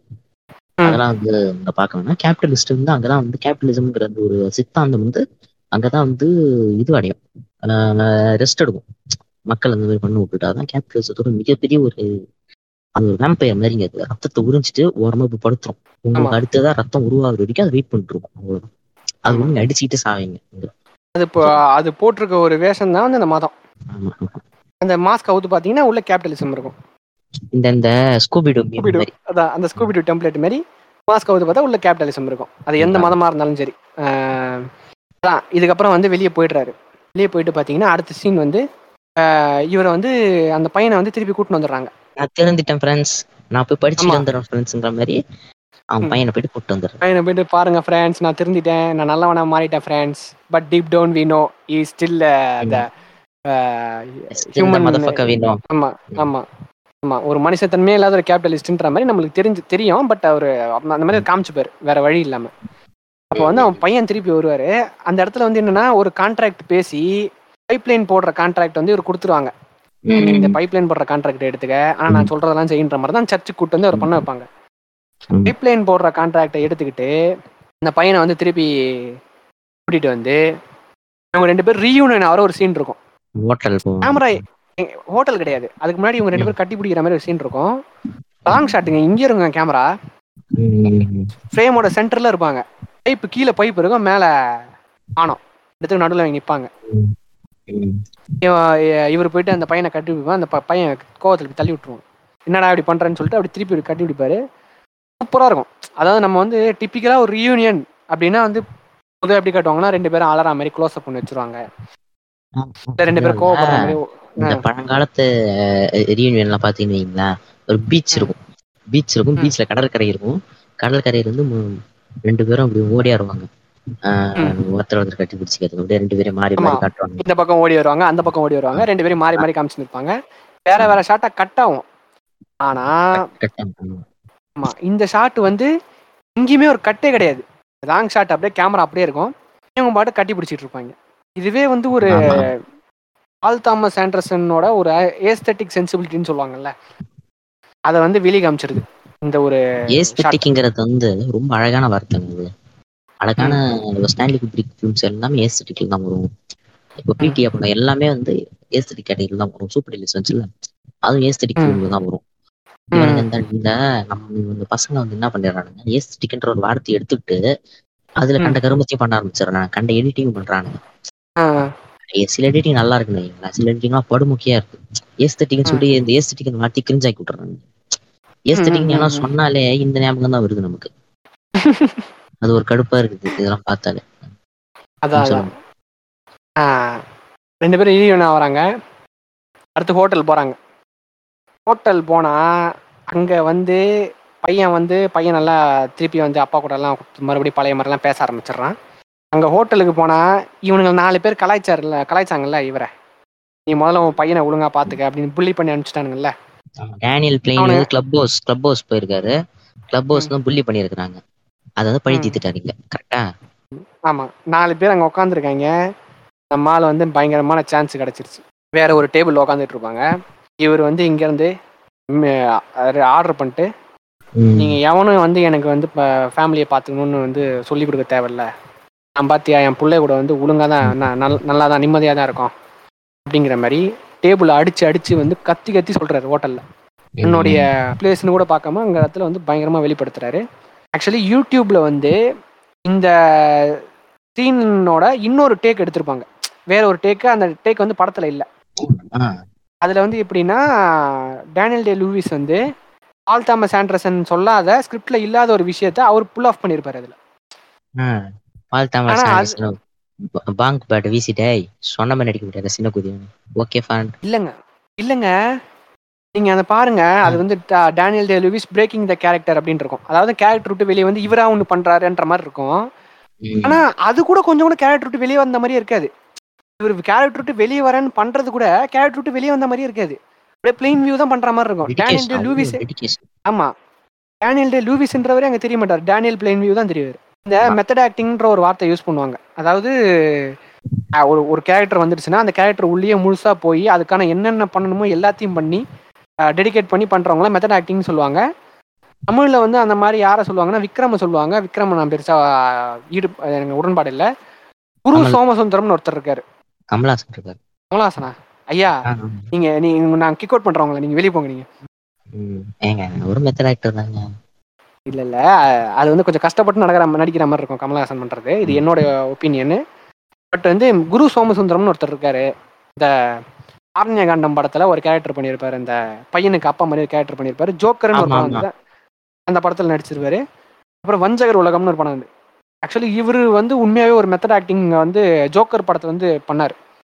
எப்படின்னா அந்த ஒரு கிராமத்துல தான் காட்டுவாங்க. அந்த கிராமத்திலே போய் மூணு மாசத்துக்கு முன்னாடியே போய் தங்கி இருந்து அந்த இருக்கிறவங்க அங்க இருக்கிறவங்க எப்படி வாழ்றாங்கன்னு பார்த்து அதே மாதிரியே தன்னை மாத்திக்கிட்டு அப்படியே கேரக்டர் உள்ள முழுசா போற இந்த ஒரு படத்துக்கு நம்ம குரு சோமசுந்தரம் பண்ணாரு. நம்ம டேனியல் டே லூவிஸ் வந்து அந்த விஷயத்த வந்து எல்லா படத்துலயும் பண்ணிடுவாரு அதனால இவர் பண்ண நம்பர் ஆஃப் ஃபிலிம் ஃபிலிம்ஸ் பார்த்தீங்கன்னா ரொம்ப கம்மியாக தான் இருக்கும். மற்ற ஆக்டர்ஸ் கூட கம்பேர் பண்ணும்போது. But number one method actor அப்படின்ற வந்து இவரை தான் சொல்லுவாங்க. அதுக்கான தகுதியும் இவருக்கு இருக்கு. சிம்பு மாதிரி. ஐயா வேணாங்க ஐயா கம்மியான படம். ஆமா. கம்மியான படங்க அவர் தானே. ஆஹ் அதாவது இன்னொரு விஷயம் என்னன்னாங்க? இந்த ஆன்டை ஹீரோ கேரக்டர் இருக்குல்ல. அதாவது படத்தோட மெயின் கேரக்டர் இவன் தான் ஆனா இவன் கெட்டவன் அப்படின்ற கேரக்டர்ஸ் இருக்குல்ல. அந்த மாதிரி படம் வருதுல்ல. அந்த மாதிரி கேரக்டர்ஸ்ல வந்து பயங்கரமான பர்ஃபார்மன்ஸ் டெலிவர் பண்றதெல்லாம் ரொம்ப ரொம்ப கஷ்டம். நீங்க உதாரணத்துக்கு டாக்ஸி டிரைவர் படத்துல ராபர்ட் ஹீரோ பண்ணியிருப்பாரு ஆன்டி ஹீரோ தான். இவன் தான் ஹீரோ இவன் கெட்டவன் தான் நீ இவனை தான் பார்த்தாகணும். இவன் தான் மெயின் கேரக்டர் அப்படின்ற மாதிரி காட்டுறது. ஆனால் சில சில இடத்துல நல்ல நல்லவன் மாதிரி காமிச்சிக்க வேண்டிய ஒரு கட்டாயம் வரப்ப நல்லவன் மாதிரி காமிச்சிக்கணும். ஸ்டார் ஃபேஸ் படத்துல அல்பச்சினோ பண்ணியிருப்பாரு அதே மாதிரி மைக்கேல் கார்லியோன் மைக்கேல் கோர்லியோன். நம்ம காட்ஃபாதர்ல குட்ஃபெல்லாஸ்ல வந்து ஹென்ரி ஹில் கேரக்டர் பண்ண நம்ம ரியல் லியோட்டா பண்ணியிருப்பாரு பெரும்பாலும் மார்டின் ஸ்கார்சேசி படத்துல வந்து ஆன்டி ஹீரோஸ் தானே வச்சுக்கோங்க. ஆனா இந்த அளவுக்கு ஒரு ஆன்டி ஹீரோ கேரக்டர் வந்து யாரும் பெர்ஃபெக்ட்டா பண்ணல அப்படிங்கறது வந்து என்னுடைய கருத்து இன்னும் நம்ம இல்ல வியூ. நீங்க டேனியல் பிளெயின் நம்ம இவ்வளவு உதிரோம்ல இந்த டேனியல் ஆமா. பிளெயின் வியூ ஈக்குவலா இந்த ரெட்மன் பேரின்னு சொல்லிட்டு பேரில் ஒரு கேரக்டர் வரும் சரிங்களா இதுக்கு ஈக்குவலா அது இது- இல்ல நீங்க. வந்து குப்ரிக்க உரியறத விடுறதா இல்ல இல்லங்க நான் சொல்றேன். இல்ல. அது எப்படி சொல்றது இந்த அளவுக்கு ஃபுல் டைம் வில்லன்லாம் கிடையாது அது. சில டைம் வில்லத்தனம் பண்ணும் சில டைம் நல்லதும் பண்ணும். கடைசியில வந்து அதாவது அந்த படத்துல இதே மாதிரி தான் இவனுக்கு வந்து ஒரு. அடாப்ட் சன் ஒருத்தன் இருப்பான். அவனை வந்து கொல்ற சூழ்நிலை வந்து படம் எண்டுல அது வந்து ஒரு. ஒரு- ஒரு மேஜிக்கான ஷாட் என்னன்னா இவன் பதறும் அந்த பையன். பிஸ்டல் ஒரு ஒரு பிஸ்டல் மேட்ச் ஆனா கொல்ற சூழ்நிலையில வந்து பாவம் பத்து வரும் அந்த இடத்துல. படம் ஃபுல்லா. கெட்டவனா காட்டுவாங்க அந்த ஒரு இடத்துல பாவம் பத்து வரும் பா- பாவம் பார்த்து பையன் யூஸ் பண்ணிக்கிட்டு இந்த நாள் காலையிலே சுட்டு வீட்டுல அனுப்பி இந்த இந்த ஆளோட பழைய வீட்டுக்கு அனுப்பிடுவான் இந்த ஆள். வந்து ரெட்மண்ட் பேரிங்கிற பேர்ல இருந்து போருக்கு போய் லேடி. லிண்டன் ஒருத்தங்க கல்யாணம் பண்ணி பேர் லிண்டனா மாறி அவன் பையன். வீட்டோட அடிச்சு துரத்திட்டு அவன் பையன் திரும்ப வீட்டுக்கு வந்து இந்த ஆள் காலிலே சுட்டு வெள்ளப்பட சின்ன குதியான்னு அனுப்பி விட்டுருவான் அதான் அந்த பேர். கிட்டத்தட்ட இது மாதிரி தான் வைங்களேன் கிட்டத்தட்ட வந்து கிட்டத்தட்ட இந்த தேர்லிபி பிளட் மாதிரி தான் இந்த அளவுக்கு ஃபுல் டைம் ஆன்டி ஹீரோலாம் அதுவுமே நல்ல ஒரு ஆன்ட ஒரு நல்ல ஆன்டகனிஸ்ட் கேரக்டர் மாதிரி. நான் சூப்பரா இருக்கும். ஓகே அதான் இது வந்து எப்படின்னா ஈவிலோட உச்சகட்டம் ஆனா இவன் தான் ப்ரொட்டாகனிஸ்ட் இவனை தான் நீ பார்த்தாகணும் இவன் தான் ப்ரொட்டாகனிஸ்ட் ஆனா இவன் ஈவில் இவனை இவன் எவ்வளோ ஈவிலா இருக்கான்னு காட்டுறது தான் வந்து படம். எனக்கு என்ன இன்னொரு விஷயம் நான் கடைசியில சொல்றேன். அது இப்போ சொல்லலன்னு கடைசியில சொல்றேன். அந்த இடத்துல வந்து தன்னுடைய வீரத்தனத்தை வீர பிளெயின் வியூ என்றதை பதிவு செய்து செய்து விடுகிறார் பிளெயின் வியூ. அடுத்தது வந்து அந்த பையனும் ஹெச்டபிள்யூ பிளேன் வியூவும் அந்த குழந்தை இருக்குல்ல அந்த பொண்ணு இருக்குல்ல ஃபர்ஸ்ட் அவனுக்கு விளையாடிட்டு இருக்கும்ல அந்த பொண்ணு பொண்ணு கூட. அவங்க ரெண்டு பேரும் மறுபடியும் விளையாட ஆமா விளையாட ஆரம்பிக்கிறாங்க. அங்க வந்து என்னன்னா இந்த பையனுக்கு காது கேட்கலனாலும் அந்த பொண்ணால அந்த பையனை புரிஞ்சிக்க முடியும் இவனால அந்த பொண்ணை புரிஞ்சிக்க முடியும். சின்ன பசங்களா இருப்பாங்க. அடுத்த சீனே வந்து பாத்தீங்கன்னா இந்த பொண்ணு பிரைடல் காஸ்டியூம்ல இருக்கும் அவன் மேப்ல காஸ்டியூம்ல இருப்பான். அப்படியே என்னன்னு பார்த்தா அப்படியே 19 டிரான்சிஷன் நடக்கும். டிரான்சிஷன் நடக்கும். சூப்பரா பதினாறு வருஷம். நைன்டீன் டுவெண்ட்டி செவன் அப்படின்னு ஒரு டைம் பீரியட் என்ன ஒன்றா ரெண்டு பேரும் கல்யாணம் பண்ணிப்பாங்க. கல்யாணம் பண்ணிக்கிட்டு பார்த்தீங்கன்னா நம்ம டேனியல் பிளேன் வியூ எங்கே இருக்காருன்னு பார்த்தீங்கன்னா ஒரு மிகப்பெரிய மாளிகை மாதிரி காட்டுவாங்க. அந்த மாளிகையில் வந்து தனியாக உட்காந்துக்கிட்டு இருப்பாரு. ஒரு இடத்துல வந்து உட்காந்து ஒரு சைன் போட்டுட்டு இருப்பாரு. எப்படின்னா எப்படி படம் ஆரம்பிச்சு கொஞ்ச நேரத்துக்குலாம் வந்து இந்த ஆஃபீஸில் இவர் சைன் போடுற மாதிரி ஒரு ஷாட் இருக்கும்ல டேனியல் பிளெயின் வியூன்னு சைன் போடுற மாதிரி. அதே மாதிரி ஒரு ஷாட்டு. ஆனா இப்போ வந்து முடிய போற ஸ்டேஜுக்கு வந்துருச்சு படம். கொஞ்ச நேரத்துக்கு முன்னாடி வந்து படம் முடிய கொஞ்ச நேரத்துக்கு முன்னாடி அதே மாதிரி ஒரு ஷாட் வச்சிருப்பாங்க. Daniel Plainview. அப்படின்னு வந்து கருப்பு மையத்தொட்டு சைன் போடுவார். இப்போ வந்து கொஞ்சம் தாடிலாம் கொஞ்சம் வளர்ந்து கொஞ்சம் பார்க்கவே கொஞ்சம் என்ன சொல்றதுன்னா இவன் பயங்கரமான ஆள் போல. ஒரு வயசான ஆளா மாதிரி இருப்பாரு இதுல. வயசான ஆளா இருப்பாரு கொஞ்சம் பயங்கரமான ஆள் போல. ஐயோ அவரா பயங்கரமான ஆளாச்சு. அந்த மாதிரி ஆ அந்த மாதிரி தான் இருப்பாப்புல பார்க்கவே. திடீர்னு வந்து பார்த்தீங்கன்னா நம்ம எஸ்டபிள்யூ பிளேன் வியூ வந்து வராரு. இந்த மாளிகைக்குள்ள வராரு. நான் மாளிகைக்குள்ள வந்து நான் வந்து இந்த மாதிரி நான் பிளேன் வியூவை பார்த்து சொல்றாரு. நான் வந்து இந்த மாதிரி வேற ஒரு ஊருக்கு போலான் இருக்கேன். நான் தனியா ஆயில் பிசினஸ் ஆரம்பிக்கலான் இருக்கேன். ரிக் ஆரம்பிக்கலான் இருக்கேன்னதும் இன்ஸ்டன்ட் ரியாக்ஷன் என்னவா இருக்குன்னா that makes you my competitor பையனே எதிரியா மாறிடக்கூடாது. அந்த புத்திய பாத்தீங்களா அவனுக்கு? ம். என் பையனா இருந்தாலும் நீ தனியா போய் ஆயில் ஆரம்பிக்கிறத நான் ஆதரிக்க மாட்டேன். They that makes you my competitor அந்த ஆக்சென்ட்ல தான் சொல்லுவாரு. சொல்லிட்டு இவரு கொஞ்சம் கேவலமாவே பேசுவாரு அந்த பையனை. பையனை பேசினா டென்ஷன் ஆயிரும். டென்ஷன் ஆனா என்னடா ஏன் இப்படிலாம் பேசுறீங்க அப்படின்னு கேக்குறப்போ இந்த மாதிரி சிம்பிள் பேச இப்போ. இல்ல. பேச மாட்டான். ஆக்ஷன் தான் காட்டுவான். பக்கத்துல அந்த சைன் லாங்குவேஜ்ல இருந்து டிரான்ஸ்லேட் பண்ற மாதிரி ஒரு ஆள் இருப்பாரு. அவன் சைன் லாங்குவேஜ்ல தான். பேசுவான். ஒரு கட்டத்துக்கு அப்புறம் வந்து உண்மையை அந்த பையன் கிட்ட சொல்லிடுவாரு you have. Nothing in me நீ எனக்கு பிறக்கல. You are a bastard from a basket அப்புறம் அந்த அந்த இந்த ஷாட் இருக்கு பாத்தீங்களா? நடந்து போயிட்டே இருப்பான். Basket from basket basket from basket சொல்லிக்கிட்டே இருப்பான் அந்த ஆளு. சைக்கோ தான் அது யூசேஜ் ஆஃப் வேர்ட்ஸை பாருங்க. ஐயன் வந்து வேற ஒரு ஆயில் இது ஆரம்பிக்க போறேன்னு சொன்னதுக்கே வந்து அவ்வளோ ஒரு ஈவில் தன்மை வெளிப்படுதுன்னா அப்ப இவர் எந்த மாதிரியான ஒரு ஆளா இருப்பாருன்னு நீங்க யோசிச்சு. பாத்துக்கங்க. ஒரு சைக்கோ கேரக்டர் தான் பேஸ்டட் ஃப்ரம் பேஸ்கெட்னு சொன்னதுக்கு அப்புறம் வந்து அந்த பையனுக்கு வந்து அப்போ ஒரு என்ன ஒன்று வரும்னா சும்மா. சொல்ல மாட்டாங்க ஒரு ஆக்சென்ட்லயே சொல்லுவோம். பேஸ்டர்ட் ஃப்ரம் பேஸ்கெட் அப்படின்னு சொல்லிக்கிட்டே இருப்பான் ஆமா. மாறி மாறி.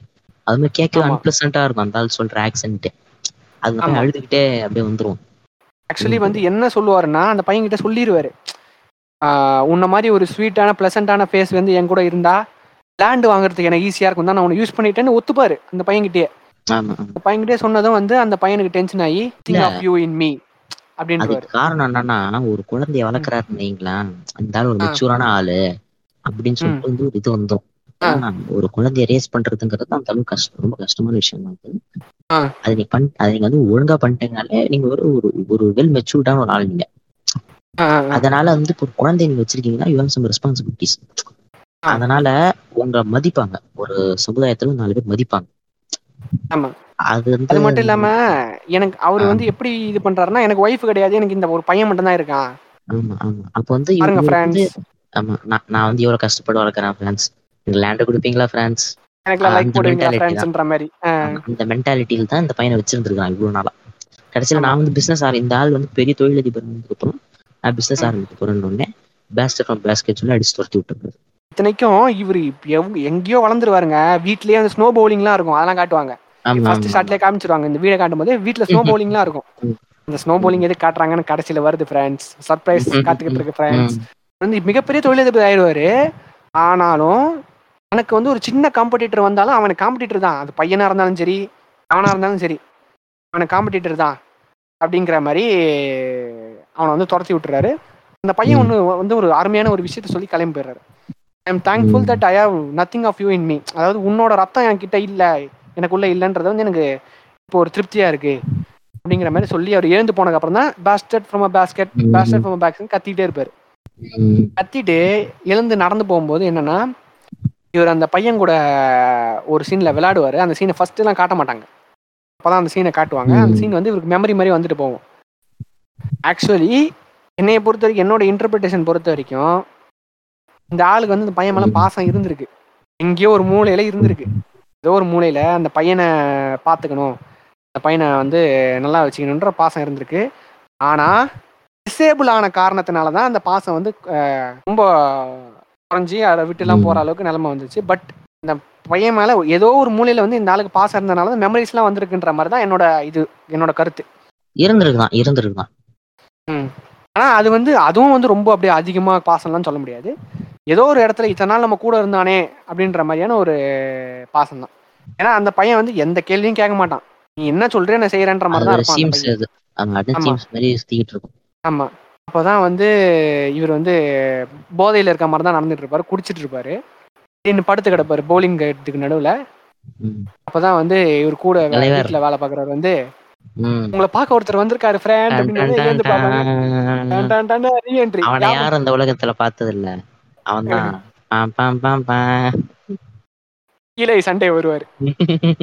இருக்கிற அவன் சின்ன குதியான்னு மால் பார்க்கும்போது you are my friend I am here to give you an offer அப்படின்னுவாரு. என்ன ஆஃபர்னு பார்த்தீங்கன்னா நடுவுல ஒரு இடத்துல நம்ம ஆளு விட்டாரு தெரியுமா? ஒரு இடத்த. பேண்டி ட்ராக்ட்னு ஒரு இடத்த விட்டார்ல?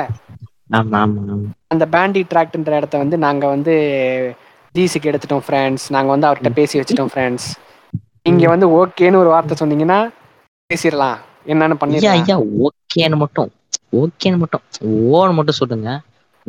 ஓன்னு மட்டும் சொல்லுங்க. அந்த லேண்ட் இப்ப இப்பவே காலடி ஆமா. இந்த ஆளு ஓ ஓன்னு சொல்ல மாட்டார் ஓத்தா அப்படின்னு அதான் அந்த scene I just made an offer what could possibly ம். Go wrong here comes the best இல்ல, இல்ல. லைஃப் ஆஃப் ஆல் இல்ல இல்ல.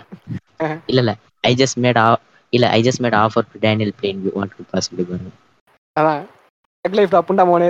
சர்ப்ரைஸ் மதர் ஃபக்கர் அப்படின்னு. சொல்லிட்டு அவர் என்ன. பண்றாரு? சரி ஓகே நான் உன்ட்ட லேண்ட் எல்லாம் வாங்கிக்கிறேன். நான் ஒரு ஆஃபர் பண்றேன். நீ வந்து அதை ஒத்துக்க அப்படின்ற மாதிரி சொல்லி உட்காந்துட்டு இருப்பான். நான் உட்கார சொல்ல ஏந்து நில்லு அப்படின்னு ஏந்து நில்லு. எங்க பதறுவாங்க அப்படியே மூஞ்சி வெள்ளை கலர்ல குழந்தை மாதிரி இருக்கும். ஏங்க மூஞ்சி ரெட் ஆயிடும். வந்து ஐயோ தெரியாம ஒரு தடவை இவனை சர்ச்சில் வச்சு இது பண்ணிட்டான். எழுந்து நில்லு. ஆனா பகைய பாத்தீங்களா? கிழவன் ஆயிடுவான் கிழவன் ஆயிடுவான். அவனுக்கு வந்து இவன் வயசு வந்துரும். இவன் அடிக்கிறான்ல அவன் இவனுக்கு ஒரு ஐம்பது வயசு அது மாதிரி வந்துரும் இவனுக்கு ஒரு அறுபது வயசு அது மாதிரி இருப்பான் இவன். கிழவன் ஆயிடுவான். கிழவன் ஆனதுக்கு அப்புறம் கூட இருபது வருஷம் முப்பது வருஷம் பகைய மனசுல வச்சு அடிப்பான் கடைசியா. ஆமா. அதெல்லாம் வேற லெவல் அதான் சரியா அது என்ன சொல்லுவாருன்னா எழுந்து admit that you have been a false prophet and god is a superstition கடவுள் வந்து ஒரு மூட நம்பிக்கை நீ வந்து? ஒரு கடவுள் ஒரு மூட நம்பிக்கை. நீ வந்து ஃபால்ஸ் ப்ராஃபிட்டா இருந்திருக்க. ஒரு பொய்யான ப்ராஃபிட்டா இருந்திருக்க. தப்பான பாதிரியாரா இருந்திருக்கு காசுக்காக தான் இதெல்லாம் பண்ற. இப்படின்னு நீ சொன்னனா நான் இதை வாங்கிக்கிறேன். இந்த லேண்டை வாங்கிக்கிறேன்ற மாதிரி அவர் சொல்றாரு. எப்படி எப்படி? இந்த ஆளை வந்து இந்த ஆளு சின்ன வயசா இருக்கும்போது சர்ச்சில் வச்சு. கண்ணத்திலே அரைஞ்சு சாத்தான் உங்களை கூப்பிடுகிறாருன்னு சொல்லி அஹ், ஆ. இ- இறைவனிடம் கேளுங்கள் இறைவன் உங்களுக்கு கொடுப்பாருன்னு சொல்லி இந்த செவுல்லே அரைஞ்சு இவ்வளவு. கொடுமைப்படுத்தி அந்த ஆளை வந்து ஒரு சீம்ஸா மாத்தி. பண்ணல அவனுக்கு இருக்கலாங்க உமால சூத்தடி அப்படின்னு. இந்த படம் ஒண்ணும் இல்லைங்க அந்த படம் ஒண்ணும் இல்ல. இந்த பிலிப்ஸ் வீடியோ இருக்கும்ல. இந்த அந்த பிலிப்ஸ்ல மோகன் ஒருத்தன் வருவான் பிலிப்ஸ் வீடியோ அந்த மோகன் தான் வந்து டேனியல் பிளேங்கியோ அந்த பிலிப்ஸ் தான் வந்து ஈலை கடைசியில் அடிச்சு கடைசியில் வீடியோ அத- ரிவீல் பண்றாதீங்க. இருங்க இருங்க இருங்க இருங்க. மிகப்பெரிய தக் தக் லைஃப் வந்துகிட்டு இருக்கு. இது இது இதெல்லாம் தக் லைஃப் இல்ல. சொல்லிட்டு. அவன் இங்கதான் வந்து ஆடியன்ஸுக்கு புரிய வைக்கிறாரு. என்னன்னா இவன் உண்மையாவே ஒரு நல்ல ப்ராஃபிட்டா இருந்திருந்தா அந்த இடத்துல இவனுக்கு வந்து எப்படின்னா லேண்ட் வாங்கினா இந்த பேண்டி ட்ராக்ஸை வந்து வாங்கினா எலி ஈலை சண்டேக்கு வந்து கமிஷன் வரும். அந்த கமிஷன் எல்லாம். எதிர்பார்க்காம என்னடா இவன் நம்ம வந்து காடை போய் சூப்பர் சொல்ல சொல்றானே? நம்ம வந்து கடவுளுக்கு வந்து அவ்வளவு பக்தியா இருக்க அப்படின்னு இவன் உண்மையாவே பக்தியா இருந்திருந்தானா அதை சொல்லியிருக்க மாட்டான். லேண்டாவது போல அது கிளம்பி போடான்னு சொல்லி கிளம்பி போயிருப்பான். அதான் நீ வாங்கலனாலும் பரவாயில்ல கிளம்பி இருப்பான் ஆனா இவனுக்கு காசு தான் முக்கியம். இவன் பண்ணிட்டு இருந்தது அதான் கேபிட்டலிசம்ன்ற ஒரு விஷயத்த வந்து கடவுளுங்கிற ஒரு போர்வையை போத்தி அதுக்குள்ள பண்ணிட்டு இருந்திருக்கான். இப்ப அந்த போர்வையை கிழிச்சு போடுறது நம்ம இல்ல இல்ல இல்ல போர்வையை திறந்து பாக்குறாங்க. உள்ள உள்ள ஃப்ரைட் ரைஸ் தின்னுட்டு இருக்காங்க. அதான் இவர் வந்து அந்த போர்வையை நீயே கிழிச்சு போடு அப்படிங்கிறாரு இவர். உண்மையிலேயே அவன் வந்து என்ன சொல்லணும்னா அவன் உண்மையான ப்ராஃபிட் இல்லைன்றத சொல்ல சொல்றாரு. இவன் காசு வருதுன்னு. A false prophet god is super இருந்தாலும் இல்ல இல்ல. இருந்தாலும் அவனால வந்து சொல்ல முடியாதுங்க. அவன் கடவுள் நம்பிட்டான்னு சொல்லிட்டு அவனால சொல்ல வாய வராது. அழுவான் அவன் கதறுவான். மூஞ்சில ஆமா. ரெட் கலர்ல மாறும் அவனுக்கு. ஏங்க இல்ல இல்ல. சைலண்டா சொல்லுவாங்க. என்ன பண்ணுவான்? அங்கேயாவது ஆளுங்க நிறைய பேர் இருந்தாங்கன்னு சத்தமா சொல்ல சொன்னான். யாருமே. இருக்க மாட்டானுங்க. எனக்கு கேட்கல சத்தமா சொல்லு அப்படின்னு வர நம்மால் ம். Revenge I'm false prophet gods super ஸ்டீஷன்னா இல்ல இல்ல இன்னொரு வாட்டி சொல்லு. திருப்பி. சொல்லுவான். இல்ல இல்ல இன்னொரு வாட்டி சொல்லு. அப்படின்னா ஓகே ஓகேன்னு சொல்லிட்டு okay. Andy tracks oh serious have been already drill வந்து? அவன் வந்து ஒரு பார்வை பாப்பான் பாருங்க. அந்த. மாதிரி ஒரு பார்வை வந்து அனைத்தையும் இழந்தவன் தான் அப்படி ஒரு பார்வையை பார்க்க முடியும். எப்படி பாப்பானா அந்த ஜிடிஏல ஜிடிஏ ஹேண்ட் ட்ரெஸ்ல இந்த ஹா shit here we go again. அப்படி சொல்லிட்டு பண்ணிட்டு வரும் அது மாதிரி இந்த அப்படியே ஒண்ணும் இல்லைங்க. பிளாக் அண்ட் ஒயிட்ல போட்டு பின்னாடி ஒரு. பாவமான தீம் சாங் போலாம் அப்படின்னு நாடகத்துல தீம் சாங் போட்டா கூட செட் ஆகும். அது மாதிரி பாப்பான் ஐயையோ மாட்டிக்கிட்டோம்டா கிட்ட. அதாவது அதாவது நினைச்சுக்கிட்டு இருந்தாங்க. சீம்ஸா மாதிரி சீம்ஸா மாதிரி லிட்டில் ப்ரோவா மாதிரி இந்த ஃபீட்டஸ் இந்த இந்த இந்த ஃபீட்டஸ் சீம்ஸா மாறிட்டான். ம், ம். படம் ஏன் ஏண்டுல சொல்லுங்க சொல்லுங்க. அப்படி நசுங்கி போன சீம்ஸ் ஆயிடுவான். அதாவது மண்டையில இருந்து கால் வரைக்கும் நசுங்கி போய் அப்படியே ஒரு ரவுண்டா இருக்கும் சீம்ஸ் அந்த மாதிரி ம், இந்த மாதிரி ஆனதான் அதாவது அவன் ஒரு பார்வை பாப்பா வாங்குறாங்க I drink your water every day all the time அப்படின்னு சொல்லிட்டு அப்படியே நார்மலா யூ கேன் சிட் டவுன் அப்படின்னு பொறுமையா சொல்லுவார். அவனுக்கு ஒன்றும் புரியாது. அடா, இவ்வளவு பெரிய விஷயத்த அதாவது இவன் வந்து ட்ராக் அந்த பேண்டி ட்ராக்ஸ் வாங்கிக்கோங்கன்னு வந்து சொல்லும் போதே அதை ஆல்ரெடி நான் தான் ட்ரில் பண்ணிட்டு இருக்கேன். என் பேர்ல தான் இருக்குன்னு அவர் சொல்லியிருக்கலாம். கிடையாது. இவன் வாயாலே நான் அவன் சொல்ல வைக்கிறேன் பாருன்னு சொல்லவும் வச்சு அவனை ஏமாத்தி அந்த லேண்ட் வாங்குறேன்னு இப்படி ஒத்துக்கோன்னு சொல்ல வச்சு அவன் காசுக்காக தான் பண்றாங்கிறத நம்மளுக்கு ப்ரூவ் பண்ண வச்சுட்டு அதுக்கப்புறம் சொல்றாரு. இந்த பேண்டி ட்ராக்ஸை நான் ஆல்ரெடி வச்சு நான் தான் வந்து ஓன் பண்ணியிருக்கேன். இங்க இருக்கிற பல ஆயில் லேண்ட்ஸ் என் பேர்ல தான் இருக்கு. அப்படிங்கறத வந்து அவர் சொல்றாரு. சொல்லிட்டோன்னே அவர் அந்த வட்ட வடிவு சீம்ஸ் வடிவத்துல வந்து அவர் உட்காந்துக்கிட்டு இருக்காரு. நம்ம ஈலை சண்டே. இல்ல இல்ல. இல்ல இல்ல. ஈலை சண்டை பாக்குறானா வெயிட் மினிட் ஓ அரி அப்படின்னு பாக்குறானா அப்பதான் வந்து ஈலை சண்டேக்கு டேனியல் பிளேன் வியூங்கிறவன் வயசானாலும் உன் ஸ்டைலு கொஞ்சம் கூட மாறலங்கிற மாதிரி வயசானாலும் உன் ஈகோ தனம் கொஞ்சம் கூட போகலன்ற மாதிரி அவருக்கு தெரியுது. அப்போ வந்து ஒரு டைலாக் ஒன்று வருது. My favourite sing one line of all time அப்படின்னு சொல்லலாம். You have a straw I have a straw hmm. Straw comes across அப்படின்னு சொல்லிட்டு ஐ திங்க் அக்ராஸ் இல்ல. குழந்தைங்களுக்கு ரைம் சொல்லிருக்கோம்ல அந்த மாதிரி எப்படின்னா இல்ல இல்ல. எப்படின்னா இவன் மூஞ்சில கைய வச்சுக்கிட்டு யுவர் ஸ்ட்ரா கம்ஸ் அக்ராஸ் அப்படியே பின்னாடி இழுத்துக்கிட்டே போய் இங்க. இருக்க பாத்தியா அவன் ஸ்ட்ரா இப்ப ஏன். ஸ்ட்ரா வருது பார். அப்படியே இவர் ஸ்ட்ராவை கொண்டாந்து என் வாய் உள்ள வச்சு. I think your milkshake Milkshake. அப்படிங்கிறாரு. இல்ல இல்ல அது எனக்கு கேட்கல I drink your milkshake புரியுதாடா? நான் உறிஞ்சிட்டேன். Drink it up I drink it up அப்படிங்கிறாரு. அதெல்லாம் வந்து. ஒரு மனுஷனால வந்து ஒரு ரெண்டரை மணி நேரம் படம்னாலும் அது எப்படி இந்த மாதிரியான ஒரு விஷயங்களை வந்து அவரால் சுலபமா அது அசால்ட்டா இருக்குங்க. அவர் மெனக்கெட்டு நடிக்கிற மாதிரியே இருக்காது. அது வந்து என்ன சொல்றது? இவர் டேனியல் பிளெயின் வியூவாவே தன்னுடைய ஆல்டர் ஈகோ மாத்தி கொண்டு வந்து நடிக்கிற அங்க வந்து அது டேனியல் பிளெயின் வியூவா வாழ்ந்துட்டு இருக்க மாதிரி இருக்கும். ஒரு இடத்துல கூட அவர் நடிக்கிற மாதிரி தெரியவே தெரியாது. இந்த மாதிரி ஒரு ஆக்டிங் வந்து எப்படி வந்து புல் ஆஃப் பண்ணாரு? அப்படிங்கிறது இன்னைக்கு வரைக்குமே வந்து ஒரு அதிர்ச்சியாக தான் இருக்குது. அதுக்கப்புறம் வந்து நம்ம ஆள் வந்து கதறாரு. I'm your friend Daniel I'm ஒரு ஃப்ரெண்ட் என்னை விட்டுருங்க என்னை விட்டுருங்க அப்படின்றாரு. எழுந்து ஓடுறாரு. எழுந்து ஒன்று நம்ம நான் முழு- போய் முழு சைக்கோவா மாறிடுறான். ஸ்னோ ஸ்னோ போலிங் பால் எடுத்து இங்கே தான் வந்து சர்ப்ரைஸ் மதர் ஃபக்கர் வருது. ஸ்னோ போலிங் இதை தள்ளி விட்டு பால் எடுத்து அடிச்சு விட்றாப்புல அந்த அவனுக்கு வந்து அதை வச்சுக்கிட்டு தூக்கி தூக்கி போடுவாரு. இந்த ஓடுவான். லேன் வேணும் விட்டுருங்க நம்ம ஃப்ரெண்டு தானே. ப்ளீஸ் ஆ அப்படின்னு கத்திட்டு ஓடுவான். எல்லாரும் துரத்திட்டு விடு ஒண்ணு தூக்கி போடுவாரு. எல்லாத்தையும் தப்பிச்சிருவான் அவன் தப்பிச்சுட்டு ஒரு இடத்த முட்டி போட்டு நடந்து ஆமா போவான் அப்ப வந்து ஒரு டைலாக் வருங்க. போயிட்டு? துரத்தும் போது அவர் துரத்தும் போதுன்னு சொல்லுவாரு.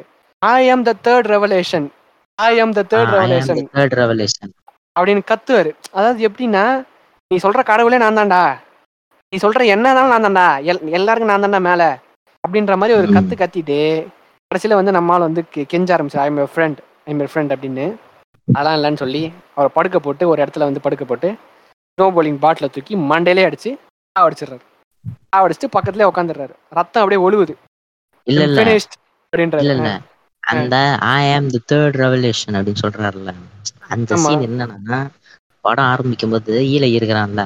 ஈலை வந்து. அவனையே வந்து வந்து கன்ஃபார்ம் பண்ணிப்பான். நான் தான் வந்து தேர்ட் ரெவல்யூஷன் அப்படின்னு சொல்லிட்டு. ஆக்சுவலா. இந்த ஃபர்ஸ்ட் த்ரீ ரெவல்யூஷன் பைபிள்ல நீங்க இந்த கிறிஸ்டியானிட்டி நீங்க பாத்தீங்கன்னா முதல் ரெவல்யூஷன் வந்து கடவுளோட பத்து கமாண்ட்மெண்ட்ஸ் டென் கமாண்ட்மெண்ட்ஸ். யாருன்னா கடவுள் வந்து மோசஸ் கிட்ட கொடுக்குறாரு. செகண்ட் ரெவல்யூஷன் வந்து இயேசுநாதருடைய இயேசுநாதருடைய டீச்சிங்ஸ் இயேசு நாடார் ஆ, மனிதனன் தான் இயேசுநா ஸ்ரீ ஸ்ரீ அருள்மிகு இயேசுநா இயேசுநாதருடைய டீச்சிங்ஸ் ஒரு ஒரு மனுஷன் எப்படி. நடக்கணுங்கிறது வந்து இயேசுநா இயேசுநாதர் வந்து போதிச்சது மூணாவது ரெலவேஷனுங்கிறது ஹோலி ஸ்பிரிட் உடைய மனிதன் அவன் வந்து டீச்சிங்ஸ் ஆஃப் த காடும் அப்புறம் அந்த அந்த பவர் இருக்குல்ல எல்லாத்தையும் உடையவன் ம். ஓகேங்களா. அதாவது வந்து ஒரு லிவிங் ஒரு ஒரு ஃபாதர்னு வச்சுக்கோங்களேன். ஃபாதர் வித் சம் பவர்ஸ்னு வச்சுக்கோங்களேன். Father with some supernatural powers. அதை வந்து இவன் சொல்லிப்பான். இந்த யார் இந்த ஈலை வந்து ஃபர்ஸ்ட் படம் ஆரம்பிக்கும் ஆ. கடைசியில அந்த ஆள் அதை ஞாபகம் வச்சிருந்து எத்தனை வருஷம்? முப்பது நாற்பது வருஷம். ஞாபகம் வச்சிருந்து கடைசியில அந்த ஆள் சொல்றது ஐ ஆம் தேர்ட் ரெவல்யூஷன் நீ என்ன வேணா இருந்துக்கோ. எல்லா எல்லாத்துக்கும் நான் தான் மேல அப்படிங்கிறது. ஆமா. சரியான டைலாக் தான் ஆமா. அப்படிங்கிற மாதிரி சொல்லி கொண்டுட்டு பக்கத்துல உட்காந்துருக்காரு அவர் வீட்டுல இருக்கிற வந்து மிஸ்டர் டேனியல் ரின்கோட்டனு பொறுமையா அப்படி திரும்பி ஒரே அடிதான் ஒரே அடிதான் முதல்ல ஒரே அடி அடிப்பாரு பட்டுன்னு படுத்து மண்டையில ஒரே அடி ஃபர்ஸ்ட் ஒரு அடி மண்டையில ஒரே அடி திருப்பி ஒரு அடி. அடிச்சுட்டு பக்கத்துல பக்கத்துல உட்காந்து பாரு. பாட்டில் கீழே போட்டு. உட்காந்து பாரு. எப்படி எப்படி அந்த ஸ்டைலே அந்த உட்கார்ற ஸ்டைலே ஒரு மாதிரி கால்ல அப்படி சேர்த்து வச்சுக்கிட்டு உட்காந்து பீச்ல உட்காந்துருப்பாங்கல்ல அதே மாதிரி உட்காந்துருப்பாரு. பீச்சில் உட்காந்து அதேதான் ஆ. அதே மாதிரி அங்க உட்காந்துனா ஐ எம் ஃபினிஷ்ட் அப்படிங்கிறாரு. சத்தம் அப்படியே ஒளிவு பக்கத்துல வரைக்கும் வருது. மியூசிக் வருது ஒரு மியூசிக் ஒன்று வரும் சர்ச்சில் வயலின் மியூசிக் சர்ச்சில் வரும்ல அப்படியே மியூசிக் வருது படம் கட் ஆகுது டக்குன்னு கட் ஆகும் இந்த எப்படி எப்படி மியூசிக் எண்டில் கூட மியூசிக் ஃபர்ஸ்ட் வந்துரும் ஆமா. உட்காந்துக்கிட்டு இருப்பாரு எல்லாம் முடிஞ்சு போச்சுலன்ற மாதிரி அப்படியே அப்படியே. மியூசிக் அப்படியே போடுவாங்க டக்குன்னு கட் பண்ணுவானுங்க ஆமா அது பயங்கரமா இருக்குங்க அதெல்லாம் சூப்பரா இருக்கும் அதெல்லாம் அப்படியே சரியா இருக்கும் படம் எண்டெல்லாம் நான் ஏஞ்சி இருந்துச்சு அந்த எண்டிங் ஷாட்லாம் ஏங்க மொத வாட்டி பார்க்கும் போதே படம் வந்து அவ்வளவு ஆர்காஸ்மிக்கா இருந்துச்சு பார்க்க பார்க்க பார்க்க ஆமா ஆமா ஆமா ஃபர்ஸ்ட் டைம்ல ம். ஃபர்ஸ்ட் டைம் ஆமா. இப்போ ஆண்ட்ரி டார்கோஸ்கி பாக்குறீங்கன்னு வைங்களேன் புரியாது நமக்கு. ஒரு. ஆறு ஏழு எட்டு ஒன்பது பத்து நூறு இரநூறு முந்நூறு தடவை பார்த்தாதான் ஒரு ஆண்ட்ரி டார்கோஸ்கி புரியும். இந்த தேரி பிளட் அப்படி கிடையாது தேரி ம். பிளட்ங்கிறது வந்து நீங்க ரொம்ப ரசிக்கலாம் படத்தை வந்து ஜாலியா தக் லைஃப் சீன்லாம் இருக்கும் படத்துல அதெல்லாம் இங்க சூப்பரா ரசிக்கலாம் சூப்பர் படம். ஆக்சுவலி படம் வந்து எங்க வந்து தனிச்சு நிக்குது அப்படின்னா ஒரு இடத்துல கூட பால் தாமஸ் ஆண்டர்சன் வந்து இந்த டேனியல் பிளேன் இவங்க கேரக்டரை ஜஸ்டிஃபையே பண்ணியிருக்க மாட்டார். இவன் கெட்டவன் தான் இவன் கெட்டது தான் பண்ணுறான் இவன் கெட்டவன் கெட்டது பண்ணுறதுக்கு எந்த ஒரு ஜஸ்டிஃபிகேஷனும் கிடையாது. இவன் கெட்டது தான் பண்ணுறான்ற மாதிரி பக்காவான ஒரு கேரக்டரைசேஷன் பண்ணியிருக்காங்க அதாவது படம் முடியும் போது பார்த்தீங்கன்னா தான் வந்து அந்த ஈலை சண்டே இவர் கொன்னக்கப்புறம் வந்து ரத்தம் வழியும் இவர் அங்கே உட்காந்துருப்பார் அப்படியே படத்தை முடிப்பாங்க.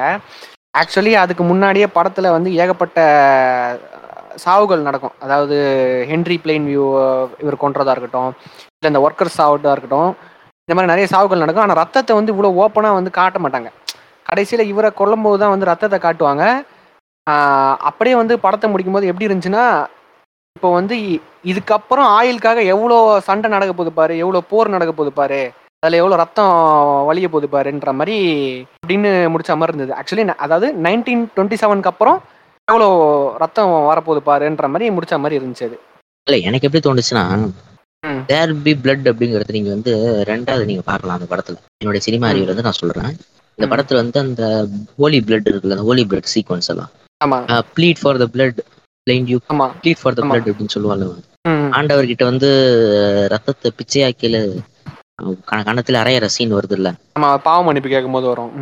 இங்க வந்து இயேசு சொன்ன ஒரு வாக்கியம் இருக்கும் ஈட் ம். ஃபிளஷ் ட்ரிங்க் மை பிளட் அப்படிம்பாரு எங்கன்னா லாஸ்ட் சப்பர்ல அந்த கடைசியா. வந்து ஜுடாஸ் வந்து தன்னை ஏமாத்துறான்னு தெரிஞ்சதுக்கு அப்புறமும் கடைசியில. சொல்றாரு என்னுடைய சிதைய சாப்பிட்டுருங்க என்னோட ரத்தத்தை குடிச்சிருங்க நான் ஒரு பிளட் அப்படிங்கிறாரு ஒரு மத வழிபாட்டுடைய ஒரு ரெஃபரன்ஸாவும் இந்த பிளட்டுங்கிற அந்த வார்த்தை இங்க இருக்கு அதுவும் இல்லாம. நீங்க சொன்னீங்கல்ல இந்த. எண்ணெய்க்காக நடக்கிற போர் எண்ணெய்ங்கிறது வந்து இன்னைக்கு நம்ம தலையில தேய்ச்சிக்கிற எண்ணெய் கிடையாது. அது. தப்பா புரிஞ்சுக்காதீங்க. எண்ணெய்ங்கிறது வேற க்ரூட் ஆயில் குரூட் ஆயில் அதுல இருந்து எல்லாமே டிரைவ் பண்றாங்க. இந்த பெட்ரோலா இருக்கட்டும் டீசலா இருக்கட்டும் எல்லாமே. அது ஒரு கேபிட்டல் எண்ணங்கிறது வந்து ஒரு கேபிட்டல் ஐக்கான் எல்லாத்துக்குமே. ஒரு மூலதனமான ஒரு விஷயம். இங்க நாட்டு நடப்பு இந்த நாட்டு இயக்கம் எல்லாத்துக்குமே வந்து ஒரு மூலதனமா விளங்குறது வந்து எண்ணெய் தான் இந்த எண்ணெய்க்கு. வந்து உலக நாடுகள் அடிச்சுக்கிறத வந்து சட்டையர் பண்றாரு. கடைசி சீன்ல நான் அபிஷேக ராஜா சொல்ல அதுல என்ன. இருக்கோ அப்படின்னு நான் சொல்றேன். இதுதான் வந்து கரெக்டா இருக்கும். தேர் பி பிளட்ங்கிறது வந்து அங்க அங்க ரத்தம் இருக்கும். அங்க வந்து ரத்தம். இருந்துகிட்டே தான் இருக்கும். ரத்தம்னா ரத்தம் இருக்கும்ல அங்க அங்க போரும் அநீதியும் அக்கிரமமும் அநியாயமும் கடைசி நடந்துகிட்டு தான் இருக்கும் அப்படின்னு வந்து கடைசி சொல்ல வர்றாரு. நம்ம இந்த பிளட்டுங்கிற வார்த்தை இருக்குல்ல இன்னொரு இடத்துல எங்க. வருதுன்னா இலை சண்டையை வந்து கொல்றாங்க அந்த இடத்துல finally we got the blood அவன் சொல்றான்ல Eli Sunday. சொல்றான்ல bleed for the blood Daniel அப்படிங்கிறான்ல. ஆமா ஆமா ஆமா. கடைசியில வந்து ஈரையோட ரத்தத்தையே உறிஞ்சிட்டார் கடைசியில டேனியல்.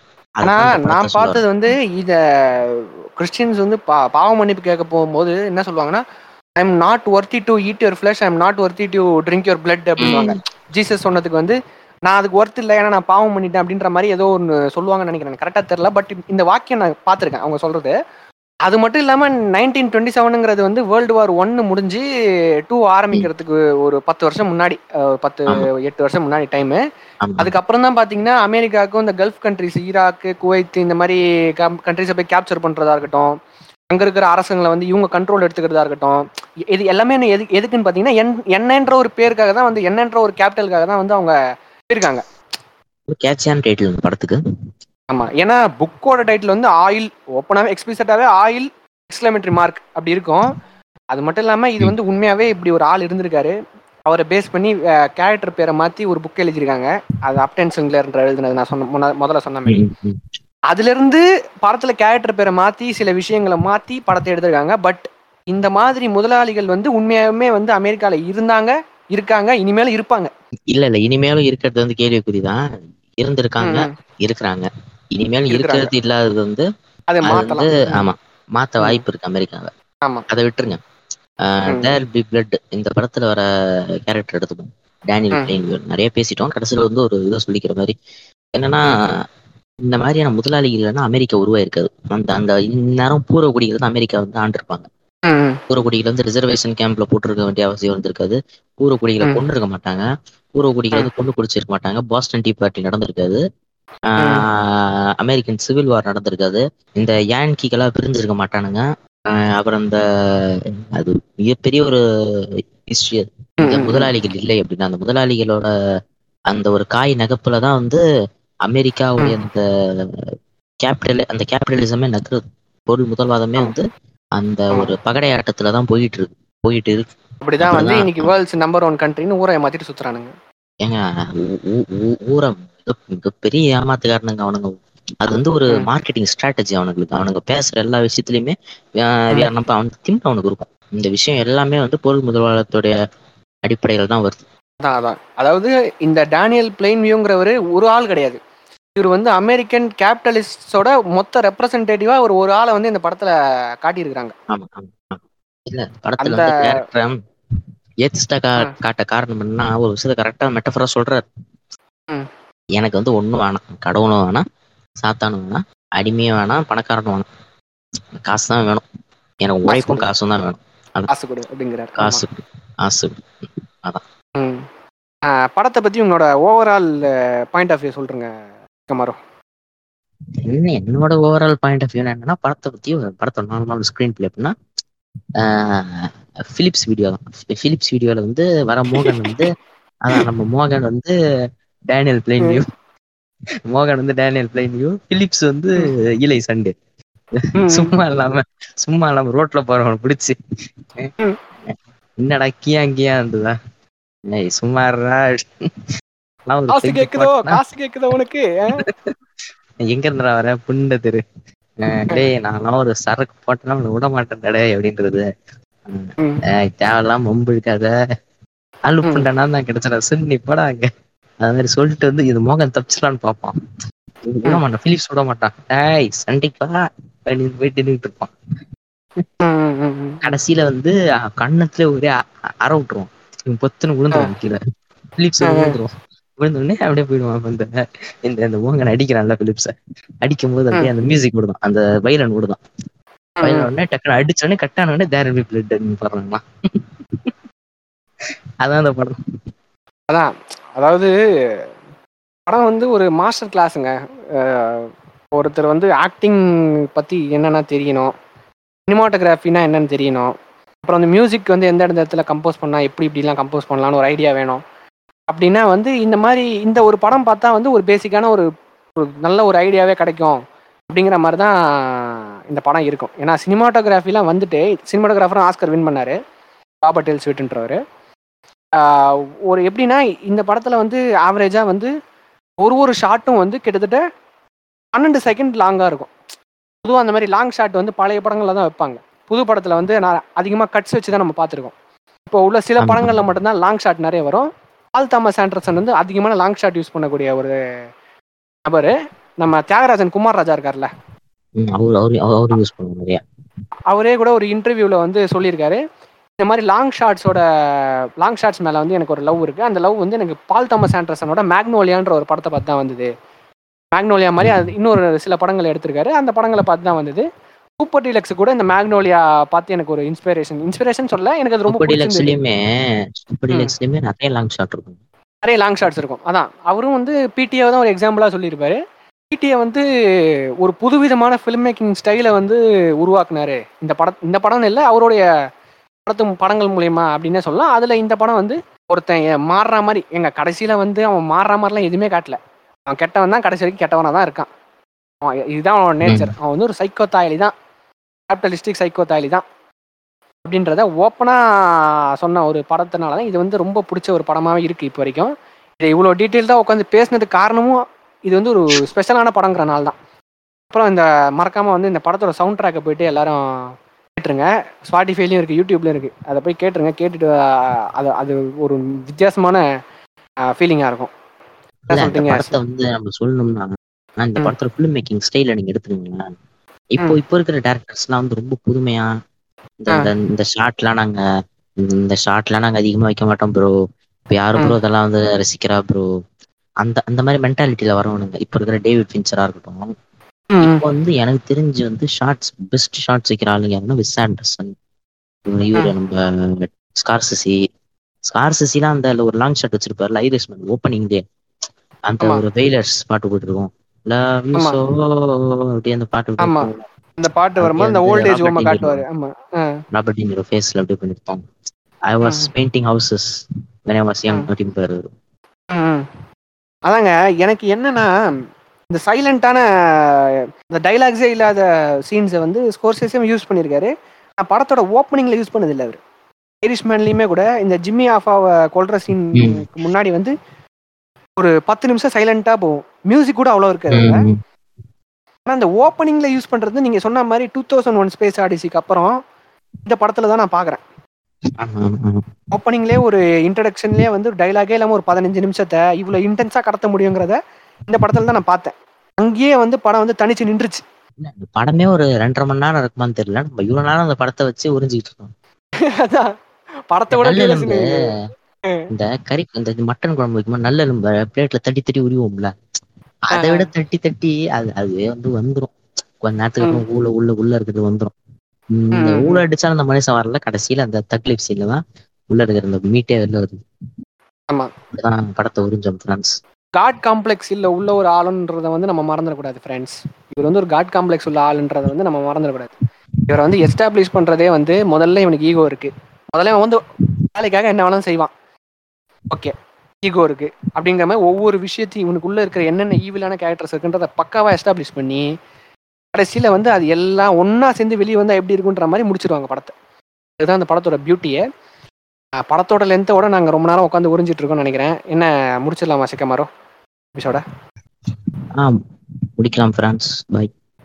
முடிக்கலாம் ஃப்ரெண்ட்ஸ் ரொம்ப நேரம் ஆயிடுச்சு இவ்வளோ நேரம் நீங்கள் உட்காந்து கேட்டிருந்தீங்கன்னா கேட்ட எல்லாருக்கும் வந்து ஒரு மிகப்பெரிய நன்றியை தெரிவித்துக் கொண்டு இந்த போனஸ் எபிசோடு கேட்டிருந்தீங்கன்னா கொஞ்ச போனஸ் நாள்ல வந்து போனஸ் தாங்க ரிலீஸ் பண்ண போறோம். ஸ்பெஷல் எபிசோடு தான் ரிலீஸ் பண்ண போறோம். முக்கியமா இந்த மாதிரி ஒரு ஸ்பெசிஃபிக்கா யாரையா ஒருத்தர் உரிய போறோம்னா அதெல்லாம் ஸ்பெஷல் எபிசோட் ஆயிரும். அதான். ஸோ இந்த எபிசோட கேட்டவங்க எல்லாருக்குமே வந்து நன்றி. கீப் சப்போர்ட்டிங் அப்படின்னு சொல்லிட்டு இந்த எபிசோட ஏங்க ஏங்க ஒரு நாள் ஒரு நாள் ஏதாவது குப்ரிக் படத்தை எடுத்து உரிவோம் அதுக்கு எனக்கு கூப்பிடுங்க? உரியலாம் ஃப்ரெண்ட்ஸ் உரியலாம் ஆஹ் இவருக்கு இல்ல நீங்க இதுலயே குப்ரிக்க இல்ல இல்ல நீங்க இதுலயே குப்ரிக்க உறிஞ்சிட்டீங்க. அடுத்து உங்களை ஒரு நல்ல எபிசோடோட சந்திக்கும் வரை உங்களிடமிருந்து விடைபெறுவது ஆகாஷ். பச்சினோ இல்ல ஃப்ரெண்ட்ஸ் சோகமா இருக்கு. வழக்கம் போல ஆகாஷ் மற்றும் பச்சினோ சொல்ல வரேன். ஆகாஷ் மற்றும் சிக்கமாரு. நன்றி நன்றி. சாய்ராம்.